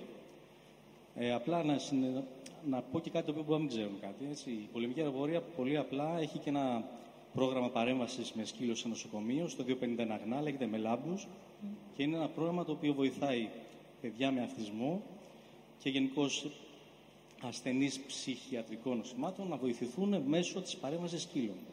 Έτσι, πρωτοπορούμε όσο μπορούμε με θετικά πράγματα, γιατί αν δεν έχουμε συνεργάτη το σκύλο μας, ο οποίος μένει μαζί μας συνέχεια και το 99% των σκύλων μετά παραμένει, μετά την, ας το πούμε, ε, όταν θα πάρει τη σύνταξή του, όπως λέμε, μαζί με τους ανθρώπους τους δικούς μας στην αεροπορία, 1% μόνο παραμένει στις μονάδες, με παρουσία κτηνιάδρων όπως έχουμε εκεί πέρα δικούς μας και των υπόλοιπων, έτσι, και παραμένει μέχρι να αποβιάσουν τα σκυλιά. Ποτέ δεν φεύγει σκυλία εκτός υπηρεσίας. Απλά για να ζούμε στο 2019 και να ξέρουν πολύ καλά ότι όλες οι δυνάμεις ασφαλείας και οι ένοπλες δυνάμεις, όποιο όπλο έχουν, το χρησιμοποιούν για το καλύτερο όλων μας και προφανώς και των ίδιων. Σας ευχαριστούμε πολύ. πολύ. Ανοιχτό είναι. Καλησπέρα και από μένα. Καλησπέρα. Ε, θέλω και εγώ να πω με τη σειρά μου ότι είναι πολύ ευχάριστο που έχει ανοίξει ε, στην κοινωνία ο διάλογος. Ε, είτε σε σημεία τόσο προφανή όπως εδώ πέρα που αιωρείται η λέξη πάνω από το κεφάλι μας, είτε σε οποιοδήποτε άλλο σημείο. Ε, είναι επίσης πολύ ευχάριστο που σήμερα, έστω και με απλές αναφορές, υπήρξε η συμπερίληψη όλων των ζώων. Δεν μιλήσαμε μόνο για το σκύλο και τη γάτα, αν και μείναμε αρκετά σε αυτό. Μιλήσαμε για όλα τα ζώα, καθώς όλα τα ζώα έχουν δικαίωμα στη ζωή. Όλα τα ζώα πονάνε με τον ίδιο τρόπο και ούτω καθεξής. Το δικό μου σχόλιο που θα ήθελα να αφήσω ως προβληματισμό σε όλους, έστω μόνο για σήμερα, έστω συμβολικά, στην κουβέντα περί κακοποίησης ζώων θα μπορούσε ο Μπουφές να είναι πιο δίκαιος, να μην περιλαμβάνει ζώα, κακοποιημένα ζώα και ε, να, είναι, να πω και τη λέξη που είναι ο ελέφαντας στο δωμάτιο, τη λέξη vegan. Ευχαριστώ πολύ. Τη λέξη δεν σας άκουσα. Vegan. Βίκα. Ο βιγκανισμός είναι ένας τρόπος ζωής που σε περιλαμβάνει όλα τα Γνωρίζουμε, ζώα Νομίζω οι περισσότεροι τι σημαίνει. στη, στην πυρήνα του. Ευχαριστώ. Σας ευχαριστώ πολύ. Να απαντήσω όμως εκ μέρους των συναδέλφων μου, γιατί όπως αντιλαμβάνεστε είμαστε μια ομάδα ανθρώπων που δουλεύουμε από το θέμα, τους προσκεκλημένους, το χώρο, το πού, το πότε, το πώς κτλ. Αντίστοιχα η διαδικασία, η παραγωγή, η τεχνική υποστήριξη κτλ. Αντίστοιχα λοιπόν υπάρχει και ομάδα των συναδέλφων που επιμελείται το κέρασμα, αν θέλετε, του κόσμου που ελεύθερα έρχεται να παρακολουθήσει όλες τις συζητήσεις μας. Οπότε, εφόσον το θέμα μας ήταν γνωστό και είχαμε από πάρα πολύ νωρίς ένα τόσο μεγάλο αριθμό εγγραφών, εγώ κρατώ το, το σχόλιο σας, επειδή όμως εκείνοι δεν μιλούν αυτή τη στιγμή, εγώ οφείλω να τους εκπροσωπήσω και να πω ότι λάβαμε εκατοντάδες εγγραφές, όπως έχετε έρθει εδώ, όπως αντίστοιχα είναι και όλοι όσοι μας παρακολουθούν, δεν ήρθε ούτε ένα σχόλιο αναφορικά με το αν θα πρέπει να θυγεί αυτό το θέμα ή αναφορικά με το πώς θα πρέπει να φροντιστεί αυτό το θέμα, ενώ λάβαμε σχόλια για το εάν μπορώ να φέρω το κατοικίδιό μου, εάν ε, θα υπάρχει χώρος, εάν υπάρχει... Θέλω να πω ότι είναι πολύ εύκολο να σχολιάζει ο ένας τον άλλον. Εγώ θα πω μόνο ότι αρκεί να σεβαστεί ο ένας τον άλλον και αρκεί να βρούμε ένα κοινό πεδίο όπου αν μη τι άλλο θα συζητούμε. Μόνο και μόνο για να μην φύγουμε από αυτή τη συζήτηση και ενώ έχουμε ανοίξει μια κουβέντα έχει μείνει ένα σκοτεινό σημείο για κάποιους ανθρώπους οι οποίοι φροντίζουν αν μη τι άλλο, ξαναλέω, το κέρασμα που θα έχει οποιοδήποτε σήμερα παρευρεθεί εδώ. Για να λέμε στη σωστή αναλογία τα πράγματα, μόνο γι' αυτό. Ορίστε. Δεν ακούω χωρίς μικρόφωνο, συγγνώμη. Λέω, καθ- ε, την καταλαβαίνω την απάντηση βεβαίως και μπορούμε κάθε φορά να είμαστε καλύτεροι. Πιστεύω θα είστε και εσείς στο κάθε επόμενο. Το θέμα είναι η κακοποίηση των ζώων σήμερα. Ε, οπότε στο δικό μου το μυαλό ήταν και κάπως προφανές ότι δεν θα υπάρχει Γι' αυτό, αποτέλεσμα επειδή κακοποίησης ίσως- εδώ επειδή, πέρα. Επειδή εσείς είστε καλύτερα ενημερωμένος, γι' αυτό το λόγο, αν θέλετε, ακούμε αυτό που μας λέτε, αλλά όχι με δεικτικό τρόπο, αν μου επιτρέπετε, αλλά με τρόπο ως του καλύτερα ενημερωμένου και εκπαιδευμένου στους μη τόσο καλά ενημερωμένους. Και σας ευχαριστούμε πάρα πολύ σε αυτό. Θα ήθελα να πω κάτι σε αυτό. Βεβαίως και δύο ακόμα Και σχόλια για να θα ήθελα ολοκληρώσουμε. να πω ότι αυτό που μόλις ακούστηκε είναι από μόνο του ένα θέμα που πρέπει να ανοίξει ενδεχομένως σε έναν επόμενο διάλογο. Πράγματι, εγώ καταλαβαίνω τους ανθρώπους που είναι σήμερα σε αυτό το ακροατήριο και περίμεναν να ακούσουν μια ατζέντα για τα δικαιώματα των ζώων ευρύτερα. Θέλω να πω ότι τους καταλαβαίνω πάρα πολύ. Θέλω να πω ότι κάθε φορά που ε, στην ελληνική κοινωνία συζητάμε για κακοποίηση ζώων, όλοι πάμε στη γάτα και το σκύλο με έναν αυτοματισμό, γιατί έχουμε μάθει και κοινωνικά, αλλά και από πολλές άλλες συνθήκες τα ζώα που προστατεύουμε να είναι κατά προτεραιότητα τα ζώα συντροφιάς.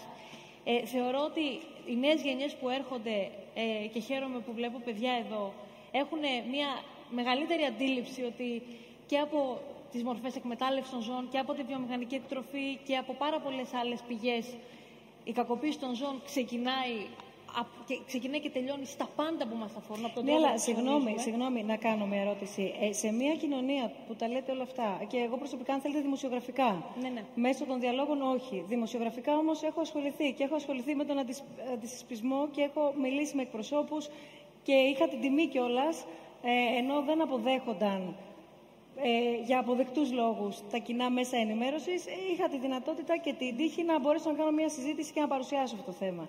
Όταν όμως σε επίπεδο κοινωνίας και σε επίπεδο μιας δημόσιας συζήτησης, όχι να μαζευτούμε και να βρεθούμε όσοι συμφωνούμε για να φύγουμε μετά ικανοποιημένοι και να πούμε Πολύ ωραία τα είπαμε εμείς που συμφωνούμε. Αλλά με το να μπορέσουμε να ανοίξουμε μία συζήτηση, από πού θα την ανοίξουμε; Θα την ανοίξουμε σε ένα ανεκπαίδευτο κατά τα δικά σας λεγόμενα κοινό, από ένα εξειδικευμένο κομμάτι, το οποίο είπε ο κύριος νωρίτερα, μόλις τα τελευταία χρόνια έχει έρθει το μέσος Έλληνας, δεν ξέρει τι σημαίνει ε, σπισισμός, δεν ξέρει τι σημαίνει το να διαχωρίζεις τα είδη και άρα να συμπεριφέρεσαι με αυτό το διαχωρισμό και να τον αποδέχεσαι. Να την ξεκινήσουμε από εκεί τη συζήτηση, όταν εσείς οι ίδιοι λέτε ότι ο μέσος Έλληνας δεν σηκώνει το τηλέφωνο να καταγγείλει ότι ένα ζώο είναι κλειδωμένο στο μπαλκόνι και ζει μέσα στις ακαθασίες του και δεν το κάνει αυτό επώνυμα γιατί φοβάται. Από πού να ξεκινήσει κάποιος της συζήτησης. Καλώς ξεκινάει. Χρειαζόμαστε την καθοδήγησή Βεβαίως. σας. Ξεκινάει, πολύ καλώς ξεκινάει η συζήτηση από τη, με- από, από τη θεματική που ξεκίνησε σήμερα. Εγώ το μόνο που θέλω να πω είναι ότι καταλαβαίνω ότι υπάρχουν άνθρωποι οι οποίοι θέλουν να επεκταθεί αυτή η ατζέντα που ξεκινάει σήμερα και που κάθε φορά Προ- που γίνεται μια προφανώς. τέτοια θεματική. που Φαντάζομαι πολύ όχι, ωραία όχι, έχει- όχι, όχι, όχι, σε μία ώρα. Δεν έχουμε αυτή Βέβαια, την βέβαια, απέτηση. όχι. Δεν κατηγορεί Άρα να κανείς την αποδεχτούμε διοργάνωση. όλοι ότι ανεξαρτήτως των δικών μας απαιτήσεων πρέπει να αντιληφθούμε το σύνολο στο Σωστά. οποίο ανήκουμε για να μπορέσουμε, αν τα καταφέρουμε, να συνεργαστούμε και να ανοίξουμε μία συζήτηση με μία λογική σειρά. Συμφωνώ. Να πάμε με μία αλληλουχία από Απλά- το ένα θέμα στο άλλο του ίδιου πεδίου. Πολύ σωστά και είναι εξαιρετική αυτή η πρωτοβουλία που γίνεται σήμερα και είναι μόνο η αρχή. Ο διάλογος μέσα στην κοινωνία υπάρχει και μεγαλώνει. Και υπάρχει και μεγαλώνει για όλα τα ζώα, για την κακοποίηση των ζώων ε, σε όλα τα επίπεδα της καθημερινής μας ζωής και έκφρασης. Και είναι πολύ ωραίο που ξεκινάνε από το Ίδρυμα Σταύρος Νιάρχο τέτοιες καταπληκτικές πρωτοβουλίες και είμαι σίγουρη ότι στο μέλλον θα μεγαλώσουν και καταλαβαίνω και την αγωνία των ανθρώπων που περιμένουν αυτός ο διάλογος να και πάρει εμείς στην το κοινωνία ένα περιμένουμε. μεγαλύτερο μερίδιο από αυτό που έχει σήμερα. Με και μεγάλη- θεωρώ ότι είναι με- πολύ με- το- ευγενές. Το, το, είπαμε και πριν από και δύο πολύ ώρες όμορφο. αυτό. Σας ακούμε εσείς, εσείς και ολοκληρώνουμε. Γεια Η σας. κυρία πρώτα, η κυρία συγγνώμη, η κυρία πρώτα. Σας ακούμε, σας ακούμε, ελάτε εσείς. Ε, γεια σας. Ε, επειδή γνωρίζω πως το Ίδρυμα Σταύρος Νιάρχος προσφέρει τεράστιο έργο, ε, θα ήθελα να ζητήσω από το Ίδρυμα να χορηγήσει πρόγραμμα στηρώσεων και σύντησης για τα δέσποτα και, και ένα ασθενοφόρο ίσως για τα χτυπημένα δέσποτα. Αυτό. Σας ευχαριστούμε πολύ. Μπορείτε να υποβάλλετε το έτοιμά σας. Στην ιστοσελίδα υπάρχει και η φόρμα. Να τα υποβάλλετε γραπτός για να μπορέσει να, να μετρήσει και ως έτοιμα. Ελάτε, για να κλείσουμε. Μισό λεπτό. Θέλω την επόμενη φορά ε, να θίξουμε ένα άλλο ζήτημα ε, μιας αδιανόητης κακοποίησης που γίνεται στην Ελλάδα. Είναι τα βαρελόσκυλα. Δεν προλάβαμε. Δεν προλάβαμε. Δεν προλάβαμε. Ρωτήστε την κυρία Καβαλά, ορίστε. Ε, πρόσφατα Δεν προλάβαμε. υπάρχει και μια άλλη μόδα. Το αναφέραμε στην αρχή, δεν ξέρω αν ήρθατε. τις πριν από κουφάλες τρεις δέντρων. ώρες. Ναι. Ναι, για να φυλάνε το τίποτα, να πούμε. Τα βαρελόσκυλα φυλάνε εκτάσεις που δεν είναι απλά περιφραγμένες. Να ξέρουμε τι είναι και γιατί είναι εκεί. Έτσι, και είναι τραγικό αυτό. το Στην πράγμα. κυρία το τελευταίο, τελευταίο. Και ε, πολύ σύντομα, πρέ- πρέπει να φύγουμε. Ευχαριστώ πολύ. είναι, είναι, είναι, είναι μια μισή ώρα η συζήτησή μας και πραγματικά σας ευχαριστούμε πάρα πολύ που έχετε μείνει ως αυτή την ώρα. Συγχαρητήρια και εδώ. σε εσάς που μας κρατήσατε τόση ώρα. Ε, Χέρα Γκέλικα ονομάζομαι. Ε, μετά τα τελευταία σχόλια, ε, αισθάνθηκα ότι βλέπουμε το δέντρο και δεν βλέπουμε το δάσος. Δηλαδή, ε, εγώ το 2013 ξεκίνησα μια φιλοζωική ομάδα, το 2014 έγινα χορτοφάγος, όχι vegan. Ε, εν πάση περιπτώσει, υπάρχουν ε, άλλων ειδών κακοποίηση, οι οποίοι δεν, δεν εφήγησαν, όπως τα βαρελόσκυλα, αλλά εγώ θα πάω ένα βήμα παραπέρα. Ε, κοιτάζουμε τον μπουφέ ή ξέρω εγώ ε, τι άλλο ε, φύγει από τα, για τα δελφίνια, για οτιδήποτε στα, ε, στα, στα, τα ζώα, στα τσίρκο κτλ. Ε, η θέμα της εκπαίδευσης που έθεσε κάποιος κύριος ο, τελευταία είναι πολύ βασικό, διότι εάν η εκπαίδευση ενός σκύλου ή, ή η έλλειψη εκπαίδευση ή η κακή εκπαίδευση με τους πατροπαράδοτους τρόπους και όχι με τους καινούριους που είναι βασισμένοι Μμ. στην επιστήμη, ο κύριος Καραγιάννης και το ανέλησε κάποια στιγμή, ε, τότε θα έχουμε θύματα και συμπολίτες μας και παιδιά. Δηλαδή, ο, ο σκύλος που είναι εκπαιδευμένος με παλιές μεθόδους ε, έχει μεγαλύτερες πιθανότητες να βγει η επιθετικότητά του σε κάτι άγνωστο, σε ένα μικρό Μάλιστα. παιδί, σε οτιδήποτε. Οπότε πιστεύω ότι όλοι αυτοί οι εκπαιδευτές παλαιάς κοπής, έτσι αν μου επιτρέπει ο όρος, ε, είναι ανάμεσά μας και πραγματικά είναι επικίνδυνο. Σας ευχαριστούμε πολύ και είναι ένα Και κομμάτι εμείς. το οποίο επίσης είχαμε Δεν- ναι, προγραμματίσει. δεν, ε, πίστευα Παρακαλώ ότι θα πολύ μου- ένα μικρόφωνο. Να πω, είναι άχαρο, Εδώ. αλλά να πούμε ότι και, και πάλι Στην δεν κυρία, προλάβαμε να το στη συζητήσουμε δεύτερη σειρά αυτό. για να κλείσουμε. Ναι, μα ε, α- αυτό είναι το θέμα. Για- Αυτό προσπαθούσα να εξηγήσω νωρίτερα και στην Έλενα. Γεια σας και πάλι. Εγώ θα ήθελα να πω κάτι πολύ αισιόδοξο που μου έχει συμβεί με την ενασχόλησή μου με τα δέσποτα της γειτονιάς. Ε, μ, εδώ και ένα χρόνο έχω καταφέρει σαν α, κάποια που οργανώνει στο να στηρώνουμε γάτες, χωρίς να είμαι φιλοζωική, Αυτοβούλο, Ε, εννοείται ιδιωτικά, το κάνετε, Ε, είστε σε κάποια οργάνωση. Πώς το έκανα, όχι; το λέω επειδή ασχολούνται πάρα Όχι, πολύ. σύντομα, απλά για να γνωρίζουμε την ταυτότητά σας εφόσον μας λέτε τη τους δραστηριότητά γείτονες σας. οι Ναι. οποίοι είχαν φιλοζωικά Οργανωθήκατε σε επίπεδο συναισθήματα γειτονιάς, λοιπόν. Και δίναμε 5 ευρώ ο Μάλιστα. καθένας και στηρώσαμε 100 γάτες μέσα σε ένα χρόνο. Μάλιστα. Δύο άτομα που βάζαν φόλες τα οποία γνωρίζουμε και τα έχουμε καταγγείλει σταμάτησαν να το κάνουν γιατί δεν βλέπουν πλέον ο πληθυσμός να αυξάνεται. Μάλιστα. Ε, έχουμε βάλει αφήσεις με τον νόμο που λέει παντού ο- τι ακριβώς συμβαίνει αν θα βάλεις φόλα. Μπορεί να τη γνωρίζετε την αφίσα είναι αυτή με τις χειροπέδες. Γενικά έχει μεταμορφωθεί μια γειτονιά 10 τετραγώνων με το να το επικοινωνήσουμε, να Μάλιστα. αγαπηθούμε μεταξύ μας, να πείσουμε κατανοητό. ανθρώπους που δεν ήταν κατά των στηρώσεων, τους πείσαμε Που δεν γνώριζαν με ουσιαστικά. ευγένεια, με επιμονή, με υπομονή. Και επιχειρήματα, φαντάζομαι. Ναι, ναι, και θέλω να το πω όλο σε αυτούς, γιατί ε, λέμε ότι γνώρισα τα ζώα και μίσησα τους ανθρώπους, αλλά μπορούμε να το αναστρέψουμε αυτό, να Και δεν γνωρίσουμε τα απαραίτητο να ζώα και να μισήσουμε κάποιον. αγαπήσουμε Έτσι. τους ανθρώπους. Σας ευχαριστούμε Αυτό πολύ. θα ήθελα να πω. Ευχαριστούμε Να πολύ είστε και καλά ευχαριστούμε για αυτό που πολύ και όλους κάνετε, εσάς είναι που ξαναλέω. υπέροχο. Ευχαριστούμε εσάς που μείνατε τρεις ώρες, ολόκληρες ώρες εδώ μαζί μας. Ευχαριστώ πάρα πολύ τον Χρήστο Καραγιάννη, την Έλενα Δέδε, τον Βαγγέλη Δρίβα, τον Θοδωρή τον Ρόγιανο. Ευχαριστούμε πάρα πολύ τον ε, Μάρκ.